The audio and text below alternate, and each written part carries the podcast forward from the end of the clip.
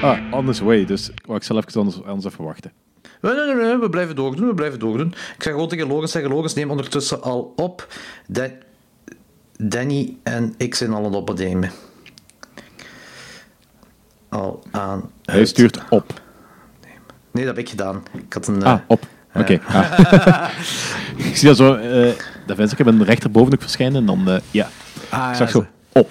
Maar wacht, vertel... Ah, wacht, ik ga gewoon de introductie al doen. Welkom bij de 15e aflevering van de Peperkukerij. Deze keer zijn... 15 al, jeez. Ja, sorry, het is al de 15e aflevering. 3 afleveringen Klok zes 12, 15 afleveringen Peperkukerij, waarvan het ene zelfs niet uitgekomen is. Dat is waar. Yeah, I know. Deze keer ben ik hier niet met Anthony, maar ik zit hier op dit moment met Danny. En Logis gaat subiet ook wel binnenspringen. Danny, zeg eens hallo tegen de luisteraars. Hey mensen, hoe gaat het ermee? Ik ben heel blij hier bij de Peperkweker te zitten. Dus ik heb zo het gevoel dat ik er geweest ben. Maar... ja, dit is basically weinig verschil met een klok 12 opname. Behalve dat we het misschien niet over horror gaan hebben deze keer. Waarschijnlijk gaat het dus ook nog uitdraaien naar horror toe. Maar wacht, juist voordat we de opname bezig waren, Danny, wacht jij aan het vertellen dat jij een app hebt die je Facebook blokt.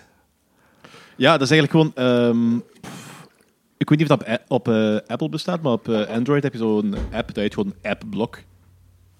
AppBlock, simpel als het, als het klinkt. Ja. En je kunt eigenlijk gewoon selecteren om tussen die en die uren of op die en die dagen die applicatie of die website gewoon te blokkeren. Ik ben er nu zo sinds een paar dagen nu al bezig met... Ik heb dat Facebook... De app van Facebook heb ik sowieso al een heel tijdje niet meer op mijn gsm staan. Want dan krijg je altijd zo van die notificaties van dief is gezegd. Dan heb je zo de automatisme. Hey, Logis. Oké, dus voor de luisteraars, Logis is juist binnengesprongen en hij gaat nu en opnemen. En Logis is niet aan het opnemen. Ah, oké, nee. Jullie waren aan het opnemen. Ik ben nu aan het opnemen. Oké, kliks gedaan? Ja. Ja, is goed.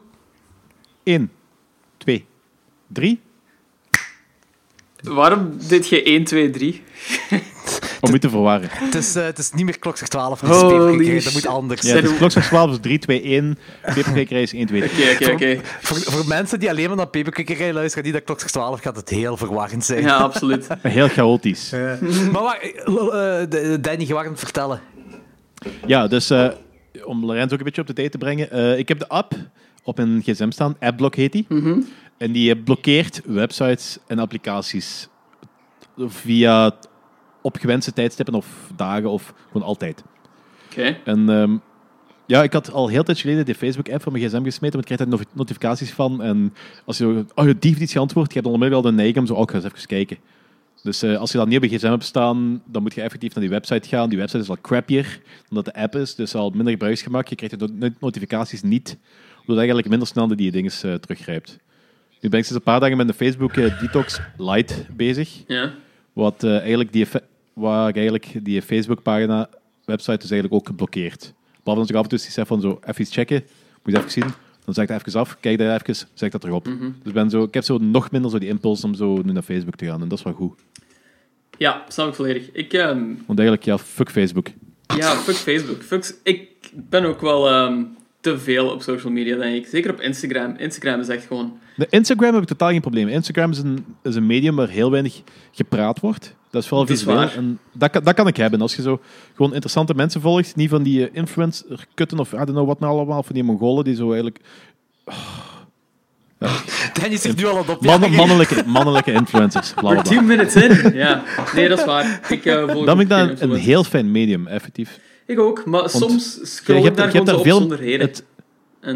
Ja, oké, maar dat is oké. Het laatste nieuwsgehalte is daar veel lager. Zwaar. Omdat dat visueler ingesteld is en veel minder discussies. Ik vind Instagram ook de tofste social media appje. Ik vind dat ook wel het tofste, maar soms betrap ik mezelf dat ik echt gewoon zo aan het scrollen ben en zo niks aan het bekijken ben, zo precies. Ik zit er ook zo wel veel op, maar het enige wat ik nog volg zijn basically zo kameraden, tattooartiesten en designpagina's. Dat is ook alles. Dus je zit wel heel selectief in zo wat je ziet allemaal, maar ik heb nog altijd wel zoiets van...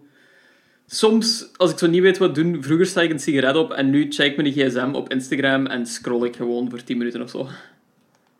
Dus dat voelt zo wat een een compulsie aan, precies. Nu, ik denk wel dat gewoon 10 minuten op Instagram scrollen, dat dat wel gezonder is dan een sigaret op zeker. Zeker en vast. Ja. Ja, ik denk dat ook wel, eigenlijk. Nee, maar zit jij dan, heb je het ook bij Twitter, of zit jij niet zoveel op Twitter? Twitter heb ik vroeger gehad, maar dat heb ik gewoon gedelete en ik heb daar letterlijk geen seconde spijt van gehad. Ik had zo een beetje FOMU. En daarom had ik zoiets van, oh shit, ik mag Twitter niet deleten en zo, want ik haal er veel nieuwsupdates en zo uit. Maar eigenlijk maar is Twitter... FOMU? Fear of missing out. FOMO. Dat is FOMO toch, hè? FOMO, ja, sorry. Fear of missing out. Wat was FOBU? Fear of bitching up? Daar heb ik nooit van gehoord. Geen idee, nee, ik ook niet. Nee, ik zit FOBU juist. FOMU zijn. Ja, FOMO is het, maar we zeggen FOBU of... Nee, ik zei FOMU, FOMU. Oh, okay. Ja, maakt niet uit. En Danny, want jij zit terug op Twitter. Zit je dan daar minder op? Of? Nee, ik heb een Twitter om heel af en toe... Ik heb mijn Twitter-tijdje verwijderd. En dat heel sociaal gedoe wat ik op Twitter deed, mede vuilbegin geflikkerd. Dus ik heb nu wel terug een Twitter, maar ben niet actief op Twitter. Ik heb zo om naar daar te gaan en om eens iets te kunnen checken. Ja. Of, I don't know what, daar heb ik dat voor. Maar dus ik heb de meest onsympathieke header op Twitter. Ik voeg niemand toe, ik wil geen vrienden. Ik reageer daar quasi nooit op iemand. Ja, dat is... Dus dat is nu oké voor mij. Dat is volgens mij de... Het is enkel als het... Ja, het is nooit cruciaal, maar enkel als het crucialer is. Dat is de gezondste manier volgens mij met Twitter om te gaan. Want Twitter is echt de cesspool van de maatschappij. Dat en comment-secties op Facebook. Ja, maar het probleem is, Twitter denken de mensen dat ze intelligenter zijn. Ja, wow, Facebook denken ze Facebook dat ook zo. Ja, oké. Ik moet dat zeggen, het is zo... Twitter zijn de mensen ook iets intelligenter misschien. Dat kan, dat weet ik niet. Het probleem is, ze denken dat ze nog intelligenter zijn dan ze effectief zijn. Dat is zo... Omdat ze weten van... Oh ja, maar we zijn niet dat laagvolk op Facebook. Wij zijn welbespraakter en nog altijd complete Mongolen, maar... Snap je wat ik bedoel? Ja, ik denk wel. Ik weet wat je bedoelt. Ja. Dat ze waarschijnlijk zo 3 keer synoniemen gaan zoeken voor een normale woord om intelligenter over te komen. Twitter is de woke generation. En Facebook is de... I don't know. Dat is zo pas op. Hangt het af welke uithoek van Twitter dat je ontdekt. Want je hebt beide kanten van het spectrum heb je daarop, hè? Dat kan. Die zijn allebei heel actief. Maar die zitten vrij hard van elkaar afgescheiden. Behalve in een thread van... Theo Franken of zo, daar kom je ze allebei tegen. Maar voor de rest zitten die vrij hard in elkanders echokamer, in hun eigen echokamer. Ja, dat is waar. Ik heb een Twitter-account en ik werd eraan herinnerd toen Vertigo mij getagd had, omdat ik dat in een Vertigo-filmpje had gemaakt, die corona en had ik gezien dat mijn laatste post op Twitter is Let's get high and fuck some sluts. Nu, very cool.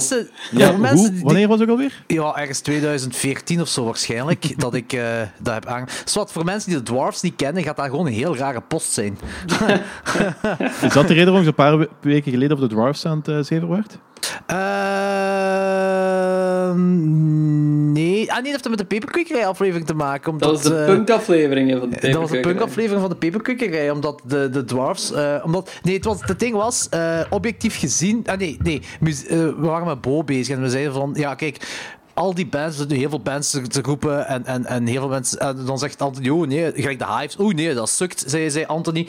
En dan heb ik gezegd van, dat is gelijk met films, dat is allemaal subjectief, er bestaat geen juist antwoord. En toen werd er gezegd... Maar wetenschappelijk gezien is het wel objectief dat de Dwarves de beste punkband ter wereld is. Wat uiteraard een running joke is. En daarmee dat ik dat zo... Ik doe zo wel vaak zo van die onnozele polls op Instagram, gewoon om te praten in de Peperkukerij.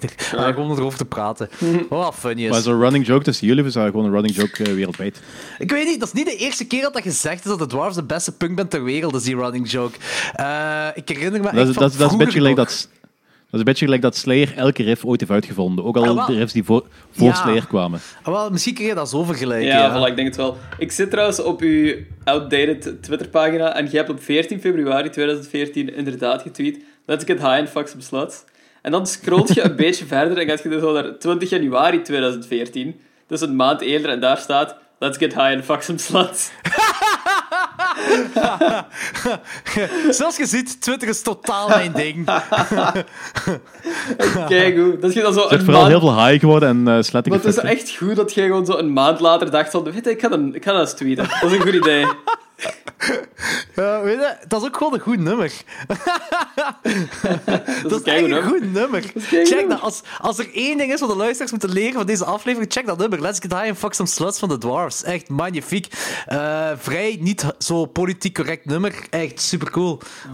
Uw Twitterpagina is zo cool eigenlijk. Zeg. Hier ook zo. 12 januari 2014. Een barmeisje ontmoeten die Peukie noemt, terwijl ik met Peukie in dat café zat. Wat? Geniaal verhaal.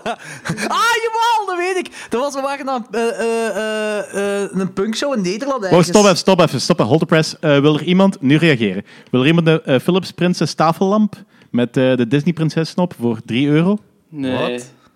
Wat? iBoot. Dit moment. Is dan... Je hebt nog 1 minuut en 15 seconden. Ik heb passen, sorry. Het is voor u, Danny. Je mocht hem hebben. Ik ga ervoor. Ik heb vandaag effectief... Dat is nogal voorbij gekomen. Dat is zo die hunt, maar dat is elke 5 minuten is een andere aanbieding. Ik heb vandaag... Dat is nog een paar keer voorbij gekomen. Ik heb effectief aan mensen liggen zoeken van wie kan ik dat opsturen? De tafellamp van Disney Prinses voor €3. Man, hoe goed is dat om gewoon rommel naar andere mensen te sturen? Dat is zo'n goede joke. Oh shit. Ik heb gisteren gelezen dat er ergens een... Pizzaterreur? Ja, pizza terug. We hebben daar gisteren over gehad in een Peperkukerij. Dat artikel is goud. Dat is echt goud. Echt de quote van deze terreur moet stoppen. Dat vond ik zo prachtig. Omdat je hebt het uitleggen. Maar... Ja, ze sturen pizza's naar bij thuis. En frieten. Ja, 9 jaar aan een stuk. En ze hebben dan ze zijn naar de politie gegaan. Ze hebben naar IP-adres gekeken. Ze hebben IP-adressen geblokkeerd. En dan zijn ze bij het dark web uitgekomen. Dus via het dark web zijn ze pizza's aan het sturen naar dat huis. Dat is zo raar, joh.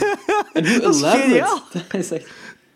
Dat is echt... We hebben ons rotgelachen gisteren met het artikel. Dat is echt in de gloria. Dat is echt in de gloria-toestanden. Dat is echt super.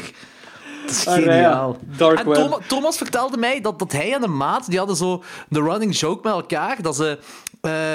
shit naar elkaar stuurden of elkaar inschrijven voor idolen van die dingen allemaal. Maar het ging altijd een stap verder en een stap verder. Ja.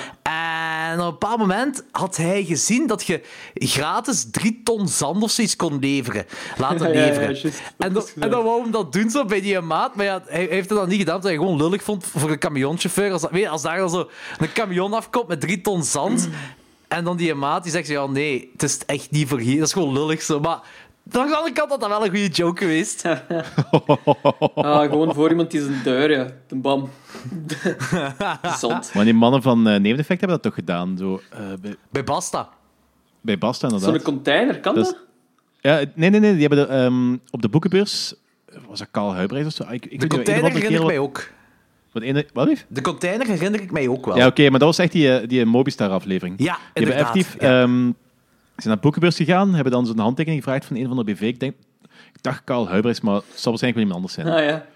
En dat opgeplooid papiertje was eigenlijk gewoon een bestellingsformulier voor denk ook zand of mest of ik weet niet wat. Oh, een paar dagen later komt dan zo die camion... Komt dan zo'n camion met die dingen bij die gast af en zo... Oh, dat heb ik helemaal niet besteld. Ja meneer, dat is toch uw handtekening, hè? Ja, dat is inderdaad mijn handtekening, maar ik heb helemaal niet besteld. Dat is insane. Ja, maar ik denk... Die camionchauffeur, dat waren die gasten zelf ook. Hè. Dus, ik geef nooit nog in mijn handtekening aan mensen. En fans. Sorry, fans. Sorry. Als je zo'n nieuwe job hebt, zo'n contract tekenen. Zo. Sorry, don't principieel. Think so. Principieel doe ik dat gewoon weer. Ja. Wat heb je allemaal zitten doen? Ik weet dat, Logis, je hebt nogal vooral zitten koken tegenwoordig. Wat zotte dingen heb je gekookt? Ik heb vooral die Japanse dingen eigenlijk gewoon gekookt. Of geprobeerd te koken. Ik heb een paar keer geprobeerd om ramen te maken, maar from scratch echt gewoon. 1 keer een tonkotsu ramen en dat ik volledig gemaakt van varkenspoten die ik besteld had bij de slager. En dan vervolgens, ik denk 12 uur op het vuur heb gezet.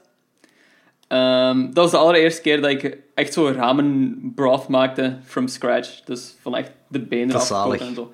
Ja. Dus ik ben er om 6 uur voor opgestaan. En dat is slager geweest. Ik had dan zo die je kunt varkenspoten gewoon kopen bij de slager. Ik weet niet waarom ik dat raar vond, maar de slager vond dat absoluut niet raar. Dat is vrij normaal. Dat is vrij normaal. Ja. En als mensen dat willen maken, varkenspoten kopen, want daar zit het meeste gelatine in, dus ook het meeste smaak uiteindelijk. Vraag aan uw slager om dat in schijven van maximum 2 centimeter dik te snijden. Stop je in de pot, water in, moet je dat eerst... een uur of zo laten koken en alle vuiligheid ervan afschrapen, want er komt te veel vuiligheid vanaf. Dus je moet die varkenspoten eerst blancheren. En dan moet je dan nog zo'n 12 uur of zo op het vuur zetten. En dan heb je tonkotsu soep en dan moet je al de rest nog gaan doen. Ramen maken is echt heel moeilijk. Heel veel tijd kost dat gewoon. Ja, well, ik heb dan voor de eerste keer ramen gemaakt een paar maanden geleden ondertussen al. Of een maand. Ja, hoe lang is die corona al bezig? 7 jaar of zo zeker. Dus ergens aan het begin... 3 jaar, 28 weken en 5 dagen. Ja, zo voelt het toch. En toen, ergens op het begin, heb ik dan die ramen gemaakt. En dat was ook vanaf scratch, maar wel groentebouillon. Jij hebt echt vleesbouillon gemaakt. Ja, ik heb ook nog eens een keer daarna zo'n groentebouillon gemaakt. Maar ik wou ook gewoon...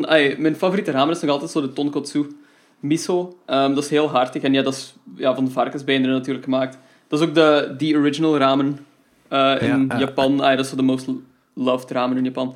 En ik vind die ook gewoon heerlijk. Dus ik wou die echt gewoon eens maken. En ik ga er zeker nog wel eens doen. Zo. Ik vind dat wel heel fijn om eigenlijk... dat is een weekendproject. Ik vind dat heel fijn om zo eens een dag mee bezig te zijn eigenlijk.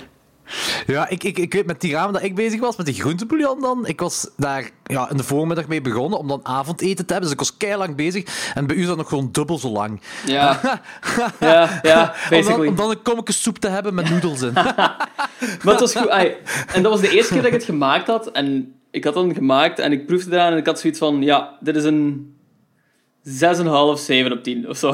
Dat was zo een beetje een bummer. Maar ik vond het wel cool dat ik dat gewoon gedaan had, weet je. Ik had zoiets van, ik heb niet alle tijd van de wereld. Ik ben heel gepassioneerd door ramen eigenlijk. Mm-hmm. Ik vind dat echt een ongelooflijk boeiend gerecht. Ik kook ook effectief gewoon graag. Dus ik heb er totaal geen spijt van dat ik dat gedaan had. En de volgende keer gaat dat sowieso beter zijn. Maar het was zoiets van... Je leert eruit, hè? Damn. Je leert er echt uit, ja. Want ik had, daarna had ik ook nog zo een vegetarische broth dan gemaakt. Die dan maar 3 uur had opgestaan. En... daar dan zo'n miso-tare bij gedaan. En ik had geleerd dat die soep echt heet moet zijn. En die miso daarin moet je echt zo loskloppen met een klopper. Dat die heel goed verspreid en een beetje opgenomen wordt in de soep. En daar dan je noedels in. Je noedels draait je een keer rond. En ik doe daar ook nog zo'n infused oil bij. Dus dat was dan een olie die zo'n uur op het vuur had gestaan met daar zo scallions, zo lente-ui en gember in. Dus dat geeft ook nog zo wel een extra smaak gewoon aan die ramen. Je moet... En hoeveel weken ben je bezig geweest voor dat kommetje soep? Dat is echt insane. Ja, ik ben er insane lang mee. Ik ben altijd bezig, dus om 9 maanden... Ik laat het u weten hoe het gaat, ja. Dat is gelijk een zwangerschap, maar dan langer. Dat is echt insane hoeveel tijd je... Maar het is wel cool, hè? Daar niet ja, van, dat is waar. Maar dat is mega cool, hè? Maar... Ja, dat was wel oké. Ik moest dan ook nog zo die werken die dag van thuis uit. Dus op zich, die broth staat op. Je moet er 1 keer om zo het uur eens naar gaan kijken en zo een beetje meer water bij doen. Dat is zo'n sudderen dan, zo de hele tijd. Je moet wel koken en zo. Ook een aanrader voor mensen. Ziet dat je genoeg water erin doet, want je botten moeten door de kook, die mogen niet stil liggen. Die moeten zo wat kunnen bewegen van onder in je pot. Dat is heel belangrijk, blijkbaar. Bij heel blijverum, ik heb echt totaal niet de ambitie om dat... Misschien zijn er wel een paar luisteraars die wel... Los van het feit dat met die varkenspot en zo, dat is vegetarisch genoeg naar mijn goesting, maar... Ik heb trouwens... Dat is gewoon veel te lang. It's insanely lang. De laatste paar dagen ben ik meer aan het koken hier, omdat Sophie terug aan het werken is, dus super druk heeft. En een uur in de keuken vind ik al lang. Ja. We hebben 2 spiegeleieren gekookt. Ja, inderdaad. Ik kan er niks van. Dat breekt dan 20 keer en dan moet ik zo opnieuw beginnen weer al. Ik heb vandaag lekker sassuka gemaakt. Oeh. Wat is dat? Is dat zo met eieren in? Is dat dat? Ja, inderdaad. Ja. Dat is zo, maar dat is gewoon... stoofpotje, zo gezegd, hè? Ja, zoiets. Ja. Dat is toch... Wacht. Dat is gewoon een hoop groenten bij elkaar. En zo dan, 2 spiegeleieren daarin. Een beetje eieren giet. Inderdaad, spiegelei met zo geit. Dat is lekker. Dat is zo, van die Hello Fresh gerechten en alles erbij. En dat is simpel. Ja. Heb je Hello Fresh? Ja, al 1,5 jaar denk ik zelfs al. Ik kan me er nooit aan toezetten om Hello Fresh, om daar zo mee te abonneren. Zo. Ik Ik heb zo'n gevoel dat mijn vrijheid wordt afgenomen. Ik weet dat het heel lame klinkt. Maar ik heb echt ja, maar dat is zo. Je hebt echt dat is zo'n Amerikaans om te zeggen, Jordi. Uw vrijheid wordt niet afgenomen, uw vrijheid wordt gestructureerder. Ja, dat heb ik niet nodig. Ja, misschien heb ik het dus wel nodig. Ja. Maar in ieder geval, we hebben dat nu sinds deze week terug op 3 dagen gezet, want met de hele corona hadden we dat op 5 maaltijden gezet. Dat is wel goed, maar nu hebben we zoiets van... Ik wil ook eens vaker zo wat dingen los van Hello Fresh maken. Want meestal op zondagavond zitten we al met zo... Oh shit, we hebben nog 2 pakketjes. En maandag wordt al nieuw geleverd. Ja, ik snap het. Het ding bij Hello Fresh vond ik ook van... Die hebben zo periodes dat die in elk gerecht zo in éénzelfde ding steken. Ik heb dat zo in het verleden gehad, maar dat was puur vegetarisch toen. En dat was dan dat we 4 keer in de week gewoon zo fucking wortel aten in een gerecht. Of zo een periode dat je zo 3 keer in de week bloemkool at in een gerecht. En... Dat vind ik daar zo wat vermoeiend aan een tijd. Wortels ook nog wat kunnen. Dat vind ik wel meevallen. Het is altijd wel heel gevarieerd hier. Okay. Wortels ook nog wat kunnen. Zo, maar, en bloemkool ben ik eigenlijk wel een grote fan van. Maar om dat 4 keer op een week te eten is echt wel een beetje te veel van het goede. En ik ben dan zo niet wild. Nee, 4 keer per week. Hè. Een maand lang. Ja. Maar ja, dat zijn zo van die in-season vegetables. En daar werken die keiveel mee, hè. Dus, ja, ik snap dat. Dus gelijk als je naar de Groene Hendrik in Hasselt gaat op een aspergeseizoen... Dan heb je elke fucking maaltijd een asperge in, hè? Oh ja, dat is... Liefst ook asperge erbij. Ja. Ik bedoel, waarschijnlijk als je dat vanille-ijsje bestelt, kun je dat uitlabelen in een asperge. Ook niet slecht. Ja. Ik twijfel ook. Ja, ik twijfel ook wel, eerlijk gezegd. Ja, ik denk het ook wel. Ja. Jordi, maak jij nu eigenlijk... Hoe zit het met die pepers? Goed? Ik heb bladluizen nu, dus dat is kut. Oh, shit. Ja, maar echt, dat begon... Ik heb ook een paprikaplant en dat was bij die paprika's. En we hebben dan bestreden wel. Ik denk dat 3 weken geleden ondertussen. Dus ik heb dat nu opnieuw bespoten, die paprikaplant. Ja. Maar mijn pepers... vandaag heb ik dan ontdekt dat letterlijk elke peperplant bladluizen heeft. Nu op zich geen probleem, ik heb daar een middel voor. Maar het is gewoon kut, want er zijn zoveel... Er zijn een aantal bladeren die kapot gebeten zijn. En ja, dat is zo... Het proces van, bladeren die kapot zijn, daar gaat nog altijd kracht naartoe. En dat zo, er gaat meer kracht naartoe, omdat ze dat willen dat zichzelf wil repareren. Maar dat kan niet gerepareerd worden. Ja. Dus zet je kracht naar die bladeren aan toe gaan, terwijl die kracht naar de vruchten moet gaan en blablabla. Dus ik heb zo'n kapotte bladeren moeten verwijderen van die dingen allemaal. Dus ik ben vandaag wel heftig bezig geweest in mijn zelfgemaakte tuin op mijn terras. Nice. Maar het ding is wel zo... Maar je hebt nu wel tips, hè, sinds vorige aflevering. Dat is waar, het amateurtuinieren. Maar ik... er zijn wel een paar bloemetjes op verschillende planten. Er is 1 plant dat effectief al waar een peper aan het groeien is. En dat is eigenlijk heel raar, want ik heb die in maart gezaaid. En het is eigenlijk citroen. Ja, dat zou het zijn. Amai, dat zou het zijn. Maar die zouden normaal gezien in de zomer zou die vruchten moeten werpen. Maar ik ben dus nu in mei... begin ik al vruchten te krijgen. En ik heb dat aan Gert gevraagd. Gert, dat is ook een luisteraar van Peperkukerij. En ik heb nog een paar peperplantjes van hem gekregen. Hij is de organisator van Aresfest. Zo'n benefietfestival. Ja. Super toffe kerel. En hij geeft me ook wel wat tips met het pepers kweken en zo. En hij zei ook zo van, dat gaat waarschijnlijk zijn door de extreme hitte waar we nu in zitten, dat die nu al beginnen bloemetjes te krijgen en dat er al vruchten beginnen te komen. Maar normaal duurt dat nog een paar maanden. Dat is echt zot. Het is cool wel dat ik nu al vruchten heb. Plus ik heb nog een paar potjes waarvan ik zaailingen heb. En dan ga ik proberen dan meer pepers mee te krijgen in het najaar. Maar dat is cool, want ik heb overlaatst ook ontdekt dat ik een heel onstabiele peperplant heb. Als in... Dus ja, oké, je hebt... In die top 10 van pikantste pepers ter wereld. Er zijn wel een paar die je kent. Gelijk de Carolina Reaper. Ja. Wat heb je nog allemaal? De Trinidad. Ik weet niet of je de Trinidad Scorpion pepers kent. Ja, dat zegt me ook al iets. Dat is zo... Er zijn heel veel varianten in. En de heetste daarvan is ook zo de 2e of 3e heetste peper ter wereld. Ah en ja, die Trinidad, dat is zo die hele dikke, zeker. Met zo'n staartje, zo'n schorpioenenstaartje aan. Ja, ik zie het. Ah, grappig. En die heb ik ook, dus de Trinidad heb ik. Ik heb de Trinidad Perfume, die heb ik van Gert gekregen, dat plantje. Dat is een mildere versie, veronderstel ik, die dan, ik denk ook een fruitige smaak heeft, maar ik ben niet zeker. Maar ik heb een Moruga-rieper. En ik wist niet wat dat was. Ik ben dat gaan opzoeken en dat is blijkbaar een kruisbestuivingpeper tussen de Trinidad Moruga en de Carolina Reaper. En die is blijkbaar heel onstabiel. Dus die Scoville-graad, die kan... Die varieert heel hard. Ze hebben die nog niet kunnen stabiel maken, die peper. Dus ik weet niet wat er gaat uitkomen, juist. Maar op zijn heetst zou dat de tweede heetste peper ter wereld kunnen zijn.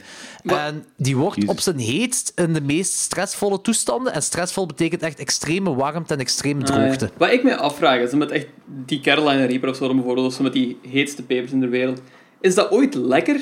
Arre, is dat niet gewoon puur pikantheid wat je dan proeft? Ik heb nu die Carolina Reaper saus, die met bosbessen is, gemaakt. Ja. Het is best lekker. Die is super pikant. Dat is echt super, super pikant. Ja. Maar je hebt effectief een bosbessensmaak, nasmaak erin, maar zo lichtjes. Okay. De pikantheid is 1 miljoen keer harder dan de bosbessensmaak, maar je hebt dat er wel in. Maar blijkbaar is de Carolina Reaper zelf, dus de peper, als je dat zo zou eten, die is blijkbaar vrij zoet ook. En ik heb daar heel veel van geleerd in die aflevering van Welcome to the AA. Een van de eerste, waar ze zo die... Ja, met die pepers. Ik denk wel zo dat heel pepergedoe bij iedereen tegen de laatste jaar bij begonnen is, volgens mij. Nee, dat is echt al jaren ervoor bezig. Ja, maar het is echt heel veel mensen de laatste tijd die echt heel veel met pepers bezig zijn. Dat is echt pas eens een jaar of zo. Ik denk dat die Hot Ones daar vooral gestart heeft. Ik denk dat ook eigenlijk, ja. Die Hot Ones, ja? Daar heeft al 9 seizoenen. Hè. Dat is echt... okay. Dat is echt al heel lang bezig, zo, die peperdingen. Want ik zelf ben met peperdingen, denk ik, 3 jaar geleden gestart, of 4 jaar geleden. Maar dat is echt plantjes kopen in tuincentra en zo van die dingen. Ik ben nooit echt specifiek gegaan. En dat heb ik... Nu, omdat ik een online webshop heb ontdekt, ben ik zaadjes gaan kopen. Maar die Carolina Reaper is dus blijkbaar super, heel pikant natuurlijk, maar ook heel zoet. Die heeft echt een zoete smaak. En zoetheid cancelt pikantheid ook wel. En weet je hebt meer eraan dan aan zoiets. En je hebt ook wel aan de andere kant sausjes waarbij geen smaak is. Zoals die Dabom wat ik gekocht heb. Ja, is dat echt zo slecht? Dat is echt gif. Dat is echt, als je dat eet, dan denk je dat je Tsjernobyl gegeten hebt. Dat is echt de smaak van Tsjernobyl. Moest Tsjernobyl een smaak hebben, zou dat die smaak zijn. Dat is ranzig. Dat heeft geen smaak. Dat is het ding. En pikant is geen smaak. Hè. Pikant moet een smaak bij zitten. Ja, daar ben ik mee akkoord. En pikant heeft geen smaak. En dat is gewoon pikant. En waarom? En hoe gebeurt dat ook? Blijkbaar nemen ze bij Dabom dan bijvoorbeeld het concentraat van chili. Dus dat is echt gewoon pure chili-concentraat wat erin zit. En die stoppen gewoon zoveel mogelijk concentraat erin om die Scoville omhoog te krijgen. En... Jeez. Ja, inderdaad. En wat krijg je dan? Dan krijg je bijvoorbeeld die Dabom. Dat is 135.000 Scoville. Maar dat is letterlijk 135.000 Scoville. Ik heb bijvoorbeeld dan nog een andere hetere saus, de Fiery Fuel. De Fiery Fuel. Ik weet wel niet meer van welke peper dat gemaakt is. Maar de Scoville die daarin zit, dat is de Scoville van die peper. Daar zit niks concentraat in. En wat krijg je dan? Dan krijg je mega pikante saus, maar er zit wel een smaak bij. De smaak van die peper. Ja. Die Dabom heeft letterlijk geen smaak. Dat is echt niet lekker. Dat is echt gif. Die Dabom ziet er ook zo heel vloeibaar uit. Of ben ik er mis in? Dat weet ik. Ja, ik heb het maar 1 keer open gedaan. Ja.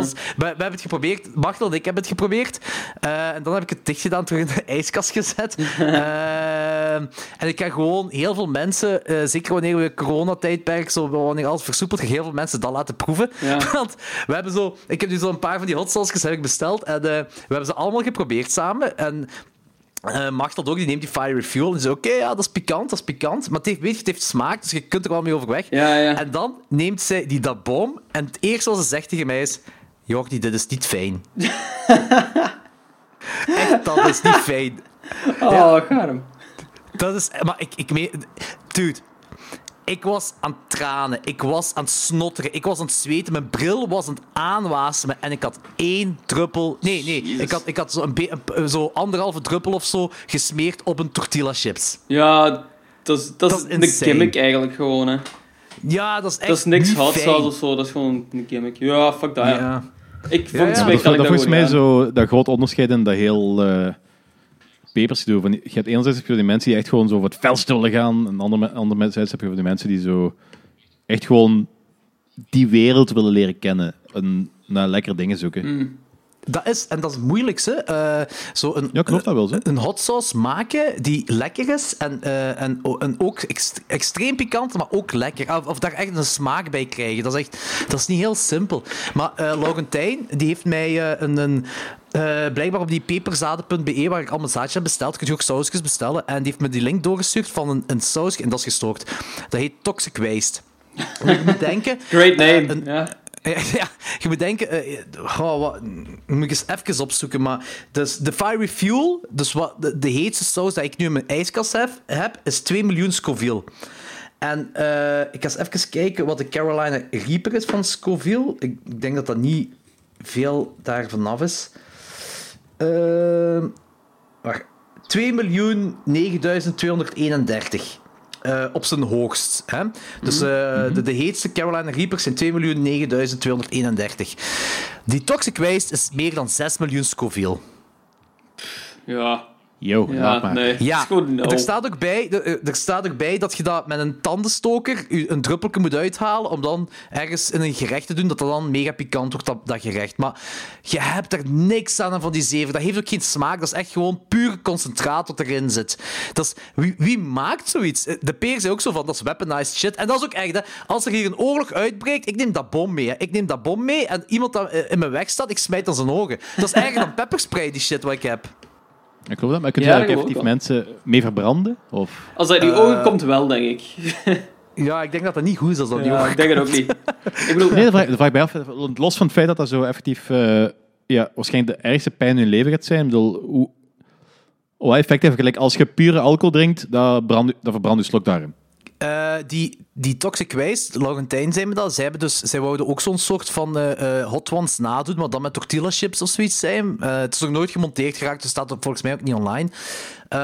En zij hebben dan verschillende, niet alleen de sausjes van die Hot Ones, maar zo andere dingen ook. En die hadden dan die Toxic Waste erbij genomen. Ze hebben dat allemaal opgegeten dan, denk ik, of zo. Ze hebben allemaal zitten kotsen. Jezus. Uw lichaam stoot dat af, hè. Uw lichaam stoot dat zoveel mogelijk af, hè. Dus ja. What the fuck, nee. I'm going with a strong no on this. Echt. Nee, tuurlijk ga ik dat ook niet doen. Ik ga die Dabom, ga ik wel zoveel mogelijk mensen laten proeven. Want weet je, dat maakt uw lichaam niet kapot, maar dat is gewoon extreem, extreem pikant en niet lekker. Dat is een joke voor één keer of zo. Maar dat kun je als joke gebruiken. Maar die dingen, die Toxic Waste, dat letterlijk in de beschrijving. Dit is niet voor grappenmakerij. Jezus. Dat staat erbij. Maar weet je, langs de andere kant... Dus, weet je, het tof van heel dat ding is... Met die pepers kweken...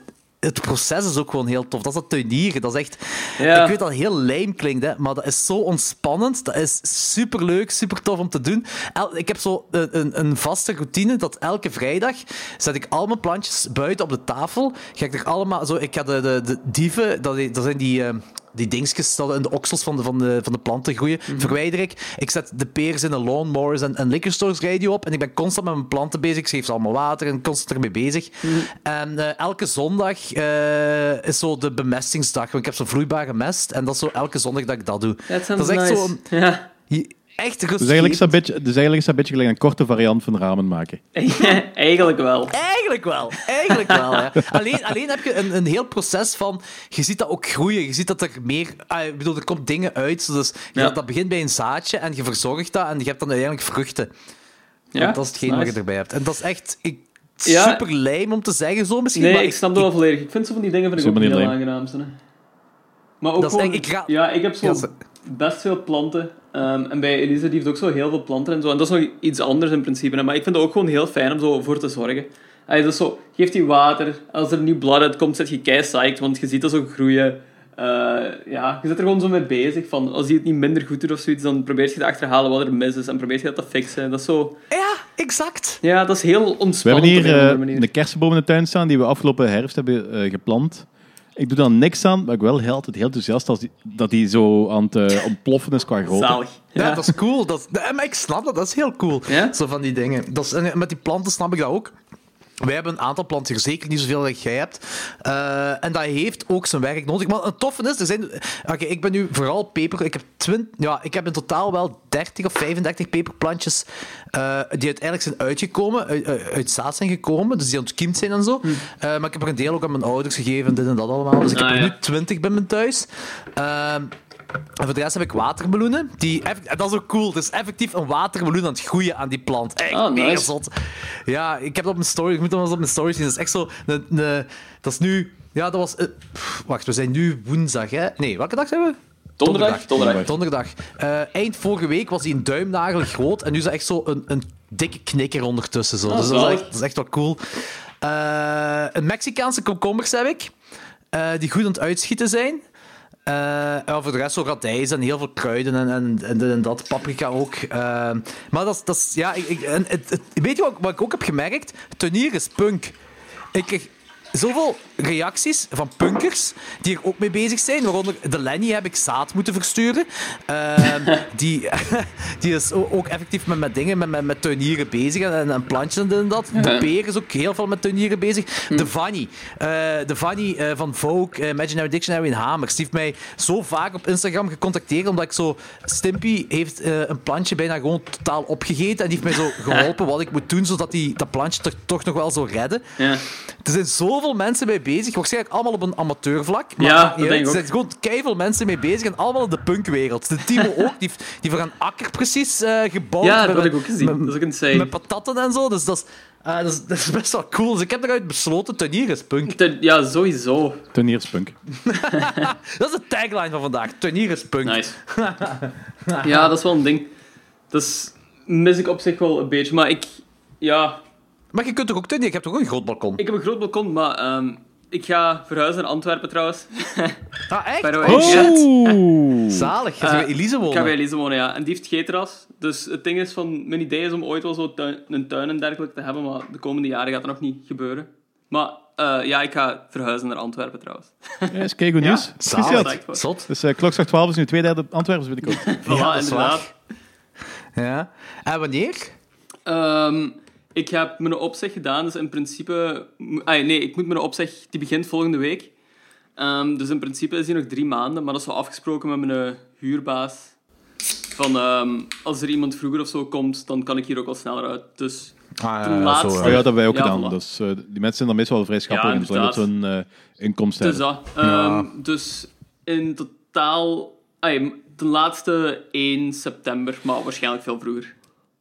Oké, cool. Ja, zalig. Alright. Laat me weten als je verhuisvolk nodig hebt. Ja, dat zal wel lukken. We gaan nu zo beginnen met stelselmatig dingen naar Antwerpen te vervoeren. En ik ga de belangrijke toffe dingen eerst. En uiteindelijk is dan bijna alles daar en zit je bijna niet meer naast. Ja, voilà. En al die grote shit, die ga ik eigenlijk gewoon proberen te verkopen. Want we hebben nu zo... Ja, je zet niks met 2 zetels en 2 bedden, hè. Dus, ja, dat is waar.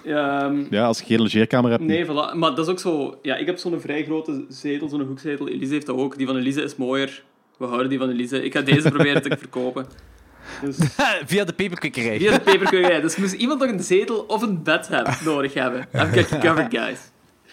Het probleem is, je woont vrij hoog, dus...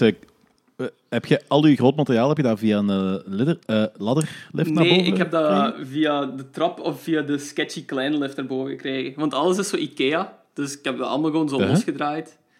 En... Maar je weet dat eenmaal elkaar gaat nooit meer uit elkaar. Ja, die zetel effectief wel, want die komt nog van mijn vorige appartement, dus die heb ik volledig losgeschroefd en hier dan terug in elkaar gestoken en die is nog perfect in orde eigenlijk. Nice. Wow. Perfect in orde, dames en heren.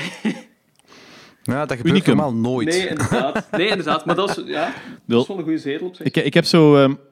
ik heb hier wel van die billykasten, die grote boekenkasten, die al 2 verhuizen zijn meegegaan. En hoe die dat hebben gedaan, dat weet ik niet. Maar die was wel overal, zitten daar stukken uit en schrammen en krassen en... Ik weet niet of dat nog een 3e keer gaat lukken. Oké, dat is wel goed om te weten, want ik heb die boekenkasten bij mij die ik hier in dit appartement in elkaar heb gestoken. Ja. Dus als Martel en ik binnenkort verhuizen, dan kunnen die nog wel meegaan. Ik denk... maar het is hangt er ook puur vanaf hoe dat je ze vastpakt. Ja, je moet dat wel voorzichtig gewoon uit elkaar schroeven, denk ik. En toen met wat zorg terug in elkaar schroeven allemaal, denk ik. Nou ja, dat is alles gek. Ja, maar ja, het is fucking IKEA. You get what you pay for. Ja, dat is waar, ja. Maar dat is een hoeksalon. Wat eigenlijk geen punk mindset is, want... eigenlijk zou je voor duurzaamheid moeten gaan. Hè? Ja, we gaan niet beginnen met wat punk shit is. Nee, zeker niet. Dat kan je echt niet aan. Dat is een discussie die al sinds de jaren 80 bezig is en niemand kan erop antwoorden. Cheap en DIY is ook wel... Wat, hè? Wat zeg je? Dat is moeilijk. Cheap en DIY is misschien ook al punk. Sure. Dat is zeker punk. Ja, dat is crustpunk, denk ik. Die maken zo'n eigen zetel, schijnt. Ook cool. Van afgedankte IKEA-dingen. Van afgedankte IKEA-dingen, ja. Maar dat is een hoeksalon dat jij hebt. Ja. Dat is zo'n een Nokbi. Dat is echt een heel goede zetel, eigenlijk. Zit je geïnteresseerd, Jordi? Ik ken nog iemand die een hoeksalon heeft.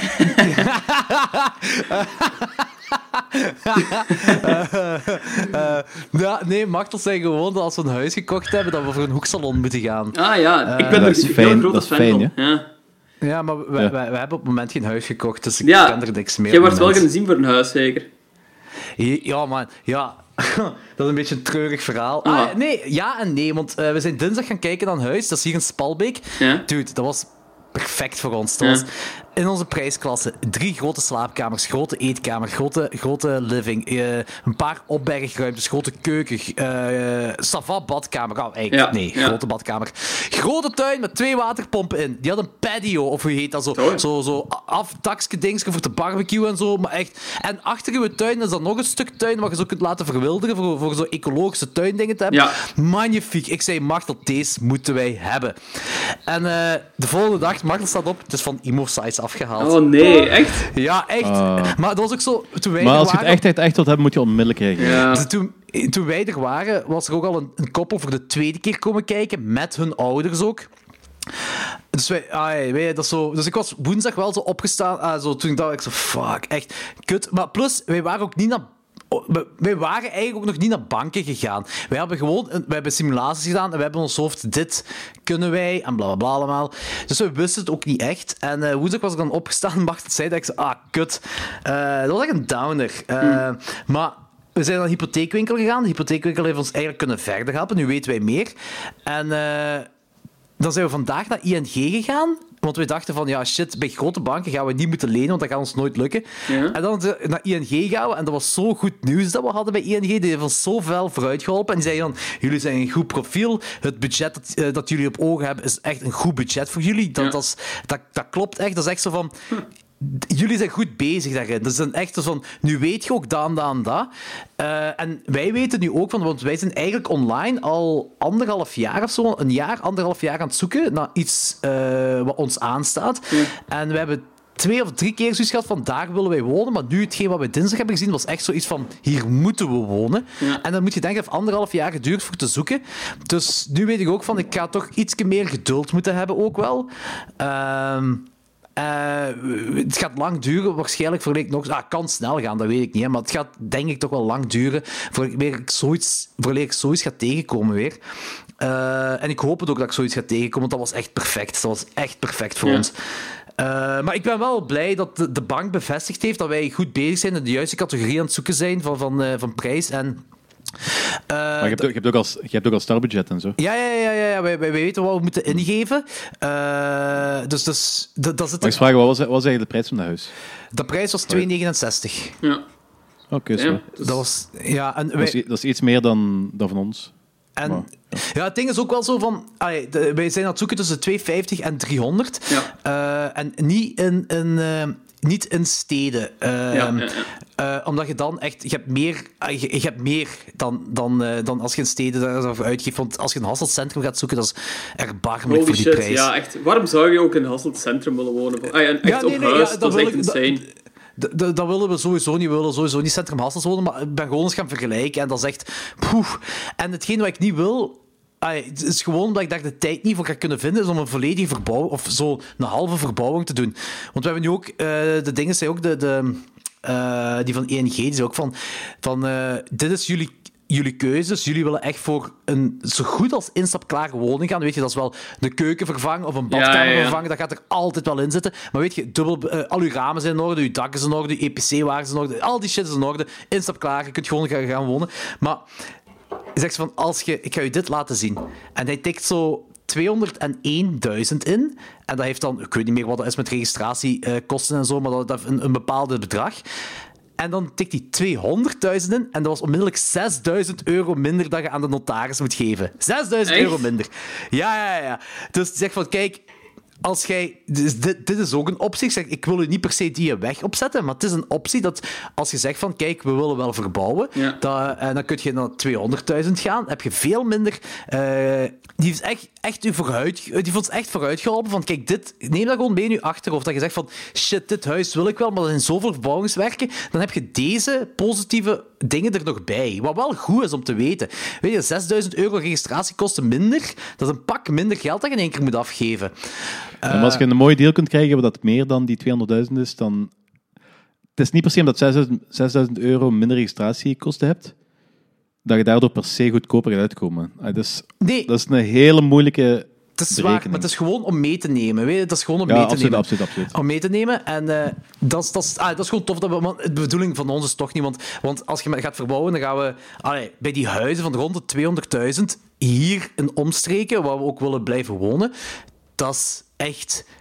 dat zijn verbouwingswerken waarbij je niet kunt wonen in die huizen. Hè. Ja, inderdaad. Dan moet je nog altijd verder huren. Dan zit je en aan het huren en je lening aan het afbetalen. Al is het maar voor 1 maand of 2 maanden, maar dat is een zware wel. Dat gaat gewoon niet. Maar het ding is gewoon van... Ik vond het heel tof dat hij zei van... Jullie profiel past perfect in hetgeen wat jullie aan het zoeken zijn. Tussen de 250 en 300.000. Dat gaat perfect voor jullie. Dus we zijn goed bezig, dat weten we. En dat is ook wel gisteren was zo'n beetje een downer. En vandaag was het dan zo van... We kwamen echt opgelucht en goed buiten bij het ING-kantoor. Zo. Omdat wij dachten van... Wij gaan niet bij een grote bank kunnen lenen. En hij heeft het tegenovergestelde gezegd. En ook van...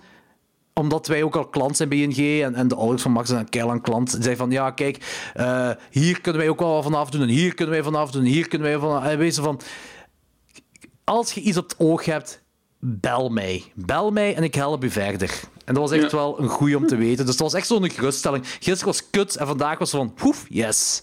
We zijn toch goed bezig. Nou, is keigoed. Maar ja, het is dus... Ik weet niet of...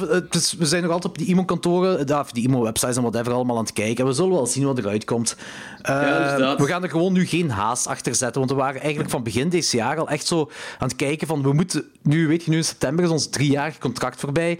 En het zou heel fijn zijn om in september dan een huis te kopen. Of dat we in september kunnen verhuizen. Of in die periode, whatever. Dat zou ideaal zijn. Voilà, dat zou ideaal zijn. Maar nu hebben we zoiets van... Kijk, het ding is... Dat kan, je zegt van niet te veel haast achter zetten, maar vanaf het moment dat je huis hebt, gaat dat plots supersnel gaan. Hè? En dat is eigenlijk een rush waar je totaal niet door hebt hoe fucking snel dat gaat. Ja, ik ben daar wel psyched volgens. Dat is wel heel cool, maar het is ook wel heel frustrerend. Ja, dat geloof ik ook wel. Zeker omdat van ook al zegt de bank van het is in orde. Je sluit een contract af met, of je tekent al voor de optie voor de huis, of I don't know what. Dan moet je naar de bank gaan en dan moet hij dan nog eens goed doorsturen naar hun diensten. Die moeten dat ook nog eens goedkeuren. Dus die zeggen nu wel van, het is in orde, maar dan moet altijd nog een beslissing van hoge hand komen. En meestal is dat wel in orde. Bij jullie gaat het ook wel in orde zijn. Maar het is nog altijd zo wat stressy afwachten. Maar die van hoger hand, bedoelt je Nationale Bank dan? Ja. Ja, en dat is... Ik weet niet wat zij allemaal juist kijken. Eén groot ding is waar ze wel naar kijken, wat hij ook zei en wat ik ook van anderen weet, is dat ze kijken of je op de zwarte lijst staat. En als je er niet op staat, dan heb je toch al een grote safe...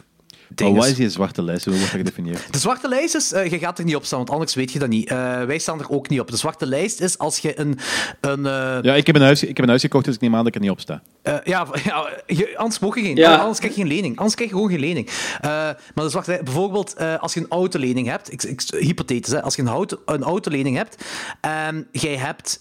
je moet maandelijks afbetalen en jij hebt dan een maand...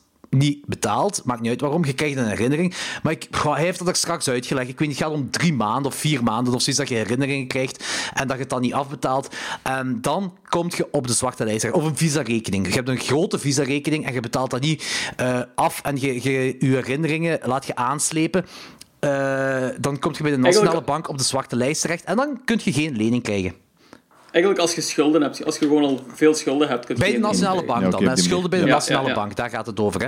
Dan krijg je geen lening. Okay. Ja, ik probeer daar echt zo van weg te blijven. Zelfs toen dat heel corona-gedoe begon, toen waren ze bezig van... dat ze misschien zo'n mensen met een lening gingen uitstellen. Of dat zo leningen uitgesteld konden worden. En ik had onmiddellijk al zoiets van... Kijk, Sofie en ik hebben allebei nog een volledig loon. Maar zelfs als we dat zouden kunnen... dat zou leuk zijn dat je zo een paar maanden kunt sparen... Maar je mocht er zeker van zijn dat die ergens wel zo een lijstje opstellen met welke mensen... Ja. Ja, tuurlijk. Zeker en vast. Maar niet alleen een lijstje, maar het gaat toch... Ik weet wat je bedoelt, hè, maar het ging toch letterlijk over uitstellen, hè? Dus leningen uitstellen. Maar uitstellen betekent toch dat je toch op een bepaald moment dat wel moet terugbetalen. Ja, dus ja, maar dat je 2 maanden... Pak, je lening eindigt op februari 2040. Dan eindigt dat 2 of 3 maanden later. Ja, ja. Ja. Het is niet dat je plots de maanden daarna super... het dubbele moet betalen voor 3 maanden. Zo, ja, tot, dan snap ik het wel. Dan snap ik wel als men. Maar ja, langs de andere, hebben ze dat gedaan? Dat vraag ik mij ook af, want er is veel Ik geloof dat we wel. Ze zijn er toch mee bezig geweest. Ik heb dat voor de rest niet meer gevolgd. Want eigenlijk is dat wel goed voor mensen die effectief in de shit zitten op het moment. Is dat wel een goed ding. Ook, ik moet trouwens zeggen, de overheid... jij zult dat ook wel gezien hebben dan, Logans. De overheid heeft effectief 200 en ietsje meer euro betaald dan iedereen die minstens 1 dag werkloos is geweest door corona. Ah, is dat? Ik heb dat eigenlijk nog niet gezien. Ja, en dat is effectief, zowel Machteld als ik hebben iets meer dan 200 euro gekregen voor onze gas en elektriciteit en zo te betalen. Waarbij, dus 400 euro, waarbij je eigenlijk een aantal maanden je elektriciteitsrekening en zo kunt betalen, je water en zo. Dat heb ik nog niet ontvangen. Nee? En vanaf welke maand zit jij werkloos? De voorbije maand werkte ik 2/5 en de laatste maand... 2 maanden geleden werkte ik 2/5 en de voorbije maand, dus mei, was ik volledig werkloos. Maar dus in april was je dan ook deels werkloos? Ja, inderdaad. Dat was 2/5 werkloos. En je hebt een tijdelijke werkloosheidsuitkering gekregen ook? Ja, dat wel. Dan... Normaal, dat wordt automatisch... Dat is ook niet van uw bedrijf uit of zo. Dat wordt automatisch vanuit de regering op uw loon gestort... op uw rekening gestort. Ja. Maar gaat dat niet anders zijn? Ook omdat ik... Maar 2/5 werk? Ik werk ook 2/5. In april heb ik ook 2/5 gewerkt. Son of a bitch. Dus normaal gezien moet dat wel zijn, maar misschien dat later... alhoewel, ik weet het niet. Ik dacht zelfs dat het allemaal gelijktijdig gedaan werd. Vraag dat eens na bij je werk. Dat ga ik inderdaad eens navragen, want dat is inderdaad wel... En je kunt dat googlen, want dat is echt een ding. Dus ik weet dat het heel lang een ding was. In april zouden we dat allemaal... We hebben het ook pas in mei gekregen. En ik denk dat dat gewoon allemaal gelijktijdig uitbetaald werd. En wacht. Zit jij bij je hulpkas of heb jij zo'n ACV of zo? Hulpkas. Ja, ik zou zeggen, misschien dat het daarmee te maken heeft, maar Machteld zit ook bij hulpkas. En ze heeft ook gekregen. Hulpkas is vrij correct, hè? Ja, maar laat. Ja. Hulpkas is wel hulpkas is inderdaad laat. Ja. Ik ben jaren bij de hulpkas geweest en ik heb er nooit echt shit mee gehad. Ja. Dat was altijd zo vrij goed op tijd. Dat is afhankelijk van je plaats waar je bij de hulpkas zit. Want, dat was Hasselt. Ja, ik zit nu in Hasselt en ik heb ook mijn werkloosheidsuitkering voor de voorbije maand, ik denk 10 dagen later gekregen als de rest van mijn werk. Ah, serieus? Ja, echt 10 dagen ook gewoon. Iedereen had dat zo op de 1e of de 2e en ik had dat op de 11e of de 12e of zo pas. Eind april, dat was zo in de pers gekomen dat eind april had... Of begin mei, ik weet al niet meer, had de hulpkas 80% van de werklozen door corona, wat eigenlijk in maart begonnen is, nog niet de maartdinges kunnen uitbetalen. Voor 80% van de mensen, ja. Voilà. Ja. Alright. Machteld heeft daar ook geluk mee gehad, hè? Maar check dat gewoon slogans op je werk, van hoe dat zit. Misschien dat zij verder kunnen helpen. Ja. I don't know. I really don't know. Ja, ik had zoiets van, ik geef het nog wel even, want... Iemand had me er ook nog eens iets van gezegd, maar ik dacht dat waarschijnlijk niet door ging gaan, omdat ik nog 2/5 werk. En ik dacht dat wel waarschijnlijk te krijgen voor deze maand dan. Ja, jij zou het normaal gezien sowieso moeten krijgen. Maar iedereen, het was effectief... Je kunt op Google opzoeken. Effectief, als je 1 dag werkloos bent door corona... Vanaf dat je 1 dag werkloos bent door corona, heb je recht op die 200 euro voor gas en elektriciteit en zo. Het is wel insane dat als je zo 1 dag werkloos bent, je ook zo evenveel krijgt. Maar ik denk gewoon dat niemand effectief 1 dag werkloos is door corona. Nee, dat inderdaad. Is echt, hier staat het. Hè. Ja, interesting. Oké, dan ga ik zeker eens nachecken. Ja, dan moet je nachecken, want dat is weer 200 euro extra. Ja, tuurlijk. I can make 2 batches of ramen with that. Ja, maar ik wil je zeggen, die je kunt uitspenderen aan waarschijnlijk domme internetdingen dat je koopt. Dat heb ik toch vooral te doen. Heel veel dingen op het internet kopen, omdat ik toch nergens naartoe kon gaan. Gelle weet dat nog niet. Ik had dat gisteren wel in de Peperkukerij verteld tegen Anthony. Maar ik heb, denk ik, de aankoop van mijn leven gedaan. Wacht, ik ga in de Klok zes 12 groep zal ik dat een fotootje sturen. Maar nu spannend, hè, want jullie weten nog altijd niet waarover het gaat. Hè. Gaat het over je flamingo-schedel? Nee. Oké, gaat het over een schedel? Nee. Oké. Het gaat over iets doods. Iets dood, ja, dat wel. Interesting. Machteld. Ik heb dode machteld gekocht, ja. Dat heb ik gekocht. Ja, misschien heb je al gezegd van machteld. Dus, ik wil een heel oud met worden, maar als op een dag... En dan, maar ik kan ook heel oud worden. Ik kan heel oud worden met een dode machteld naast mij, hè. Dat gaat, hè. Weet je dat er vroeger toch zo die tijd was dat ze echt mensen opzetten nog? Ja, die tijd heb ik niet meegemaakt. Als iemand stierf... Dat you could bring it back. Of als iemand stierf, dat ze daar de foto's van maakten. Zo. Ja. Wat, nog altijd zoiets insanes trouwens. Hè, waar ik vind dat we niet genoeg mee stilstaan. Ik vind dat waanzin dat dat ooit gedaan is geweest. En dit is wel een hele coole foto. Wat is dat? Is dat een dode kat? Aap? Dat is een dode aap. Ah, ja. Dat is een aap. Wow. Amai, dat is cool. Krijg je die ook zo nog? Ja. Heel sappig? En... Nee, ja, sappig niet waarschijnlijk. Die verkoper heeft mij nu gecontacteerd dat hij deze weekend gaat dat aapje zouten. En dan krijg ik dat gezout naar mij gestuurd. En van waar komt die aap?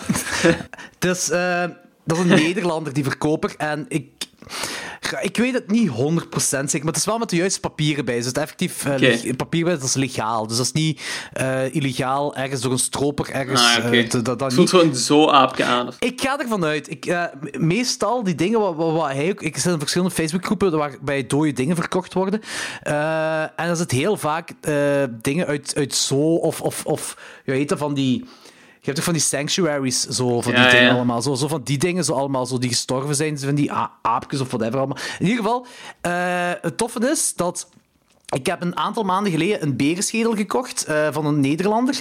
En die Nederlander is te gek. Dat is ook een beetje grappig, want... Hij zei tegen mij, maar jij bent een punker. Ik zei, joh, ik kan alles af en toe naar een punkshow. Zo ja, ik was dat vroeger ook. Hij zei zo, dit vond ik echt funny. Ik was dat vroeger ook. Ik ging naar Groenschok en van die dingen allemaal. Maar, ondertussen ben ik al 30 jaar en ik heb een kleine en dit en dat. En ik dacht van mijn eigen, shit, ik ben ouder dan nu. Oh boy, ja. Maar toffe kerel wel, want hij, weet je, heel die cleaning skills community en zo, die zijn allemaal... Meestal vrij die willen... Punk? Nee, niet punk, maar die willen niet de informatie doorgeven. Zo. Die zijn zo vrij op... Ze willen het gewoon niet doorgeven, al die informatie. Ook zo, ik heb ooit eens gewoon voor een varkenschedel te ontvetten, heb ik informatie gevraagd. Ik heb vier keer het antwoord gekregen, ja, je kunt je daar inschrijven bij die les en je kunt die cursus gaan volgen. Mannetjes, dat vraag ik niet, hè. Ja, dus die zitten allemaal heel fel op hun eigen en die willen niet te veel info geven. En dan wil ik trouwens... Er is een luisteraar... Eigenlijk zijn dat gewoon allemaal psychopaten. Er is een luisteraar van Klok zes 12 en de Peperkukerij, Vincent Klaassen. En hij zei al onmiddellijk, toen ik met die paardenschedel bezig was, zei hij tegen mij, Jordi, ik ga je gewoon een kolonie kevers sturen. Je krijgt een kolonie kevers van mij, dan kun je meer bezig zijn met dode dingen zuiver te maken. En die kerel, die Nederlander, waarvan ik die berenschedel gekocht heb, hij zei tegen mij, zit je een verzamelaar van schedels? En ik zei, ja, ik heb dan. Ik heb 5 aapjes. Maar ik heb 5 apenschedels, niet echt aapjes. En hij zei tegen mij, ik heb ook 2 apenskeletten. En ik zei, ho. Ik heb het over schedels, want skeletten, dat kan ik niet betalen. Dat is echt te duur. Maar zo'n apenskelet is tegen de €1.000 of iets meer dan €1.000 waard. En dat vind ik te veel geld om eraan uit te geven. En hij zei tegen mij, ja, ik ben toch niet zot genoeg om €1000 aan apenskeletten te geven. Ik maak het ook zelf. En ik zo, maak dit het zelf? Raarder en raarder aan. Hè. Wat bedoelt je met zelf maken? Zei, nou ja, ik koop het gewoon op internet, een lijkje, en ik maak het helemaal zuiver en tot dat. En ik zei zo van, ja, oké, ik snap het. Gelijk, als er een vogel tegen mijn ruit vliegt, kun je die zuiver maken, die vogel. En dan heb je een vogeltje. Maar apen vliegen niet tegen mijn ruiten. Zo werkt dat niet. I'll donate $1 million to the orphanage. When monkeys fly. Nee, when pigs fly. Nee. When pigs fly, ja. Nee, maar when pigs fly, ja. Maar die vliegende aap had hem ook. Ja, inderdaad, heel de vliegende apen van die vleemhuisvleugels. Ik snap de verwarring. Maar... Oké, dus eigen aapjes tegen de raam. Ja, dus hij zei zo van, nee, het is een Facebookpagina en ik was al lid van die pagina en die heet dode taxidermie dingen. En dat zijn eigenlijk gewoon lijken dat verhandeld worden. En, heb je daar tegenover ook levende taxidermiedingen of zo? Dat zou pas een Huber zijn. Dat is zo van die suspension dingen waar dat Wesley mee bezig is. Sophie en ik trouwens nog altijd eens willen doen. Wesley zei dat jij Wesley daarover had aangesproken voor zo'n suspension. Daar kom ik zelfs op terug. Even drinken halen. Sorry. Ik ga even drinken halen, want mijn keel is droog als iets. Maar daar kom ik zelfs terug. Oké. Maar in ieder geval, dus ik heb van die Nederlander heb ik dus... ik vind het echt mega cool. Jean heet hem. En hij heeft echt stap voor stap gezegd tegen mij... Want hij zei dus tegen mij... Oké, jij krijgt dat aapje dan toegestuurd. Heb je een stappenplan voor het zuiver te maken? En ik zeg zo tegen hem... Ja, stap 1. Ik krijg kevers toegezonden van een buddy. En dat is het. Dat is mijn stappenplan. Maar hij heeft echt... Dat is echt tof, want hij zo... Nou, in Nederland hebben we zoiets gelijk de Action of the Block. Ik weet niet of dat bij jullie daar in België is, maar daar kun je curves kopen. En dan moet je 2 curves kopen. En ik zei, Savannah, dat bij jou ook. Ik zal al 2 van die doos... En dan doe je pandy. Ik zal al 2 van... Ja, we zijn een stopper. Maar dat is wel, hij was wel echt mega gedetailleerd uitleg aan het geven. Dat vond ik heel tof en dat apprecieer ik heel hard. Cool, want hij zei ook zo van, ja, zo'n aapje, weet je, dat is heel kleine botjes. En het verschil met uw aap zuiver maken door kevers, of je kunt door kevers laten zuiver maken of markeren. Ik weet niet of je markeren kent, Danny? Ik ken er niks van. Ah, wel, markeren, niks. Markeren is dus uw lijkske in water stoppen. En dat water moet tussen de 35 en 45 graden hebben en behouden. En ik zei zo tegen hem, ja, oké, maar dat gaat moeilijk gaan, want ik ga hier niet op mijn fornuis dat aapje kunnen in water steken, want mijn vriendin schopt me buiten. En... hij zei zo, ja, nee, maar ik doe dat zelf op mijn balkon. Ik zei, ja, ik doe dat zelf buiten. Ik zei, ja, maar ik heb maar een balkon. Hij zei, ja, maar ik heb een balkon van 1 meter op 2. Ik zei, oké, ik heb een groter balkon, dus dat moet mij dat ook wel lukken. Hij zei, je moet gewoon een thermostaat voor het aquarium kopen van €12. Dat kost echt niet veel geld. En dat regelt je water gewoon constant. Ze kun je gewoon buiten doen, want dat stinkt heel fel. En dat markeren, dat is eigenlijk een versnellend rottingsproces. Dus dat begint heel hard te stinken wel, maar je zit wel in je dozen. En je houdt dat buiten, dus je hebt er eigenlijk geen last van. En wat gebeurt er dan? Alles gaat weg, behalve uw bot. Maar ook uw kraakbeen gaat weg. Dus alle botjes vallen uit elkaar en je gaat dan effectief moeten puzzelen. Dat is een grote puzzel dat je aan elkaar steekt. En dan heeft hij de tip gegeven van... Als ik u was, zou ik wel de handen en de voeten door kevers laten opeten... Want de kevers eten het kraakbeen niet op. Alleen maar het vlees en de spieren en alles wat er rond zit. Maar alleen de botten en het kraakbeen niet. En die handen en voetjes, die zijn dat is veel te klein bij zo'n klein aapje. Dat is zo'n penseelaapje. Dat is echt veel te klein. En dat is, je zit zo lang... Hij zei zo, ik heb op een paar of 2 handen. Voor zo'n aapje ben ik 8 uur aan bezig geweest om in elkaar te steken. Jesus Christ. Maar ik vind... Ja, dat is veel werk en zo. En dat is heel tof. Maar... Ik vind dat gewoon heel cool dat hij die info geeft. En ik ben ook zo bezig met die veilingen, want er zijn nu op Instagram zo'n paar van die dudes die zo heel veel shit hebben, zo veilingen doen. En je kunt vanaf, ja, meestal is het vanaf €0 dat je gewoon kunt bieden. Nou, ook op mensenschedels en van die dingen allemaal. En op een van die veilingen heeft Wesley een volledige zeeleeuw gekocht. Voor €200. Wat echt mega cheap is, hè. Dus een volledige zeeleeuw, dat zal ook wel een €1000 waard zijn, normaal gezien. Voor €200. Maar geen lijk, hè. Dus echt de botten, hè. Dus alle botten gewoon van een zeeleeuw. Het zou goed zijn, moest je echt gewoon zo een zeeleeuw-lijk gewoon gaan dumpen met Wesley. Wat de fuck doet je daarbij? Dat weegt toch 100 kilo of zo, niet? Ja, het lijk waarschijnlijk ik denk dat een zeeleeuw vlotjes meer dan 100 kilo weegt, hè. Ja, dat zal waarschijnlijk. Ja. Een grote beest. Het is geen zeehond, hè. Zeeleeuw. Ja. Zeeleeuw. Maar het is echt wel... Het gaat over het bot gewoon. Hè. Dus er zijn zo pakketjes met botten dat hem aankrijgt. Maar wel voor €200. Dat is echt wel fucking cheaps, hè. Pretty good deal. Hoe random, ja. Dat is wel cool, hè. Ja, dat is echt cool. Want hij zei ook zo van... Ik had mijn twijfel om te bieden, omdat ik heb de tijd niet meer aan elkaar te steken. Want dat is ook... Ja, dat is echt pretty intensive. Je moet echt... Je zit, echt ja, dat is super surgical precision ook, hè. Dat is eigenlijk Lego voor psychopaten. Ja, maar dat is wel tof. Want ik zeg, zoiets heb ik altijd al zelf willen doen. Echt zo van, zo goed als Scratch, echt uw lijkske, een heel skelet opbouwen. En die is nu al gevuld en de organen zijn eruit gehaald. Maar het is wel vlezig. Het is nog altijd heel vlezig. Ja, inderdaad. Het ziet er inderdaad echt vlezig uit. Een zeeleeuw bouwpakket voor €200. Nee, ik heb het over de aapken, hè. De aapken heb ik het. Oké. Aapje bouwpakket voor hoeveel? Ik heb €140 betaald hiervoor. Dat is een deel. Ja, en als dat helemaal in elkaar gestoken is, is dat iets meer dan €1000 waard. Jesus Christ. Dus ja, dus, dus ik ben wel blij dus met je. Dus je zit nu gewoon al die dingen goedkoop aan het kopen en binnenkort als je dat in je huis hebt, gaat je dat verkopen van een hoop shit. Ja, je zit echt in het meest niche ding ooit aan het investeren eigenlijk. Maar ook zo, die flamingo-schedel dat ik heb, dat heeft mij, denk ik, €40 gekost, maar dat is ietsje rond de €100 waard. Ik zoek wel echt wel zo... De cheapo's. Ja. Zo de goede deals. Ja. Ik probeer echt de goede deals. Want eigenlijk, heel dat schedelverzamelding of opgezette dingen of whatever, hè. Als je geld genoeg hebt, kun je alles daarvan kopen, want het kost gewoon geld. Tuurlijk. Je kunt, als je €500 per mens schedel wilt uitgeven, geen probleem. Ik kan ervoor zorgen dat je 10, 20, 30, 40, 100 mensenschedels hebt als je tussen de €500 en €1000 wilt uitgeven per mensenschedel. Als je ooit verdacht gaat worden van een moord, dan gaat deze zin in je rechtszaak komen. Nee, maar weet, dat is zo, als je het geld eraan wilt uitgeven, heb je het. Maar ik haal daar geen... Ik haal er niks uit. Ik vind dat niet tof om zo van... Ik heb zo bijvoorbeeld gelijk eens... Er is een dude waarvan ik... Ik heb daar gewoon van die dude heel cheap een vervet aapje en een bavianenschedel. Dus een vervet aapjeschedel en een bavianenschedel kunnen kopen. Ik zat ietsje meer dan €100 voor beide schedels. Een bavianenschedel alleen is €250 waard.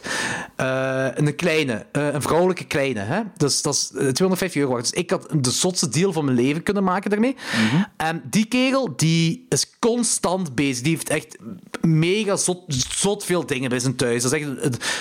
Dat is abnormaal. Dus je moet gewoon hem vragen, ik wil zo'n soort schedel, en hij zorgt dat je dat hebt. Maar wel allemaal legaal, hè. Dus hij is ook zo met dierentuinen en boerderijen en van die dingen, allemaal werkt hem allemaal samen. Dus dat is allemaal legaal.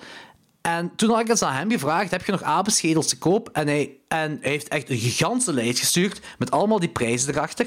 Maar dat waren wel dan de juiste prijzen. Er was zo een mix-up en hij had verkeerde prijzen doorgegeven aan mij bij de eerste keer. Maar dan zit je zo de juiste prijzen betalen en dat is zo van...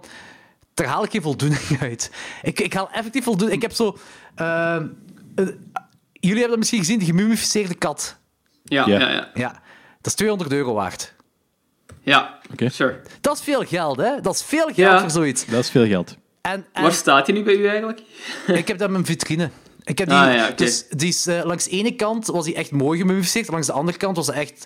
Ja, ik heb zo met een tang heb ik zo de lever en zo van die dingen eruit gehaald. Maar dat is heel poreus gewoon. Dat is stof eigenlijk. Was echt gewoon een kat die tussen muren was gekomen of zo en daar is gestorven. Ik denk dat dat zoiets was, ja. Ik denk dat het zoiets was. Dus ik heb die hele kant heb ik zuiver gemaakt. Er zaten ook zo heel veel spinneneieren in en spinnetjes en van die dingen allemaal. Ja. Dus ik heb dat helemaal langs die ene kant helemaal zuiver gemaakt. Dat er niks van beestjes... Dat is het ding, als dat gemummificeerd is, dan komt er niks meer van beestjes in, omdat dat is droog. Er zit geen vocht meer in, hè. Ja. En dan kan ik niet meer rotten en zo. Dus ik heb dat helemaal zuiver gemaakt langs de ene kant. En nu heb ik zo eigenlijk een best wel mooie gemummificeerde kat in mijn kast staan. En ik heb die gratis gekregen. Terwijl, als je op Tongeren de antiekmarkt gaat, dan kun je die ook kopen. En dan kost dat €200. Wat insane is. Maar ik vind dat ook heel cool van... Er zijn zo twee dingen die ik verzamel. Vinyl, obviously. Ja. En dat is van die Disneyland soundtracks. Ja, juist. Ja, ik denk dat u van Amerika ook een laten meekomen. En als je weet dat het gaat, je kunt zo heel veel van die soundtracks, zo van die uit begin jaren 90 of zo, daar gaat soms al €250. Dat is insane voor zo'n stom fucking cd'tje. Dat is echt insane, maar ja. Ik heb hier 20, 25, misschien zelfs meer liggen. En ik denk dat ik voor geen enkele meer dan €40 heb betaald. Dus een paar daarvan... Die hele collectie is... 600, 700, 800 € waard, denk ik. Maar daar haalt je toch ook voldoening uit? Want je ik vind dat leuk, want je zit echt aan het zoeken. Want ik kan de meeste van die cd's kan ik gewoon zo kopen als ik met dat ga. En ik geef gewoon zo het bedrag wat erop staat, of op Discogs. Ja, Discogs. Als ik daar gewoon zo'n default bedrag aan uitgeef, dan kan ik de meeste van die dingen kopen. Maar dat kost me een hoop geld. En dat is gewoon cool om gewoon zo rond te zoeken. En heel af en toe komt er eentje tegen voor zo... Ik heb nu vandaag bijvoorbeeld op eBay eentje gekocht... Een van die soundtracks van zo begin jaren 90 voor £9. Dat is zalig. Dat is iets wat op internet denk tegen de €40 of zo standaard gaat. Ja, en dat is zalig zo van die dingen. Als je gewoon, ik haal er ook voldoening uit om gewoon zo echt zo op zoek te gaan naar zo van die dingen en gewoon onder de prijs gaan. En maar ik ga dat ook niet verkopen, die dingen. Het gaat mij niet om. En jij waarschijnlijk ook niet. Nee. Dat is gewoon... Dat is ook zo. En ik denk zelfs dat als je zo alles gewoon kunt kopen... als je gewoon ongelimiteerd budget hebt, je kunt alles gewoon kopen, ik denk dat je zo heel jaded wordt na een tijdje. Ja, dat denk ik ook. Het ding is, hè, dus zo, de hand is weg. Jacques Vermeire, hè? Die, hij is een heel grote verzamelaar van filmposters. En ik denk eigenlijk vooral Belgische filmposters. Dus hij zit zo op heel veel veilingen, online veilingen en zo. En hij lacht hem. Ja, Jacques Vermeire is superrijk. En hij zegt ook van, ja, en er zijn mensen tegen mij op aan het bieden. Maar ja, dat maakt toch niet uit, want uiteindelijk ben ik altijd de winnaar. Ja, ik snap er ook niet wat hij daarin heeft. Jacques Vermeire is ook wel een rare mens, heb ik de indruk. Ik vind wel, ik heb zo die Moslem 1:30 afleveringen en zo. Ik heb echt wel moeten lachen met hem, ze. Ja. Met Jacques Vermeire, dat wel. Was dat Eva Pauls die zo heel schraal was geworden? Nee, hij heeft kanker gehad. Ah ja, maar die Eva Pauls, daar was toch ook iets mee, hè? Eva Pauls, dat kan dat. Die is een ex-vrouw. Ah, jawel, inderdaad, ja. Juist, nu herinner ik mij. Is dat ook de moeder van de dochter? Ja, ik denk het wel. Ik denk dat hij heel schraal was, zo'n periode. Ja, dat was. Want hij heeft er ook wel eens hij is er eens openlijk over geweest, maar niet nederig of zo naar die ex-vrouw toe, maar echt zo van, problemen, maar echt psychologische problemen was het, hè, en hoe ermee omgaan en zo. Ik herinner me zoiets, maar die is inderdaad wel, die heeft echt wel zo schraal iets, ja, dat is waar. Maar het was Jacques Vermeire die kanker heeft gehad, en echt zo'n felle kanker just, ook zo, waarvan hem genezen is. Dus maar ik ben inderdaad. Op zich wel, eigenlijk wel fan van Jacques Vermeire als persoon. Want hij is heel open over heel dat gedoe. Hij zegt ook zo van... Ik heb heel veel geld en hij doe het ook voor het geld, zegt hij. Ja, voilà. Ja. Hij is er heel eerlijk over, maar hij is ook heel eerlijk over de negatieve aspecten uit zijn leven. Mm. En dat vind ik ook wel tof. Zo. Die ook zo... Zoals? Ja, wel, vooral dat kankerding is zo. Daar was hem heel open over. Dat is, hoe heet dat programma? Dat is een programma geweest op VT4. Dat zo bij bekende Vlamingen... wanneer ze zo... hoe heet dat nu weer? Dat ze heel open zijn over bepaalde dingen. En dat is een... Was dat Het Huis of zo? Nee. Ik heb letterlijk geen idee waar je het over hebt. Maar... Nee, niet Het Huis. Dat ze dan bij hun thuis komen en... Ik kom er nu echt niet op, ik heb misschien ze zo eens opzoeken. Maar dat is zo portretten dat programma maakt. Ja, wel, inderdaad, een portret van hem dat gemaakt wordt. En dan gaat dat over een aspect in zijn leven dat zo de Vlaming hier in België niet kent. En dat ging dat heel diep over zijn ziekte, dat hem overwonnen heeft. En dat was een heel mooie reportage. Dat was een heel supermooie reportage. En ook als ik dan zo zijn dingen... hij is ook effectief bij Klok zes 12. Bij Moslem 1:30 heeft hem effectief een paar keer geweest. 2 keer, denk ik, of 3 keer misschien. Mm-hmm. En hij maakt constant jokes. Ja, die is ook al in de 70 ondertussen. Hij maakt constant jokes, maar wel zo op een graad van eerlijkheid. En hij zegt ook van toen hij mijn boeken had geschreven, hij gaat naar de boekenbeurs en dan komt er zo een heel hoop mensen, eigenlijk vooral de meeste mensen, misschien zelfs allemaal, komen naar hem toe met FC de Kampioenenstrips om die te laten tekenen. Tuurlijk. Zo van die dingen zo. Weet je, dat zijn... Ik kan niet zeggen dat dat falen is of zo, of wat hij voor allemaal, maar hij is gewoon super eerlijk op al die gebieden. En dat vind ik wel tof van hem. Dat is inderdaad wel goed, kan ik ook wel appreciëren. Heb jij eigenlijk zo iets logisch dat je verzamelt? Danny is zo met die Disney-dingen allemaal bezig. Ik heb ook heel veel verschillende dingen. Films en dode dingen. En vinyl ook. Ik heb dat zo niet echt. Ik heb zo we hebben allemaal vinyl. Jordi heeft er gewoon dode dingen bij en ik heb er dus niet bij. Ja, maar ik heb dat vroeger wel altijd... Ik heb altijd wel zoiets gehad dat ik verzamelde, heb ik de indruk. Maar niet zo fanatiek als Ulla. Ik heb een tijd... Planten. Ja, dat is ook niet echt een verzameling natuurlijk.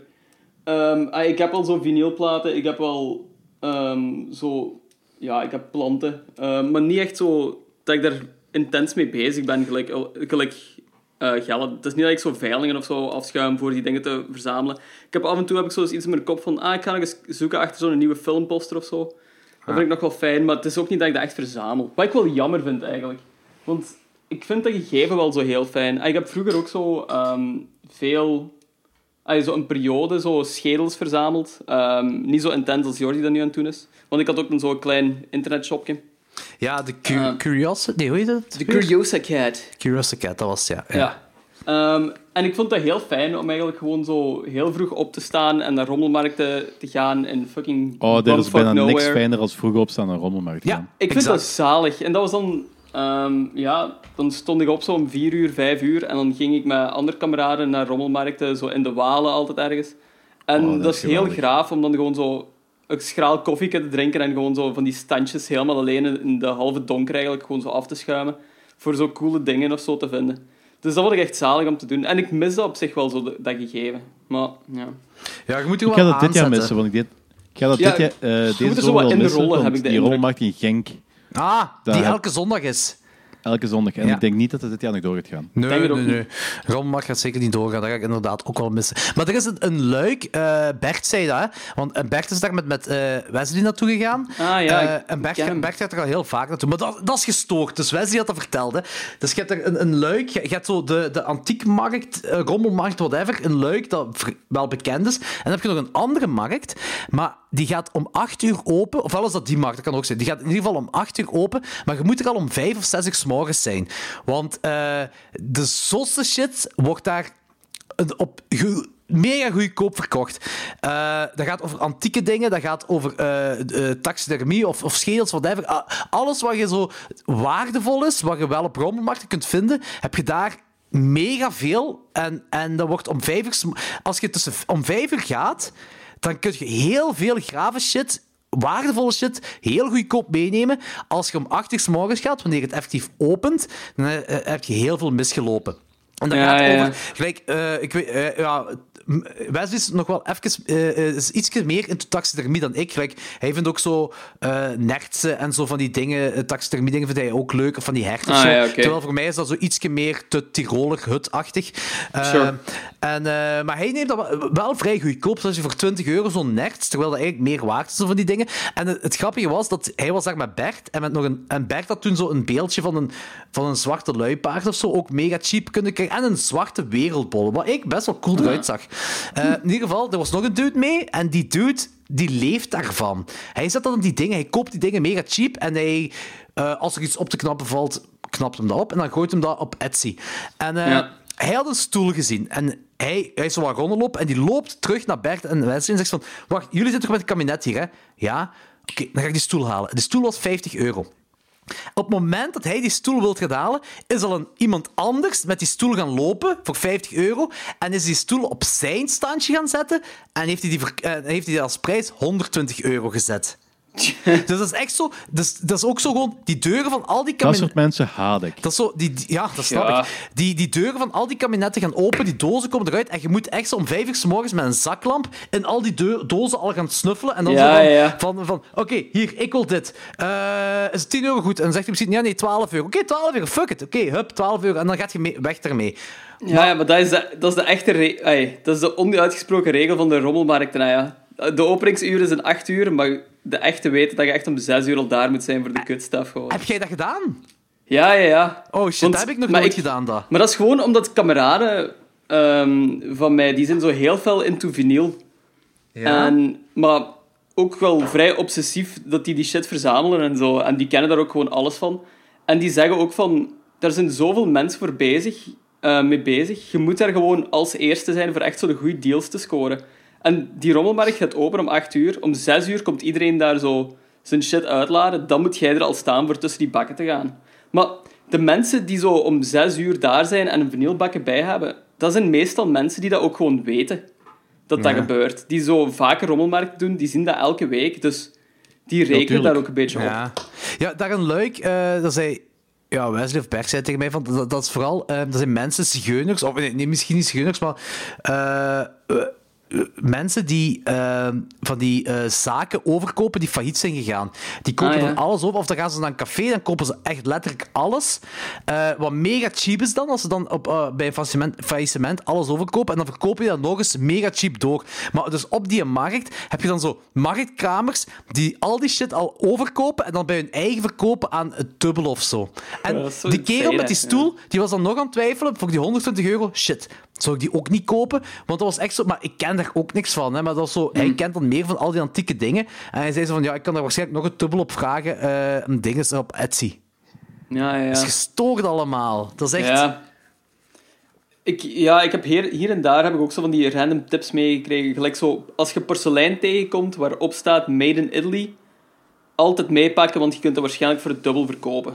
Is dat echt, ja? Dat is blijkbaar een ding, ja. Maar ik ken er allemaal niets van. Als je €1 kunt vinden, kun je dat voor €2 verkopen, eigenlijk. Ja, eigenlijk wel. Hey, als het dat waard is voor u, sure. Maar... Ik heb dat zo... Ik, dat is... Ik... Ik ga nu een beetje hout afkloppen. Maar ik denk niet dat ik dat ooit ga doen, gewoon shit kopen om de elders te verkopen. Want ik heb een beetje... Gelijk dat ik daar straks zei, van, ik vind dat heel leuk om zo dingen te vinden voor goedkope prijzen. Ja. Ik vind dat heel leuk dat er een wereld bestaat waar dat iedereen van die cheap shit kan vinden. Want ik heb daar een hekel aan van die mensen die dingen kopen omdat duurdere elders te verkopen op je eigen gewin. Ik weet dat het een menselijke aard is en zo, maar ik kan er niet meer over weg. Ik vind dat vooral bij Blu-rays en DVD's en zo vind ik dat echt gatachterlijk. En in Amerika heb je dat heel fel met slipcovers. Hè? Dus je hebt dan een bedrijf dat Scream Factory bijvoorbeeld, die brengen alles uit met een slipcover. En dan heb je heel veel mensen die, zeker bij de gelimiteerde dingen, die dan die Blu-rays kopen en die hebben een Blu-ray, houden ze, maar een slipcover verkopen ze dan voor 4-5 keer dubbele daarvan, 4-5 dubbele daarvan op eBay. Gewoon die slipcover. Is... En dan heb je nog, en dan het gat achterlijke eraan is dat je mensen hebt die dat kopen. Ja, dat is van al die dingen. Dat is heel probleem van de mensen zijn die dat kopen. Daardoor houdt het hele systeem zichzelf in stand, hè? Anthony zei me gisteren ook zo, er was een tape, ik ben de naam kwijt van de film, maar dat was een tape dat hij 10 jaar achter gezocht had. Hij had die kunnen vinden, vrij cheap. Ik denk €40 of zo voor die tape. Maar eigenlijk is dat veel voor een tape, maar voor die tape vrij cheap. Ik wist dat het niet €40 was, maar in ieder geval vrij cheap. En dan was er een Duitser die tape wou kopen van hem. En hij zei, nee, ik verkoop het niet, ik heb er veel te lang achter gezocht. En dan ging zo'n beetje verder. Ja, maar ik geef je zoveel. Dus eigenlijk zei die kerel, ik geef je €600. Ja, toen zei hij ook van, ja, oké, goed. Ja. Done. Ja. Uiteindelijk heeft alles een juiste prijs. Ik denk ook zo... ik ga er ook moeilijk mee hebben, maar pak nu bijvoorbeeld bij u, Danny. Jij hebt een... Ja, oké, maar als iemand als jij dat hebt en zegt van, ik wil dat niet verkopen, en iemand biedt u zo verwachtelijk veel geld... Dat is anders. Ja, dat is plaats van, als jij gekoopt is voor €10 op de rommelmarkt, je weet van, dat is €200 waard, en je gaat dat voor €200 ergens anders aanbieden. Nou, ik weet het. Dat is een douchebag move. Ja, ik ga er wel mee akkoord. Dat is vraag en aanbod. En ja, dat is kapitalisme. Fuck you. Nee, maar ik ga er wel mee akkoord. Ik vind dat eigenlijk ook wel een douchebag move. Ik vind die dingen eigenlijk ook... Ik heb er moeilijk mee, zal ik het zo... Ik heb er ook wel moeilijk mee. Ik had er nooit echt een heel uitgesproken mening over, tot ik dat dezelfde keer heb meegemaakt. Dat is een rommelmarkt hier in As. Ja? En, hier in As, gewoon Antwerpen. Ja, fuck. Toen in de tijd in As woonde. Dat is een rommelmarkt in As. En dat was eigenlijk zo een standje. En die had dan zo'n... daar lag zo dat oud Donkey Kong-spel. Je kent wel zo wat je vroeger had voor de Game Boy. Die kon je openklappen. Dat is gewoon dat Donkey Kong smijt de tonnen naar beneden, Mario moet erover springen. En moet boven raken. Dat spelletje. Mega cool. Dat was echt zo een appel en een ei. Dat is zo, mega cool. Dat is, ik moet dat niet per se hebben, maar dat is, als ik dat kan hebben, dat is heel cool. Want dat is leuk en dat is fijn. En ik heb wel redelijk wat gameconsoles thuis, dus dat is een hele mooie welkome aanvulling. Zeker. En vlak voor mij koopt een kerel dat op. Maar dat is een gast waarvan ik al wist van... die kop heb ik al vaker gezien. Dat is die met zijn games en zo altijd op zijn standjes. En ja, de week daarna was de rommelmarkt in Genk. En ja, daar ligt dat ding voor... ik snap perfect wat je bedoelt. Het ergste is, een jaar later was hij een gast met een collega. Ja, maar ik snap perfect wat je bedoelt. Dat is echt lullig, zo van die dingen. Ja, ik heb daar op zich zo minder probleem mee. En zoals ik al zei, ik heb kameraden die echt gewoon... Die zijn heel veel into vinyl. Die gaan elke week... Die werken er ook wel voor. Hè. Die staan elke week in de rommelmarkt. Ik interesseer me niet of je dat verwijkt of niet. Of dat je daar een moeite voor doet of niet. Vanaf het moment dat je dingen koopt op een goedkoop manier... om voor een hoop winst of veel meer geld ergens anders te verkopen... zit je met een fucking douchebag. Ja, daar ben ik helemaal niet mee akkoord. Zit je misschien een goede mens, maar dat aspect van u is een douchebag. Want dat neemt de plezier af, neemt plezier weg van mensen die effectief naar een rommelmarkt gaan om te verzamelen op een leuke manier. Gelijk dat jouw schedels op een leuke manier verzamelt en ik die fucking Disney dingen op een leuke manier verzamel. Tja, mannen, dan moet je om 6 uur op de rommelmarkt staan. Hè, joh. Dat is waar. Ik wil niet fucking 6 uur op de rommelmarkt staan. Ik wil daar gewoon op een rommelmarkt gaan en leuke dingen vinden. Ik heb er echt over nagedacht. Hè. Om, vorig jaar dan, Wesley zeiden van, ja, we moeten gaan. Dan was ik kijken voor mijn vrije dag te zetten op een vrijdag, om dan om 5 uur 's morgens te gaan. En ik zei al tegen Marcus, kom mee. En Marcus dacht, ik wil dat wel eens mee. Want ik wil ook effectief meemaken, zo. Om 5 uur 's morgens op een rommelmarkt, echt zo chaos en intensiteit, alsof je denkt, shit, uitzoek. Ik wil dat gewoon eens meegemaakt hebben. Dat lijkt me... Weet je, dat is... Ik ga niet zeggen dat dat super tof is, maar ik denk wel dat het leuk is om het meegemaakt te hebben. Gewoon ik vind dat wel fijn, ja. Om meegemaakt te hebben. En Max had ook zo van... Ja, vroeg opstaan, hè. Ik zei, ja, dat is inderdaad wel vroeg opstaan, ja. Om dan nog naar Luik te rijden en zo. Maar we gaan het wel... Als corona gedaan is, ga ik het sowieso wel eens doen. Hè. Ga ik naar Luik gaan en ga ik... wie ook wil meekomen, maakt niet uit. Ik wil gerust als meekomen. Ik wil dat wel eens doen, maar ik heb een gezin. Ik kan daar geen regelmaat van maken. Nee, maar het gaat mij ook niet om regelmaat. Ik ga het ook niet, zeker niet elke week doen. Ik wil echt letterlijk dit. Ik wil dat gedaan hebben. Daar gaat het mij om. Snap ik. Daar gaat het echt gewoon mee om. En kunnen we daar koopjes uit halen? Ja, wat er koopjes uit. Is dat niet zo? Dat is dat niet zo. Maakt niet uit. Uiteindelijk zijn daar gaan we naar de randpunten pakken. Voilà, je hebt nog een goede tijd gespendeerd met maten samen. En dat is, je hebt dus iets anders gedaan dan een showke. Het is zeker al fijn, zo. Ja, ja ik zou heel graag eens iets anders doen dan showkes, want het is echt al veel te de laatste tijd. Ja, die showkes. Komt met mijn nek uit. Godverdamme. Ik mis showkes wel effectief, moet ik zeggen. Ik word zot. Ik wil echt heel graag terug naar shows. Gaan we 2 seconden even pauzeren? Dan kan ik nog iets te drinken halen. Ja, ik ga ook even iets halen om te drinken. Trouwens. Dit is een heel ander pauzesegment dan bij Klok zes 12. Ik weet niet of jullie al veel naar Peperkukerij hebben. Ja, ik heb het gehoord. Dat is ook heel mooi. Ik ga heel eerlijk zijn. Ik heb nog geen tijd gehad om naar één of welke aflevering te luisteren. Ja. Het is een heel andere pauzesegment. Alright. Dus, dit is... Anthony, zo, voor deze klokslag. Het is wel effectief Anthony dat een pauzesegment heeft ingezongen. Dit is de pauzemoment van... Nee, stik talent. Het is het ook niet, Luister gewoon naar de aflevering als jij is. Ik ga luisteren. Ja. Oké, maar een andere keer. Ja. Tot ziens, hè. Tot ziens. Oeter. Met Jordi op de scooter. Eien. Lullen in de peperkwekerijen. Ukke. Hij zal zich moeten bukken. Als ik mijn uier in zijn mond steek, dan heeft hij melk voor een week. Waar vertellen, Logis? Je mist chokes. Ja, inderdaad. Wachten we niet op Danny? Tot Danny terug is? Wauw, waar is straks ook begonnen zonder u. Dus Danny springt op binnen ze. Ja, het is wel aangedaan dat dit zo'n chille dingen is.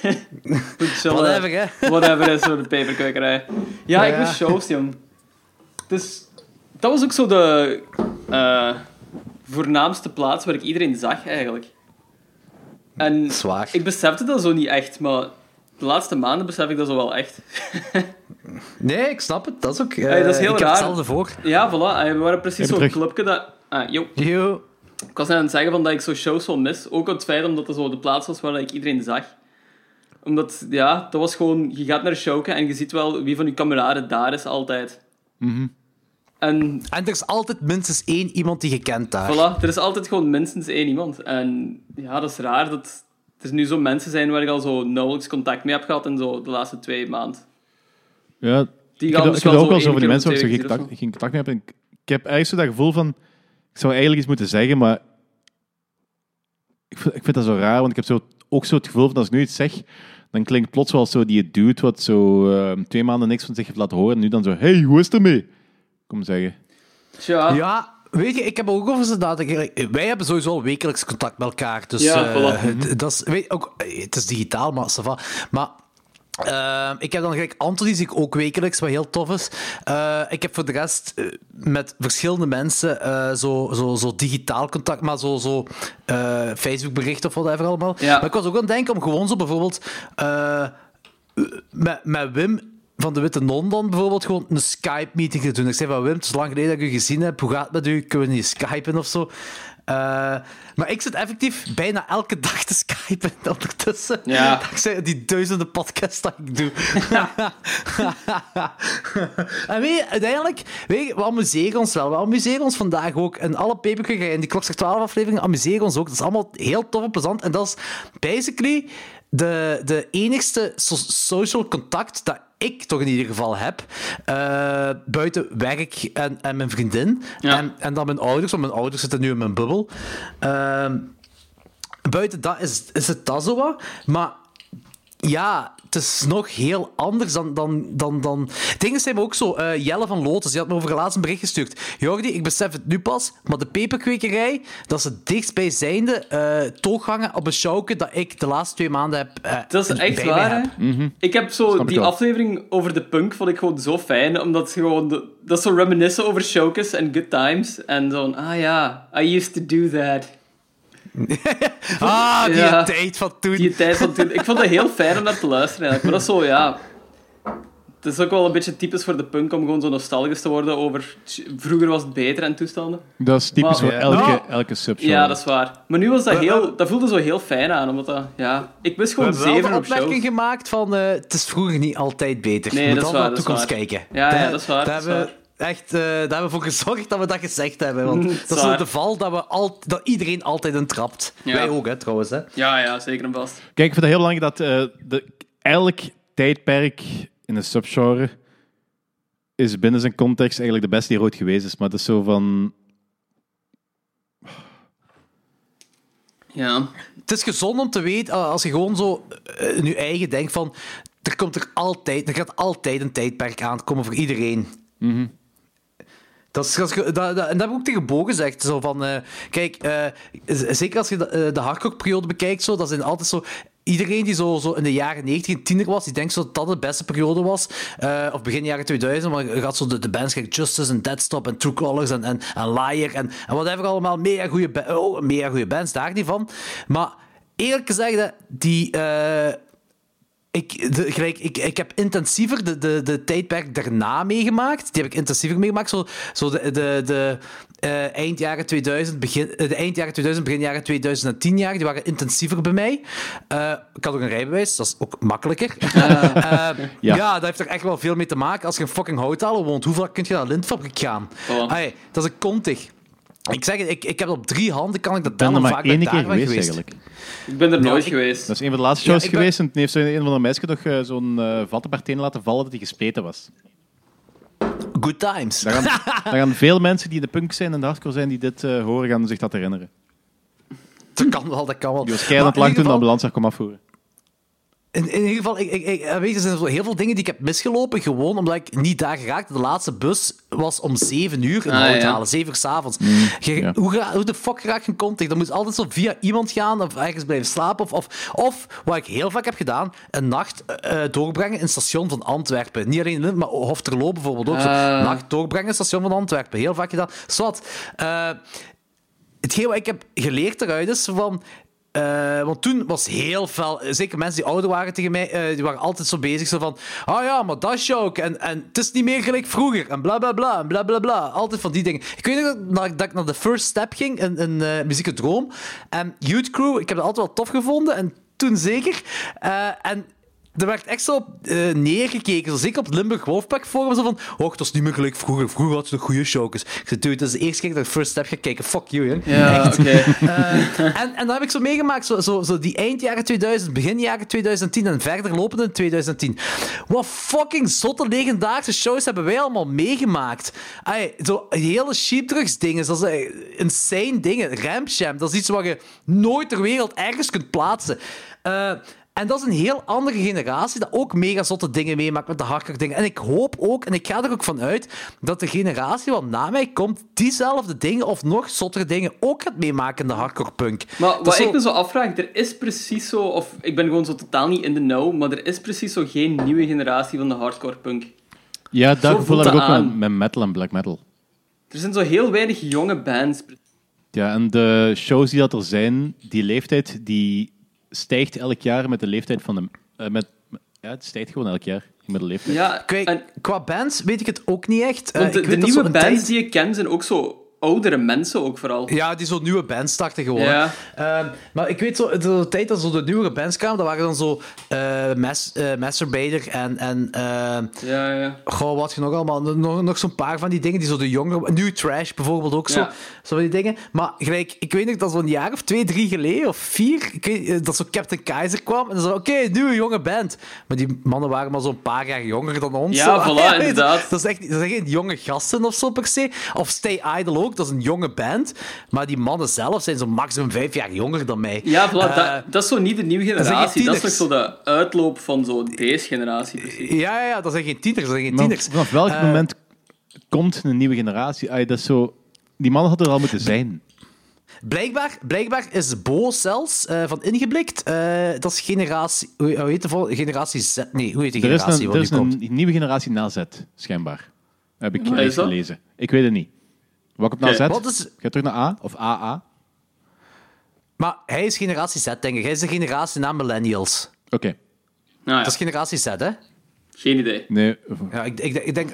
Maar maakt niet zoveel uit. Jesus want we hebben, ook aan hem gevraagd. Weet, dat zijn toch dingen wat jullie ook wel kunnen beamen. Zo van, hoe zijn je into alternatieve muziek geraakt? Ja, dat heeft veel te maken met Tony Hawk Pro Skater 2. Zeker. Ja, effectief. Tuurlijk, zeker wel. De alternatieve programma's op MTV, als in van laatavond, Agnostic Front en whatever allemaal. Zo van, zo van die dingen, zo compilaties deze. Hoeveel compilaties van whatever genre, wat alternatief was, had je wel niet in die tijd. En bij mij was het dan zo dat je doorgaat naar die Epitap compilatie ding of de Fat Rack. Maakt dat allemaal Victory niet uit. Records. Dat zijn de... Dat was bij mij. Wat Victory Records was bij mij. Ik had niet zoveel met Epitap en zo. Ah, wel, Victory Records is inderdaad ook zo. De Bulldog, hè. Ja.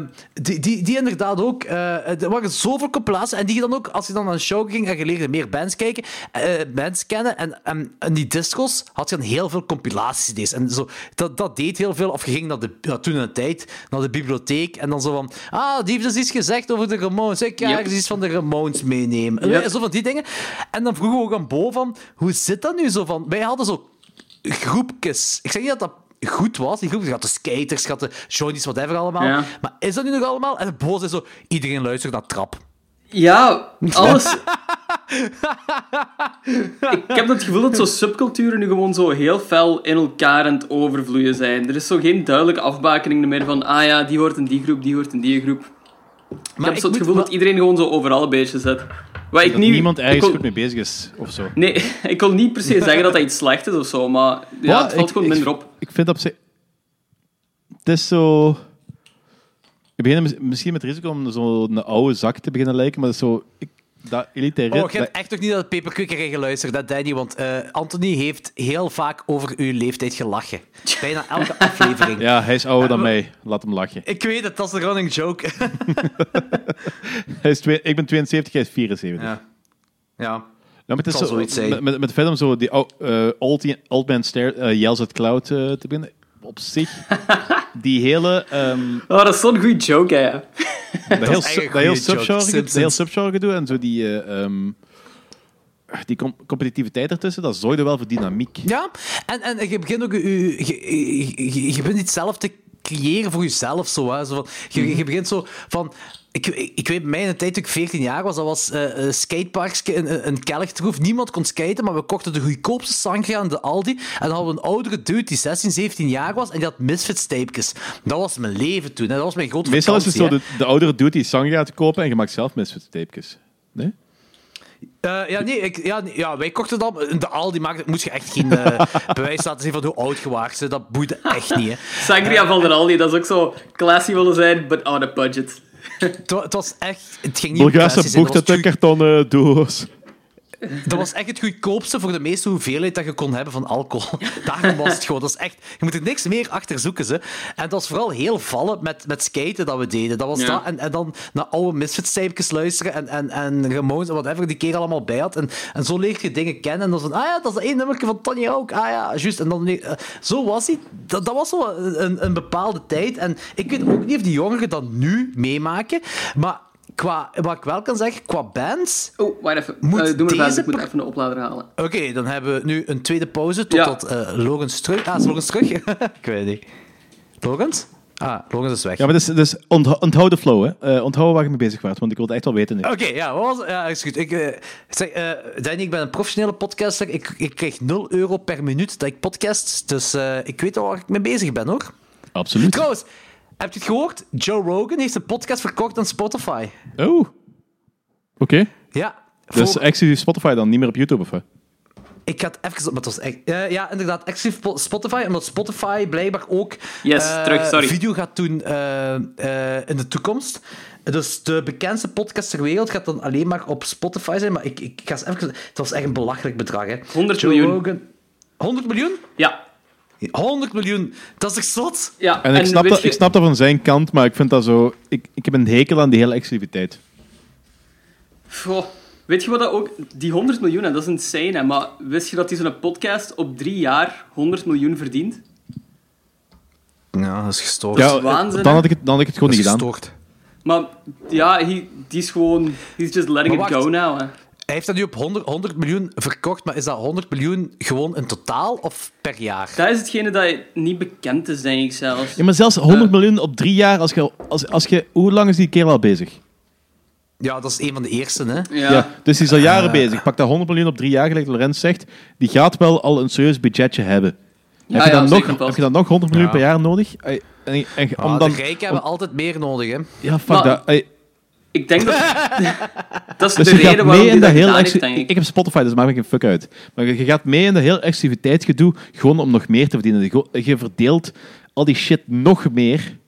Je doet nog meer mee aan de heel gezeik om nog meer geld te verdienen. Eigenlijk komt het daar wel op neer, ja. Ja. Ja, weet, kijk, ik snap dat ergens wel, want ja, geld is fijn, maar niet... Ik snap het niet meer als het blijkt dat hij al veel geld heeft. Ik bedoel, die kerel kan monetizen op heel veel andere manieren waarschijnlijk. Zonder dat hij exclusief wordt.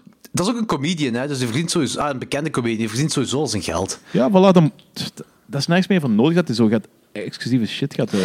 Weet je wat ik denk? Ik denk gewoon dat dit gewoon een nieuwe stap is in de podcastwereld. Hij is de eerste die dat doet en er gaan er nog volgen. Ja, en dat is heel slecht. Ja, dat is ook zo. Dat is het is voorbij, in principe. Dat is het begin van het einde, eigenlijk. Ja, op een heel negatieve manier te kijken. Maar dat is het begin van het einde. Want podcasten was zo begonnen als zoiets heel DIY en iedereen kan dat gaan doen. En nu gaat dat ook zoiets worden met... Professioneel is het eigenlijk al professioneel bij verschillende mensen. Ja, dat is waar. En plus, het hele ding van... Er zijn ook zo verschillende podcasten dat ik volgde, maar nu niet meer, omdat ze nu Patreon-only zijn. Ja, en dat is een ding in Amerika, dat meer en meer podcasten worden Patreon-only. En die... tienvoudigen hun luisteraars dan, maar het maakt er niet uit, want ze verdienen er geld mee. Dus dan hebben die in plaats van 8000 luisteraars, hebben die 800 luisteraars, maar ze verdienen er wel geld mee.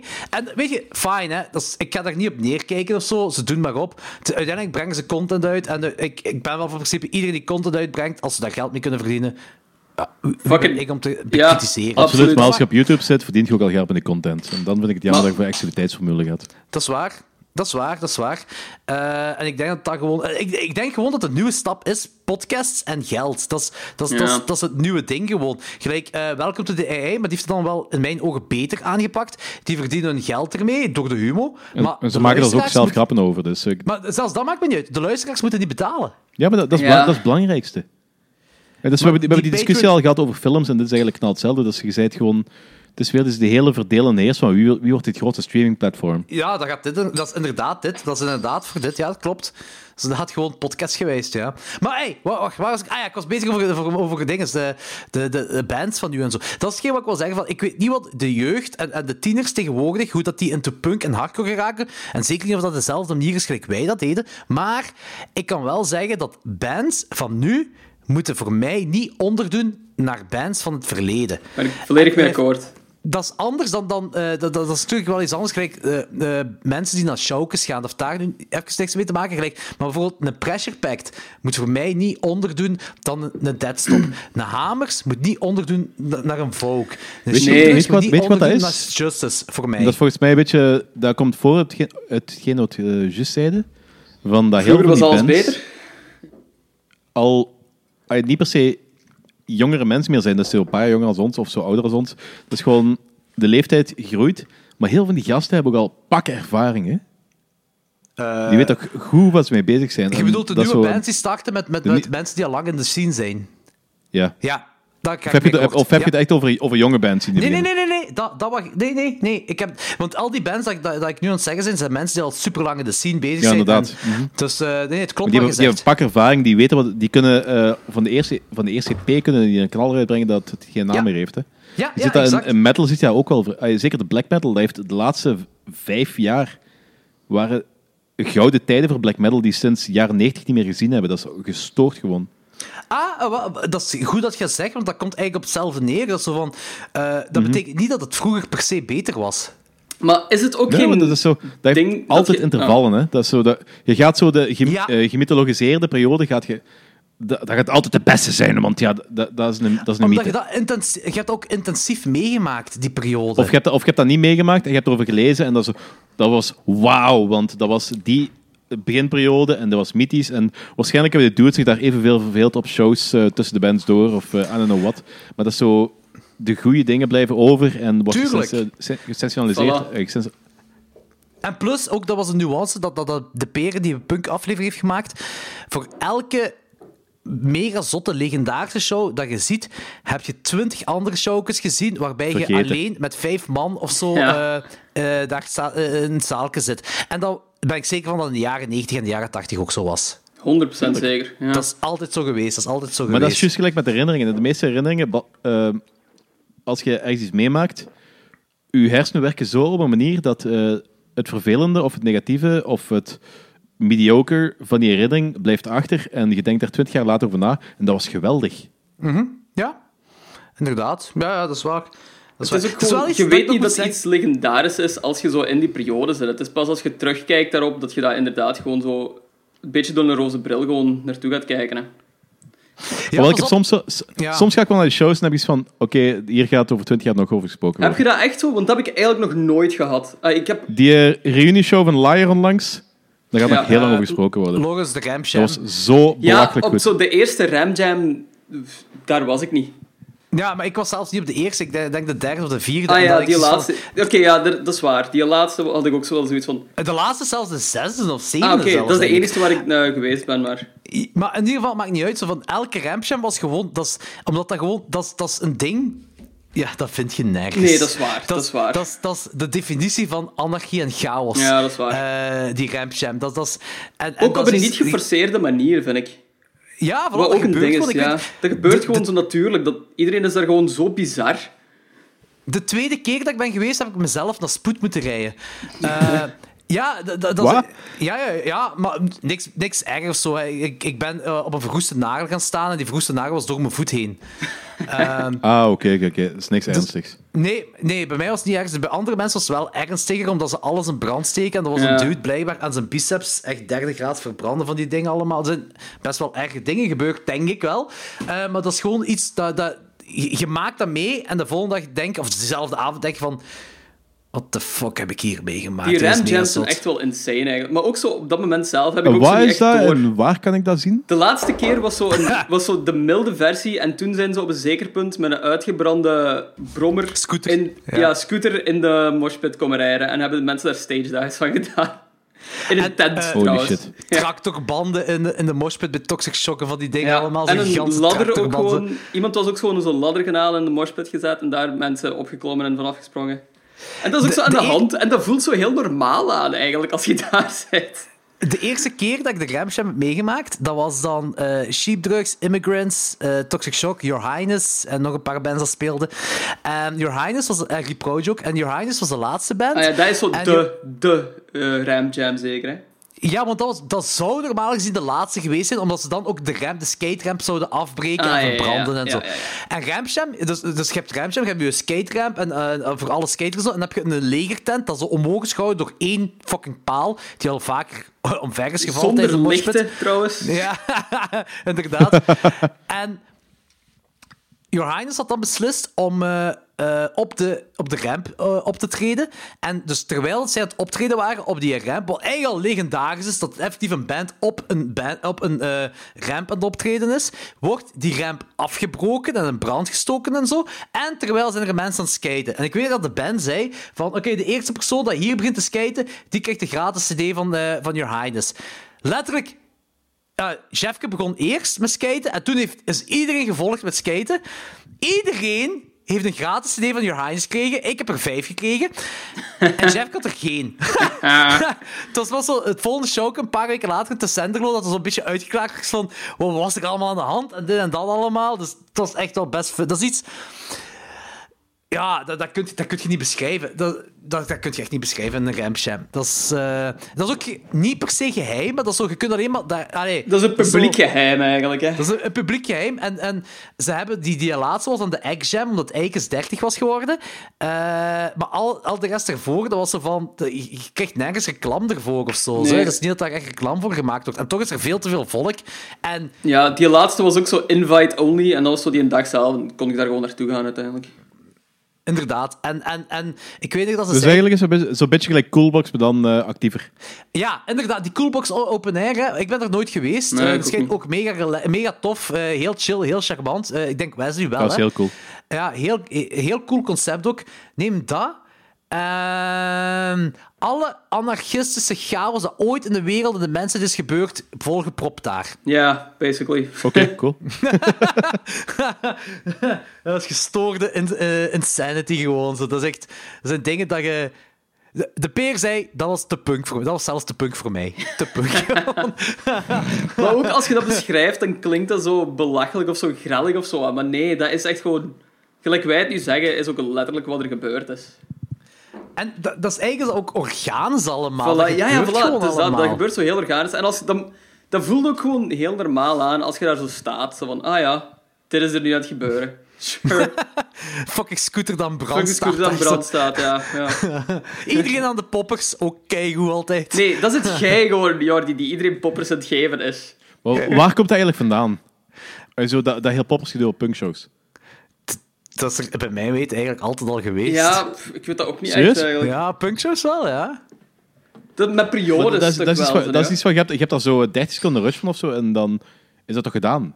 Ja, inderdaad. Maar wat een rush dat je dan hebt. Hè.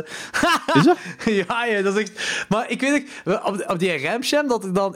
nu ga ik geen namen noemen, want ik weet niet wie allemaal met drugs in het openbaar gezet worden. Maar dat er zo één naar mij toe komt. Dus ik had een flesje, en er waren nog mensen die een flesje hadden. En dan kwam een dude naar mij toe en zei... Dude, je moet dat met 2 flesjes tegelijk in je neus doen.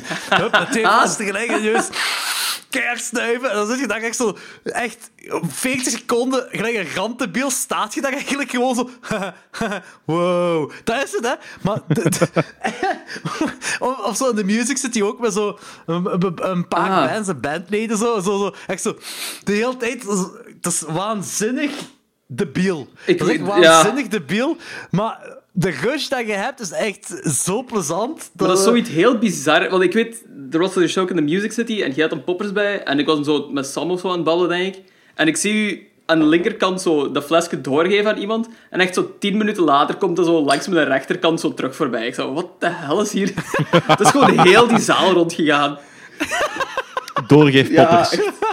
Ja, nu gaat er meer zijn, maar toen hè. Ja, weet je nog die tijd dat je poppers kon doorgeven?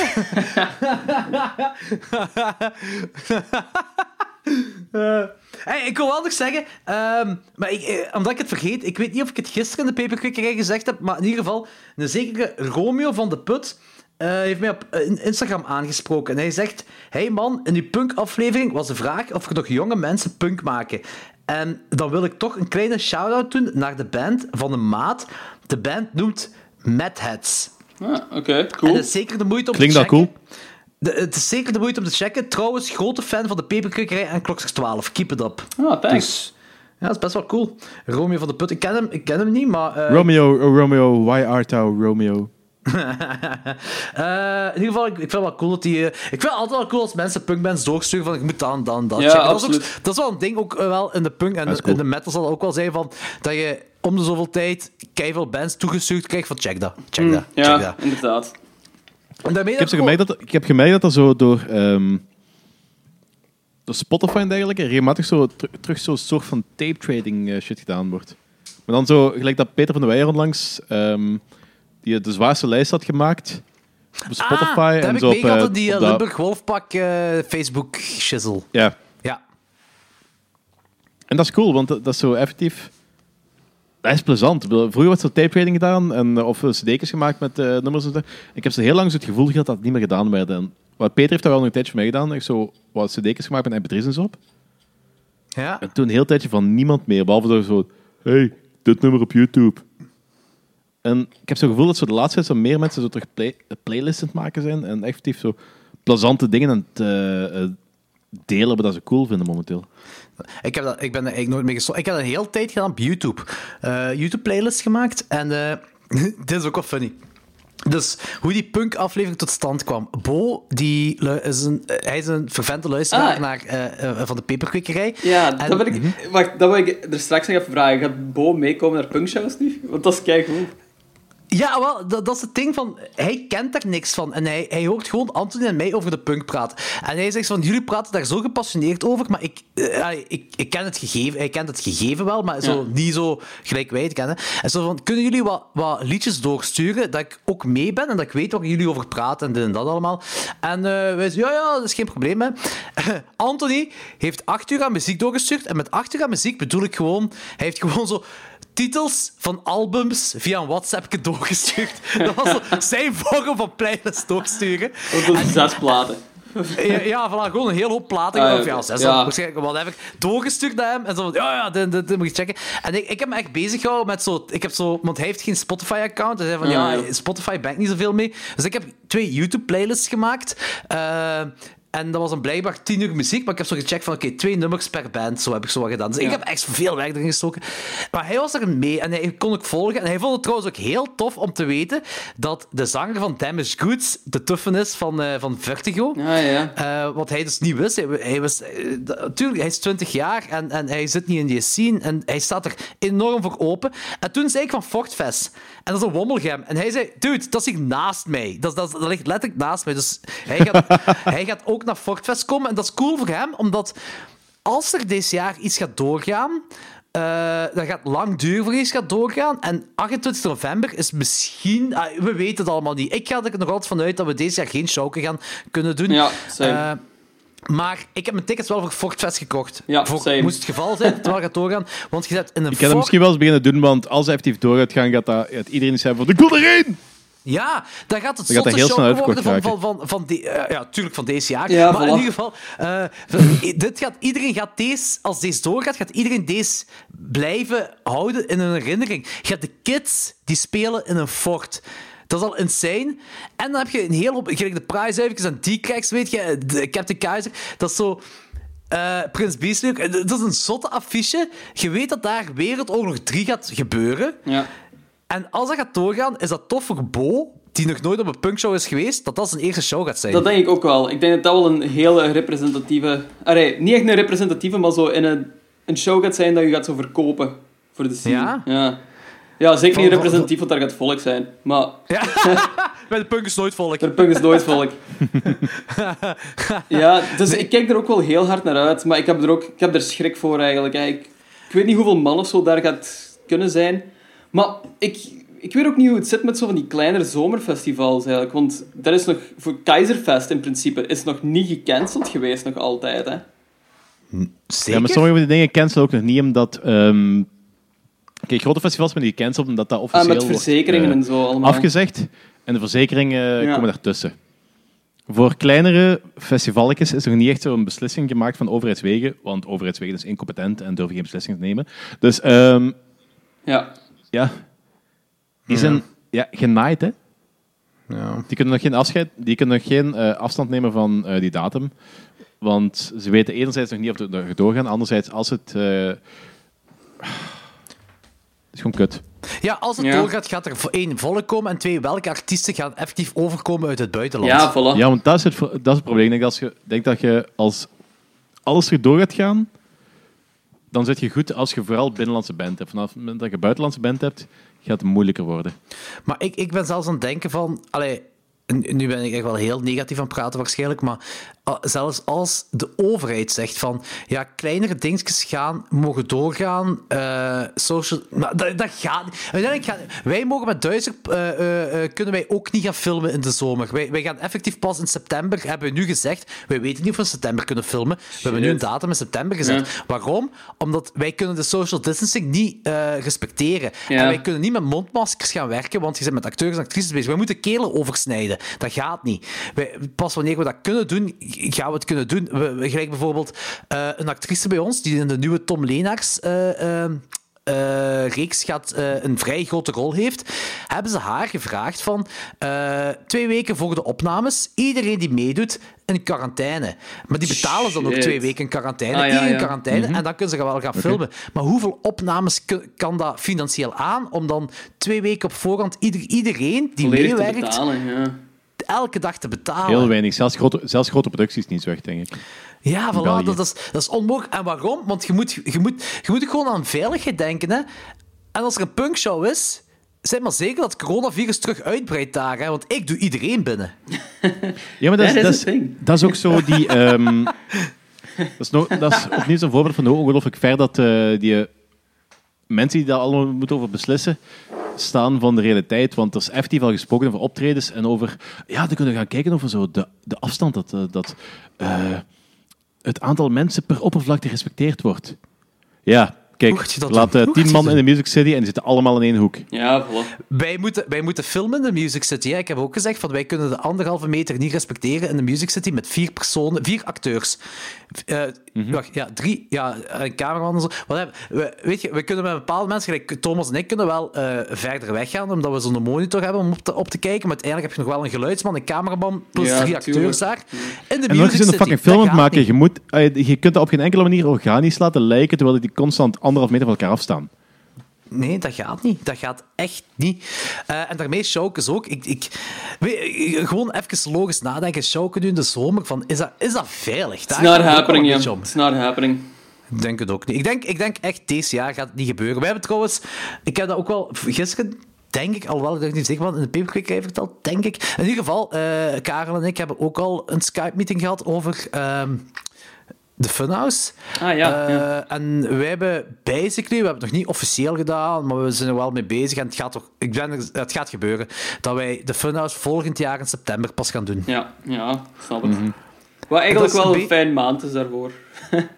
Ja, ook. De 2 redenen. Eén is, we weten geen fuck wat er nu gaat gebeuren met showkes. We hebben geen fuck idee wanneer we terug kunnen gaan showkes doen. En het kan zijn dat volgend jaar in mei wel gaat gebeuren, maar in mei is alles volzet. Also, iedereen is bezig om volgend jaar in mei showkes te doen. En in september is alles leeg. Niemand doet nog showkes in september. Echt? Vroeger had je Skate Happening, dat heb je nu ook niet meer. Ja. Vustelaar Calling heb je nu ook niet meer. Heb ik gewoon gezegd, gaan we niet gewoon september? Dus wij, Karel... En als je nu al eerst bent, dan kun je dat al beginnen spammen, dat iedereen... in gelijkaardige genres, dat weet van, misschien dat zo een paar mensen dan hun datum al zo een andere datum zetten. Ja, inderdaad. We moeten wel nog met Genk afspreken en zo, hè, van Jeugd is Spand, hè, de venue en zo. Dus we zijn de bal is aan het rollen geraakt, zal ik het zo zeggen. Oké, dat is wel goed. Oké, goed. Maar uiteindelijk, vooral de rest, kijk, El Topo Goes Loco, dat is verplaatst naar september dit jaar. Voor de laatste El Topo Goes Loco show. Ja, hopelijk voor die man natuurlijk dat kan doorgaan. Maar ik heb mijn twijfels. Steel Justice release gaat in oktober doorgaan. Ja, it's not happening, jong. Ja, ik vrees er ook voor. Ik vrees er ook echt gewoon voor. Dat voelt gewoon zo waanzinnig aan dat gewoon in september alles oké gaat zijn. Of in oktober alles oké gaat zijn. Dat klopt gewoon nog zo niet. Dat is nog 4 maanden. Je weet natuurlijk niet wat er kan gebeuren. Het zou heel fijn zijn als dat is. Ik hoop het, hè, man. Want, maar, ja. Ja, inderdaad. Anders, ik denk dat we in de zomer gewoon heel veel in het park gaan hangen. Ja, ik denk effectief dat gaat worden. Of zo. Dat gaat worden. Vakantiekes op afgelegen locaties. Ja, maar dat is het ding, hè. Iedereen gaat zo naar dezelfde afgelegen locaties gaan, volgens mij. Ja, maar kijk, er is genoeg plaats om creatief te zijn en effectief afgelegen locaties te vinden. Dat is waar. Ik denk dat ook wel. Mensen doen dat gewoon niet. Mensen zijn gewoon kudde bezig en gaan altijd naar dezelfde locaties. Ja, dat is waar. Ik doe dat ook, maar ik ga dit jaar wel creatief op proberen zijn. Mm. En ik ben aan het hopen dat Zweden zijn grens open doet. Okay. Gaat Zweden zijn grens open? Want dat weet ik niet, want Zweden heeft een vrij relaxed beleid met heel corona. En als dat effectief het geval is, Sofia Ma heeft een mobilom. Normaal zouden we vorig jaar al naar Zweden zijn gegaan. Ah ja, zalig. We hebben toen ons geld in uit de tuin gestoken. Omdat enerzijds ja, de tuin was werk aan en anderzijds Sofia Amadis met flybal bezig, met de honden. Met van die, hoe heet die ook alweer? Hoe heet die hond ook alweer? Van die kleine lassies. Is dat dat? Nee, border collies. Ah, oké. Het zijn geen kleine honden. Oké. Meer honden doen dat, maar dat zijn meestal zijn dat border collies wat daar rondlopen. Ja. Het is 4 maanden, jongere zussen daarmee bezig. En die zijn tijdens de zomer bijna elk weekend zijn ze naar de flybal, naar een of andere wedstrijd of zo. Ze zijn vrij goed bezig binnen België en zelfs binnen Europa volgens mij zelfs. Maar dus, het was moeilijk om die mobielon vorig jaar te krijgen, maar omdat dit jaar waarschijnlijk al die wedstrijden afgelast zijn. Ah, kun je die mobielon mee, ja. Omdat hier in België waarschijnlijk al alles volgeboekt is en je in Zweden kunt vrij kamperen, zit de kans heel dik in dat we zo een weekje of zo gewoon naar daar vertrekken. Die mobilom lenen, huren, I don't know what. Ja. En gewoon een weekje naar daar met Sophie, de kleine en mij. Dat is cool, want dan kun je ook echt gewoon zo je afzonderen daar, hè, in Zweden. Ja, dat land is zo fucking gigantisch. Je hebt zo de dichtbevolking. Dat is een van de redenen waarom ze Zweden zo een los beleid rond dat heel corona kunnen doen. Omdat iedereen er zo fucking ver van elkaar af vond. Ja. Je hebt al zo die steden, gelijk... Je hebt de grote steden. Je hebt daar Göteborg, je hebt daar Stockholm, je hebt daar Jönköping, of hoe heet dat daar? Ja. En daar heb je al zo een beetje van die haarden. En dat is vervelend. Maar daarbuiten... Ja, vervelend en doden natuurlijk ook. Een andere nuance dat ik ook nog wil maken over zo het beleid van Zweden. Want iedereen zegt van dat de overheid zo super relaxed erover is. Maar het ding is gewoon van dat die bevolking heel verantwoordelijk is en zo uit zijn eigen daar heel streng mee omgaat allemaal. Dus de regering heeft zoiets van... Onze bevolking heeft dat niet nodig. Die kan ermee omgaan. Om van die heel strikte maatregelen op te leggen, want onze bevolking weet nu dat ze afstand moeten houden. En die doen dat ook effectief. En die wassen handen. Daarom zou dat ook werken in Noorwegen. Want Noorwegen, iedereen houdt gewoon afstand, want niemand bij elkaar wil zijn. dus in die Until Light Takes Us documentaire, ik denk dat Fenris, dat op een gegeven moment ook zo van zegt, ja, als je in Noorwegen aan een bushalte staat, iedereen staat er zo... 3 meter van elkaar af. Het is al social distancing bezig van de jaren 90. Maar het enige probleem, het grootste probleem wat Zweden had, is dat die aan het proclameren waren van we gaan inzetten op die massa-immuniteit. Ja. Maar dat is nu al gebleken dat zo niet zo heel gepland was, aangezien ze gewoon daar heel gemixte resultaten van hebben. Ja. Ja, het is ook allemaal nieuw, hè. Het is allemaal vers. Mm-hmm. Alles is vers. Ik heb nu ook zo vandaag is dat dan opnieuw gebleken van dat alles is allemaal vers. Vandaag is dat... Het is nu bekendgemaakt dat de scholen gewoon terug volledig open gaan gaan. Ja, dat zonder bubbel. Wat heel bizar is weer. Ik vind dat ook heel bizar. Het is heel bizar, maar het slaat gewoon fucking nergens op. Want kijk, elke afbouw van maatregelen de laatste paar weken... Dan volgt ze op elkaar af en dan is er geen tijd om zo de vorige maatregelen te evalueren of de volgende is er alweer. En je weet gewoon dat we op een punt aan het terechtkomen zijn dat ook al gaat het terug naar erger gaan. Ik denk niet dat we terug gaan in die lockdown. Dat denk ik niet. Dat mensen nog gaan... Ja, dat denk ik ook niet.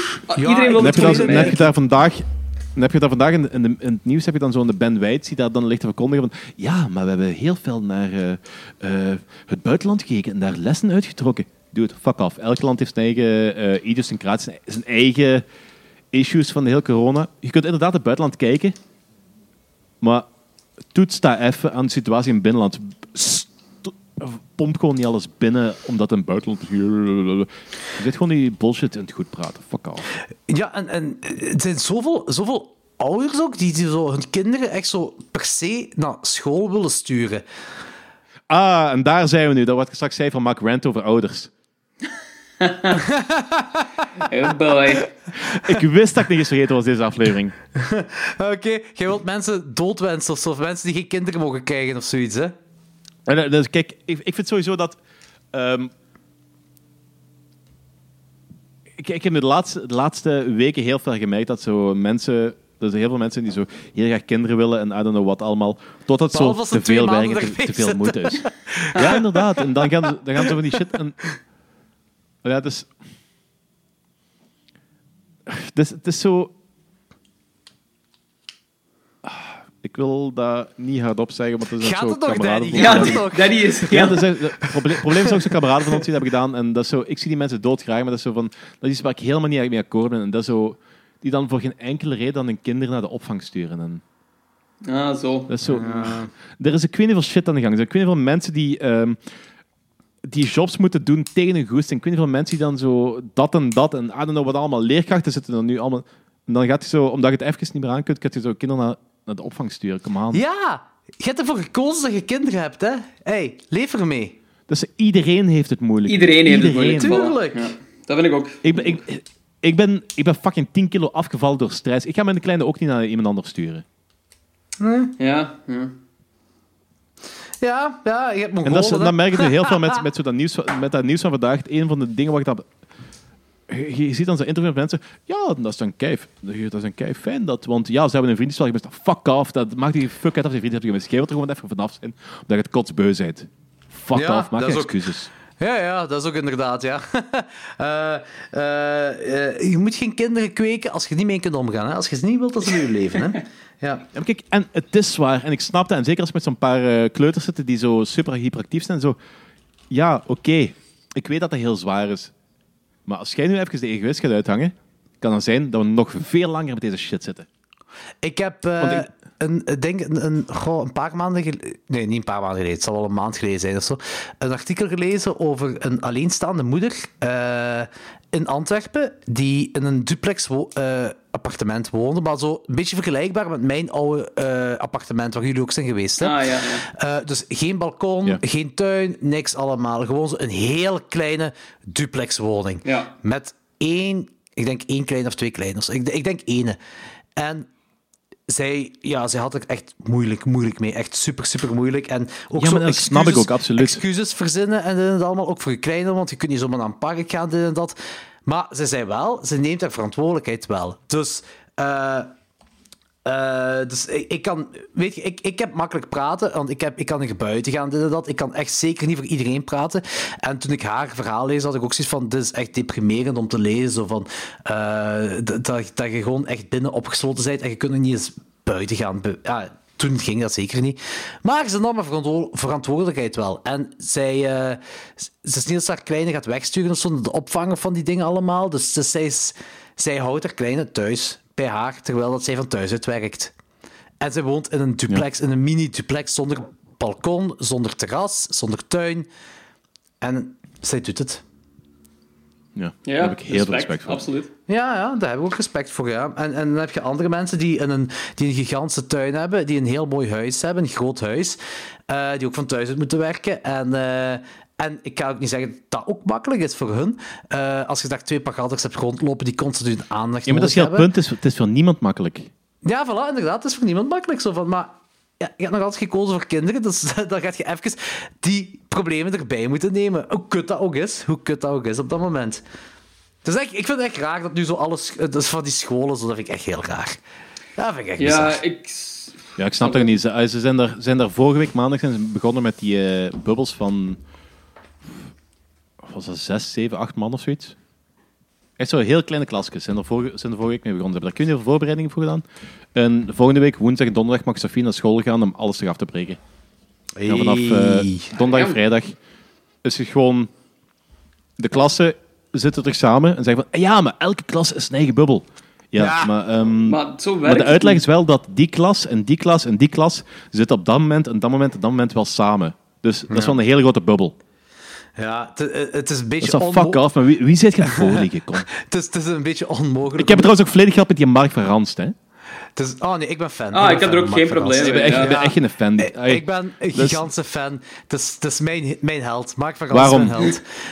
Gewoon al omdat hij gewoon zo mega droge opmerkingen op extreem rechts geeft. Los van zijn droge opmerkingen tegen het Vlaams Belang en dergelijke. Los daarvan. Maar daarom ben ik fan. Ja, oké, maar je accepteert te zeggen dat het een kerel is die geen neutrale... ik hou mijn bek, behalve voor de cijfertjes te interpreteren dude is. Wow, ik denk dat je een beetje met bekorreltjes zou nemen. Dus ik denk, je moet dat niet zo...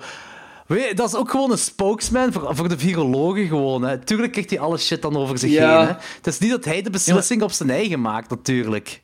Ja, maar dat is heel het punt. Ik heb een probleem met het feit dat die gast wordt opgehemeld tegenwoordig. Terwijl dat, alsof dat opgehemeld? Die wordt naar beneden gehaald. Ik zie constant negatieve berichten over hem. Niks ophemeling. Ja, ik zie constant negatieve berichten over hem. Het enige wat ik het nieuws zie is dat mensen... tekeningen maken, dat er een markt van ransbroodjes, dat zijn moeder verwelkomd wordt en het weet ik veel waar allemaal, dat er liedjes gezongen worden over markt van rans, dat is zo... Maar dat is bijna zo creepy. Erg? Dat is een personencultus, hè? Maar en dan? Terwijl, dat is wel de gast die op het begin... een van de grote problemen wat ik ermee heb, is dat Mark Verans een van de gasten op het begin heeft gezegd van ja, mijn mondmaskers zijn eigenlijk niet nodig, terwijl dat hij wist dat dat wel nodig was. Wow, dus pas op. Ik weet het niet. Jawel. Ja, hij heeft dat vanaf het begin geweten dat die dingen wel nodig was. En daar is het grote probleem wat ik daarmee heb van... Dat is een wetenschapper. Die wist dat een wetenschapper was. Hij heeft ook gezegd op het begin van dat er geen bekendheid was rond het coronavirus. En alle virologen zeiden dat ook. Maar hij is een spokesman van hier in België. Daarom krijgt hij inderdaad zoveel wind. Er zijn, ik weet niet hoeveel virologen die effectief hebben gezegd van ja, maar die shit is wel nodig. Zolang dat je dat niet weet, is dat wel nodig. Ja, oké. Ze zijn misschien hier en daar misschien wel zo, maar ik weet wel... En heeft dat naderhand ook toegegeven dat hij dat wist. En Gert heeft ook wel gezegd van dat dat toen niet nodig was. Hij heeft dat toch niet toegegeven? Hij heeft effectief in een van die zaken of programma's heeft hij toegegeven dat hij wist dat beter plan was, maar dat hij dat van overheidswegen moest zeggen. Nou, dan zet je geen wetenschapper mee. Dan zet je een praatpaal van de overheid. Een overheid die sowieso in mijn ogen al heel veel fouten maakt. Ik zie dat zo. Hij is een spokesman van alle virologen en hij krijgt vooral heel veel shit achter zich. En vooral van extreemrechts. Dat is hetgeen wat ik zie. Ja, extreemrechts haat hem echt ook gewoon. Wat ik zoiets bizar vind. Nee, ik vind het niet bizar. Want extreemrechts is hem beginnen haten. Omdat hij op VRT komt, basically. Ja, exact. En dat zo cliché ook, hè. Dat is het weten zijn gekomen dat hij een PvdA'er is. Ja, en dan... Kijk, dat interesseert me gefuckt dat die kerel een PvdA is, maar dat hadden ze misschien beter een andere spokesperson gepakt. Want op dit moment wil je iemand hebben, de spokesperson, die niet dualiseert. En dat maakt voor Hans wel, want Mark Frans is ook heel Twitter-actief. Ja, daar ben ik blij om. Daar ben ik echt blij om. Ik weet dat niet. We hebben daar misschien een heel andere mening over, maar ik had liever een neutraler iemand gehad die wetenschappelijker, eerlijker was. Maar ik zie wel dat hem... Ik vind wel dat hem eerlijk is. Maar ik heb geen extreemrechtse wetenschapper, want volgens mij bestaat dat gewoon niet. Ja, dat grapje heeft hem ook gemaakt. Ah, echt? Damn. Ja. Okay. Te laat. Afgelopen week zelfs nog zo. Van, ze gaf iemand een opmerking op Twitter over... gaan we even luisteren naar die extreem linkse wetenschappers zo... ja, tegen dat jij met een rechtsnaaf komt, mocht je daar naar luisteren. Zoiets. Ah, dat is keigoed. Dat vind ik een keigoed mopje. Ik vind het echt goed dat sinds dat ze weten dat hij een PvdA is, dat extreem rechts is dan zo heel fel op gaan bashen en alles wat maakt van ganzen dus fouten. Blablabla. Heel die zever. En hij is telkens zo de droge opmerking dat zo op, als er iets van rechts komt. En dat is echt zo goed altijd. Ik ben een grote fan van ganzen. Ja, zeker. Ik ook wel. Dat is inderdaad heel grappig opmerking bij van die... Oh ja, dat wordt dan makkelijk om die 1,5 meter te bewaren. Ik vond dat heel grappig. Ja, ik wil gewoon dat die mens neutraal is. Ik wil niemand die de spokesperson is van hoe we deze shit moeten oplossen, die gaat dualiseren. Die ruzie gaat maken met... me echt weinig. Ja. Mij interesseert echt weinig. Ik ben fan van Mark van Gans en hij mag... Plus, vooral extreem rechts zeggen dat altijd van ja, dat is media geel dit, media geel dat. Ik heb zoiets van, laat de media geel zijn. Interesseert me liever hem die media geel is dan een Tanja Dexters of zo die media geel is. Ik zie liever hem op tv dan Tanja Dexters. Ja, dat is volledig waar. Alhoewel, Tanja Dexters, als die nog zoveel aandacht krijgt, dat gaat een trainwreck worden, ja. Leeft hij nog? Dat is al een trainwreck. Die zit in de psychiatrie, hè. Oh, wow, echt? Serieus? Ja, dat was... die had pas een auto laten crashen, zeker, hè? Ja, er was zoiets mee. En met de ex, denk ik, of de ex-man, of bijna ex-man, of zoiets was het. Ik weet het niet juist. Tanja, what happened, girl? Hulp moeten zoeken, of zoiets. Juist de week daar ook niet van. Het zeg me ook heel weinig. Zo. Ja, ik vind dat goed. Voor mij is Mark van Gans mag zeker elke dag in de week komen. Ik heb er echt geen problemen mee. En ik heb liever echt zo iemand dan... Ja, zo gezegd een Tanja Dex of whatever allemaal. Ik heb er echt ook geen problemen mee met hem. Nee. Ik vind ook zo... Ik vind persoonlijk een heel vreemde vergelijking met Tanja Dex als Mark van Gans. Maar kijk, ik blijf bij... Media geel, daar ging het over. Media geel. Fuck dat. We hebben dan misschien een heel andere mening over, maar ik heb liever iemand die heel neutraal en heel nuchter is en niet dualiseert. En dat mis ik in Mark van Ranst. Ja. Maar is dat zo? Ik niet echt, eigenlijk. Ik snap. Ja, ik ook niet. Ik heb die zo'n... Bekijk dat de komende dagen is met een... Gelijk die vandaag heeft hem de uitspraak gemaakt over dat er nog altijd achter staat dat niemand uit Noord-Italië gescand is geweest. Terwijl dat... Dat is misschien mijn super... En was het erachter? Ja, was het erachter? Dat is gewoon een quote. Dat is gewoon een quote. En extreem rechts doet dat heel vaak. Gewoon één quote nemen en daarop zich baseren. Maar ik weet ook niet wat erachter zit, ja. Dat is hetgeen. Wat was het er allemaal achter? Dat vraag ik me heel vaak af. Zo. Ik heb het straks gelezen, ik weet niet meer precies. Het was geen citaat van extreem rechts in ieder geval. Dus. Nee, maar ik bedoel gewoon van er wordt zo één quote genomen en daar baseren ze zich op. Terwijl er meestal veel meer achter zit dan dat. Dat doet basically ook wel elke politieke partij. Ja, daar moet je geen illusie over maken. Dus elke partij, dus. Tuurlijk, politiek sukt, daar moet je geen illusie over maken. Dat is ook wel zo. Maar hetgeen wat mij gewoon opvalt, is dat als Mark van Ranst iets zegt, dat extreemrechts er onmiddellijk op springt, of dat hij zijn mondmasker omlaag heeft gedaan in een bus, en dan foto's gedeeld worden, omdat zijn mondmasker omlaag heeft gedaan op de bus. Ja. Dan denk je van... En dan als hij dan... Ja, maar dat is wat, daar hebben we volgens mij... ook een tijdje geleden over gehad, over dat ik zei van...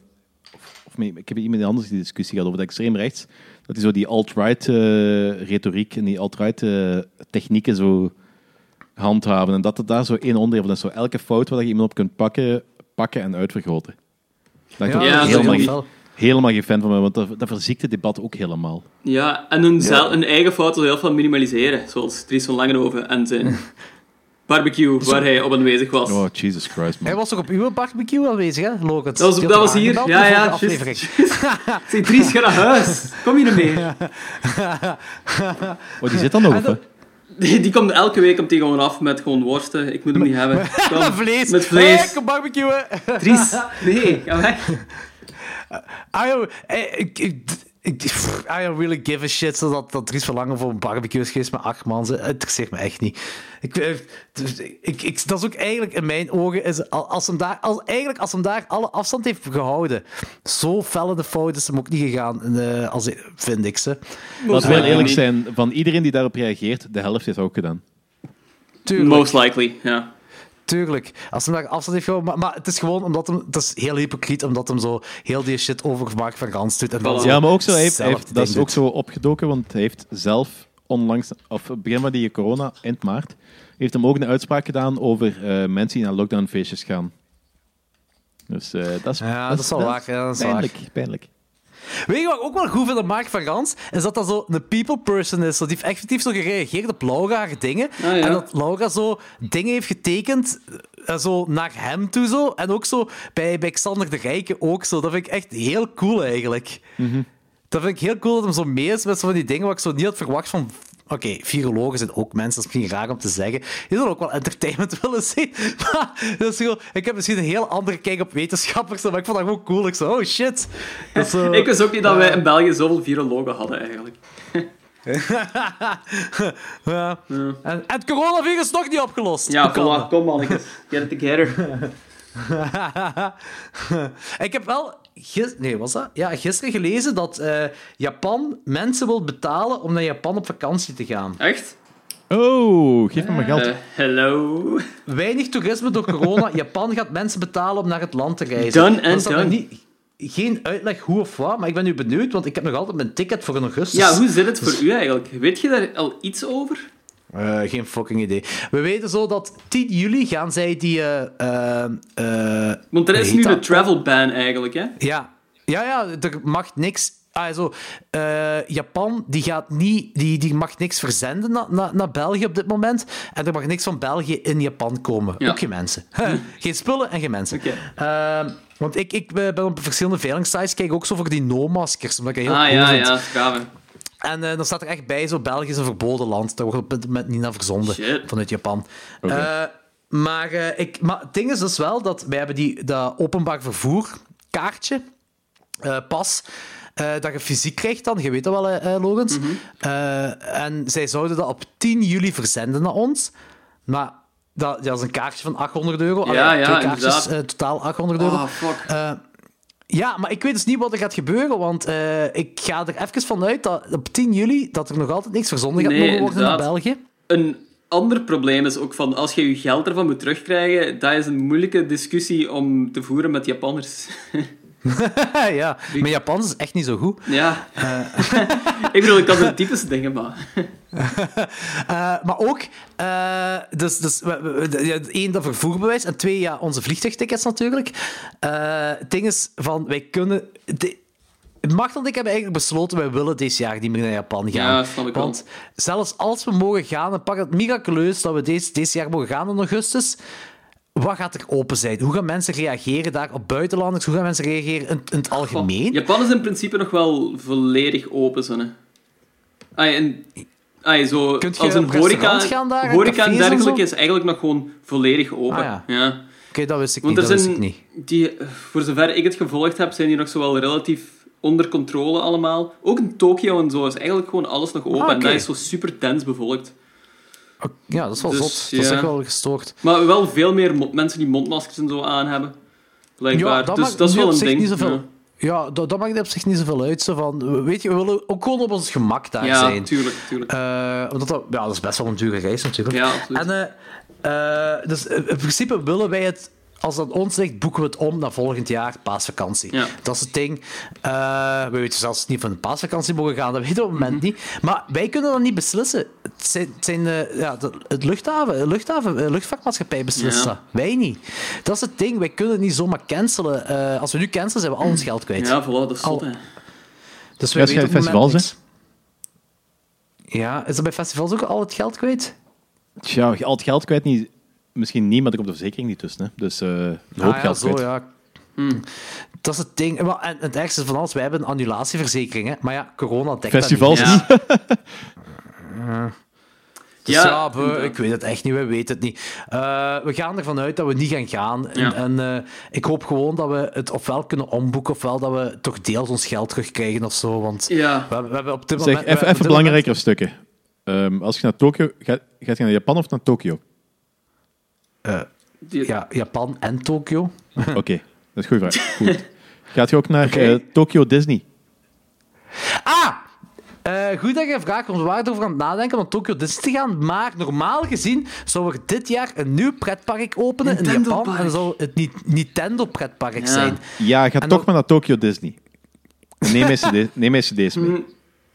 Ja, als we Disney nemen, gaan, dan neem ik wel eens een deken mee. Een soundtrack deken voor u, dat is geen probleem.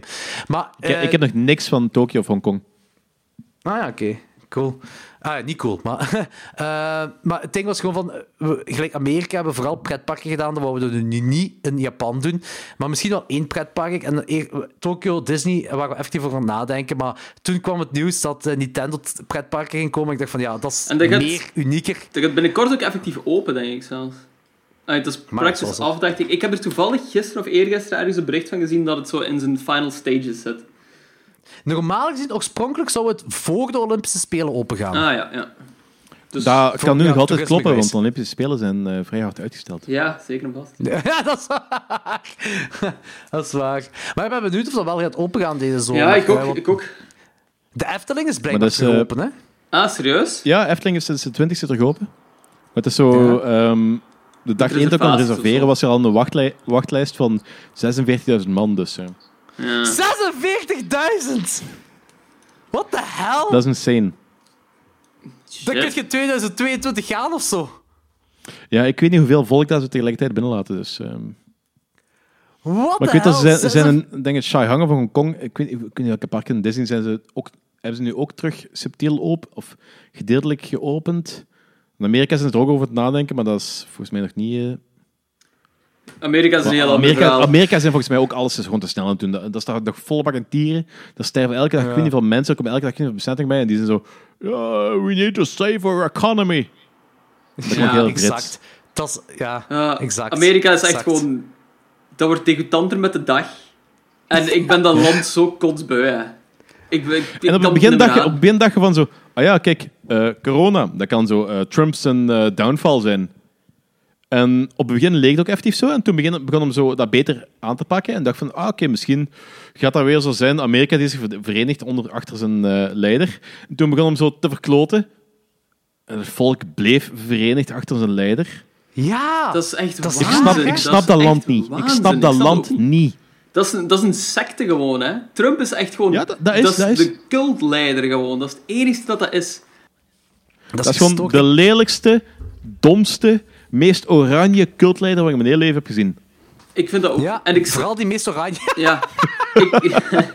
Ik kan ook geen enkel persoon... Ik denk dat David Koresh minder oranje was dan Trump. Ik heb vandaag ook gelezen dat Twitter heeft factchecks bij Trump gezet op Twitter. Bij zijn account of zoiets. Hè. Ja, en Trump heeft nu iets insane gedaan weer, blijkbaar. Heeft zijn account verwijderd, alsjeblieft. Nee, die heeft een decreet getekend dat... Om misbruik door sociale media in te perken. Wacht, ik weet niet heel goed wat het betekent. Maar hij zegt dat Twitter tegen hem is, gelijk... Allee, dat is echt met alles van... Ja, ik lieg, je zegt dat ik lieg, dus ik blokkeer u. Ja, voilà. Ja, dat is dat. Dat is exact dat. Dat is dat. Dat is echt gewoon zo'n feminist die tegen mensen... die van alles wat mansplaining maakt. Trump is echt de waanzinnigste president dat je kunt inbeelden. Dat is echt waanzin. Ik kan me dat niet inbeelden dat je dat zo kunt goedkeuren nog van wat het daar aan het gebeuren is. Ook zo die... Op het begin had ik effectief zoiets van zo... Oké, dat is misschien niet super slecht. Want ik ben volledig tegen die dude, maar het alternatief was Hillary. En als Trump Trump 4 jaar lang de boel zou verkloten, zouden de Democraten zich misschien verenigen en terug een fatsoenlijke kandidaat aangeven. Ja, daar gaan we mee akkoord. Die zou dat goed doen. Maar het is zoveel erger geworden. We hebben lesje niet geleerd. En de kans is er dingen dat Trump volgende keer opnieuw president wordt. Fuck iedereen. Kom, klaar. Ik bedoel, Biden is the worst candidate. Die is verschrikkelijk. Die doet niks. Nee? En nu zijn er al zo'n schandalen dat hij zo iemand verkracht heeft en zo. Ay, dat was bij Trump ook wel natuurlijk. De alternatieven waren ook niet beter, hè? Ja, nee. Sanders, I guess. Ja, maar het is dement. Ja, die is te oud gewoon. Het is echt veel te oud. Een Sanders 50 jaar terug misschien wel. Ik weet niet of hij 50 jaar terug was. Maar ik denk wel... Hij 50 jaar terug was hij 72, goed. Kom. Ja, maar dat is ook, die is echt gewoon te oud. Die is te oud, ja, natuurlijk. Als je zo reacties ziet op interviews, is dat echt zo van... Dude, je zit gewoon oud. Je zit echt gewoon oud. Old man stares at camera. Hey, maar heb je dat interview gezien? Persconferentie van Trump met een journaliste van Aziatische afkomst. Dat was insane. Insane. Dat was... Ja, dat was echt insane. Ik snap niet hoe je dat kunt verdedigen. Je ziet toch wat je ziet? Dat is duidelijk de grootste dickmove wat je kunt doen als president. Nee. En iedereen heeft zoiets van... Die had gelijk, want dat was een oneerlijke vraag. Nee, dat was zo de meest straightforward vraag dat je kunt stellen. Heb jij dat gezien, Danny? Ik denk dat ik gezien... ik weet dat er... Dus het ijs in mijn hoofd dat hij zo heel lullig was tegenover een Aziatische, maar dus, ik weet niet meer wat. Ik weet echt niet meer wat. Ja, het was dus basically van... het was zo'n interview met de president dan na zijn... wat was dat? Ja, een persconferentie. Een persconferentie of zoiets was. En dat was gewoon een journaliste van CNN of zoiets, denk ik. Nee, ik weet niet of het CNN was. Alleszins. En die vraagt gewoon... waarom voelt het... Van Aziatische afkomst, dat is belangrijk ook. Waarom is dit precies voor u een competitie als het gaat over zo de death tolls en zo? Wat op zich een heel eerlijke vraag is, want... Ja, constant tweet hij van, wij zijn beter bezig als dat land, of wij zijn beter bezig als dat land. Dan is het heel logisch dat je vraagt van, waarom is dit een competitie? Die zijn antwoord tegen een Aziatische vrouw is, you should ask China the same question. Dat slaat op niks. Dat is gewoon zeggen van, you're an Asian person and this is your fault. So, ja? Hij noemt het ook het China-virus. Ja. Allee, ja. Dus... Echt waanzinnig gewoon. Dat is een... Nu tijd... toen ik tiener was, dacht ik altijd zo van shit dat in het verleden was gebeurd. Dat ik dacht van... dat de mensheid zo kon reageren. Dat zoiets kon gewoon. Nu kan dat niet meer. Nu zit er een zo'n maatschappij, dat kan dat niet meer. En het is 2016 en Trump komt in ons leven. En dat is echt... Ja, maar kijk... Ik zit echt op het punt dat ik geloof. Ik ben er nog altijd niet goed van. Ja. We kunnen dat zelf niet aan. We gaan effectief gewoon pas fatsoenlijk beleid en fatsoenlijke regeling hebben vanaf het moment dat artificiële intelligentie het overneemt. Hè. Want we kunnen het niet. We kunnen het echt niet. We zijn goed zo ongelooflijk fucking beïnvloedbaar. We zijn zo fucking gullible. We laten het zo inpakken door elke Mongool met een kromme haircut en oranje huid. Of met mooie praatjes, I don't know what. We kunnen het gewoon niet. Common sense, degelijk nadenken, human decency. We kunnen het gewoon niet, hè. Ik ben psyched voor robots, hè. Ik geloof effectief dat zo, als we dat kunnen inperken, is dat volgens mij effectief de lesser evil, hè. Ja, dat kan nog wel eens zijn. Zeker tegenover Trump. Ja. En als het niet zo is en wordt abel uitgemoord, ja, fuck het allemaal. Kom. Ja, dat gaat dan natuurlijk weer overnemen, hè. Zo. Zwaar. Niet per se slecht. Dat is niet per se slecht dat natuurlijk het overneemt. Maar het is gewoon jammer dat we dan daar heb ik ook een mening over, maar is wat. Je hebt veel meningen vandaag, Danny. Ik heb altijd heel veel meningen, maar ik heb tijdens... discussie over horrorfilms heb ik niet zoveel tijd om die te bespreken. Ja, dat is waar. Het is misschien maar goed dat dat niet in klok 12 komt. Oh ja. Ja. Pas op, we zijn ons grenzen wel aan het verleggen bij klok 12. Hè. Vorige keer was het gewoon over insecten dat ging. Om een of andere reden. Ja. Ja. Hogenaars, voilà. Toffe beesten. Ja, super toffe beesten, ja. Maar ik ben echt benieuwd, hè. Volgende week heb ik een podcast met Anthony en wij... met Anthony? Godverdomme, kom dat tegen. Ja, dat had je niet verwacht. Nee, niks. Ik ben even... ding is een blad aan het zoeken. Fuck, ik ben het kwijt nu. Maar ik heb 10 sequels gevonden waar ik nog nooit van gehoord heb. 10 sequels van films, hè. En we gaan daar 3 van kijken tegen volgende week. Maar dat zijn echt zo gelijk sequels gelijk... een sequel op 2001 A Space Odyssey. Er is blijkbaar een sequel op 2001 A Space Odyssey. 2010. Ja, je hebt ervan gehoord? Ik had er nog nooit van gehoord. Holy shit, daar heb ik nooit van gehoord. Er is zelfs een boek van, volgens mij. Echt? Ja, want 2001 is gebaseerd op een boek, hè? Ja. Ja, maar de tweede. Ik wist niet dat er een tweede was dat gebaseerd was. Ik weet het 100% zeker, maar dat is een sequel en ik geloof dat sequel ook gebaseerd is op het boek. Dan gaan ze verder in op die steen of zoiets. I don't know what. En die krijgt best oké reviews, precies. Ja, ik had dus geen idee van. En dan was er nog The Parent Trap 2. Ah ja, dat was ik wel. Van de origineel of van de remake? Ja. Nee, het is een sequel. Ja, maar van het origineel van de remake, want The Parent Trap is ook geremaked, hè? Ja. Nee, maar het is van de originele een sequel. Maar dat is van die straight-to-tv-movies, hè? Ik denk dat... Ja, veel van die sequels zijn straight-to-tv, maar ik had er gewoon nog nooit van gehoord. Ik zei, holy fuck. En zo zit er een de Bachelor Party 2, dus die Tom Hanks-film, daar is een sequel van. Splash 2, nog zo'n Tom Hanks-film. Wow. De tweede van. Shit. Ja, wist ik ook niet. Nope. In ieder geval, ik had er zo'n 10 gevonden. Splash 2, Even Weather. Ik had er 10 gevonden en nu gaan we er 3 kijken tegen volgende week. Ik ben al vergeten welke. Dan moet ik die aflevering opnieuw kijken. En we gaan ook Titanic 2 kijken. Ah ja, er is inderdaad een Titanic 2. Yep. Asylum is dat, denk ik, dat hij heeft uitgebracht. Ah, ja. Jij wordt ook waarschijnlijk Asylum. Jij wordt ook fan van Titanic, hè, Jordi? Ik ben een gigantische fan van Titanic. Dat is een van mijn favoriete films. Jij hebt die Leslie Nielsen-film, zijn Naked Weapon? Naked Gun. Ja, Naked Gun. Ja, Little Weapon, Naked Gun. Maar niet uit. Heb je daar geen mensen van die fake trailers? En een daarvan is over dat Titanic 2, volgens mij. Dat herinner ik me wel niet in de Naked Gun. Oh nee, wacht. Dat was Amistad 2. Huh? Amistad 2. Ah, en dat begon dan zoals de Titanic. En zo'n Afrikaan die daarvan voor staat. Ja! Jawel! Oh, jawel! Get down there, boy! Ja, zo'n slaafje. Amistad 2. Maar dat komt wel niet uit... De Naked Gun. Nee, Scary Movie volgens mij. Nee, Hot Shots, denk ik. Hot Shots? I don't know what. The Scary Movie, guys. Of Scary Movie. Is dat een Scary Movie? Ja.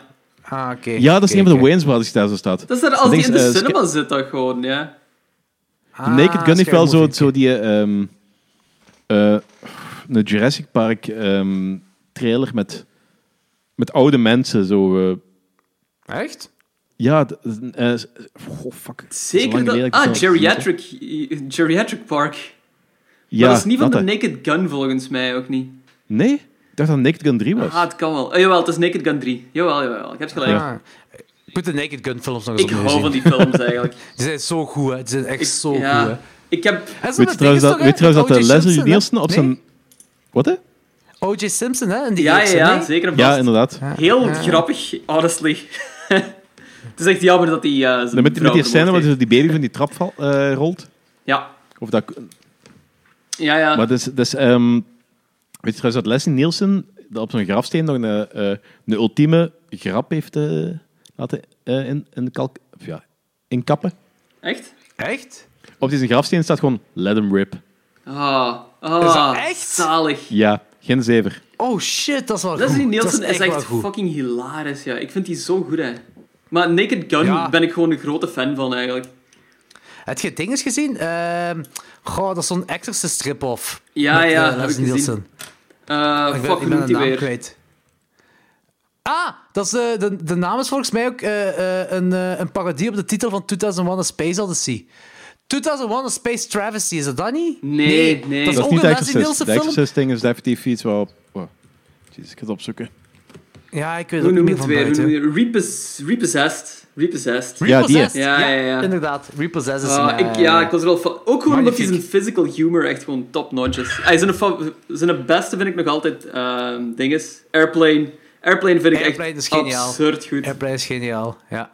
Ook wel heel goed dat hij bekend staat om die platte humor en zo, maar hij is bekend geworden als serieuze acteur. Ja. Dat zo, voor onze generatie is dat zo de acteur van comedy, maar dat is eigenlijk zo in de jaren 50 of 60 of whatever, is dat zo een serieuze acteur geweest. Vind ik wel funny. Maar in de jaren 50 heeft hem een Forbidden Planet meegespeeld?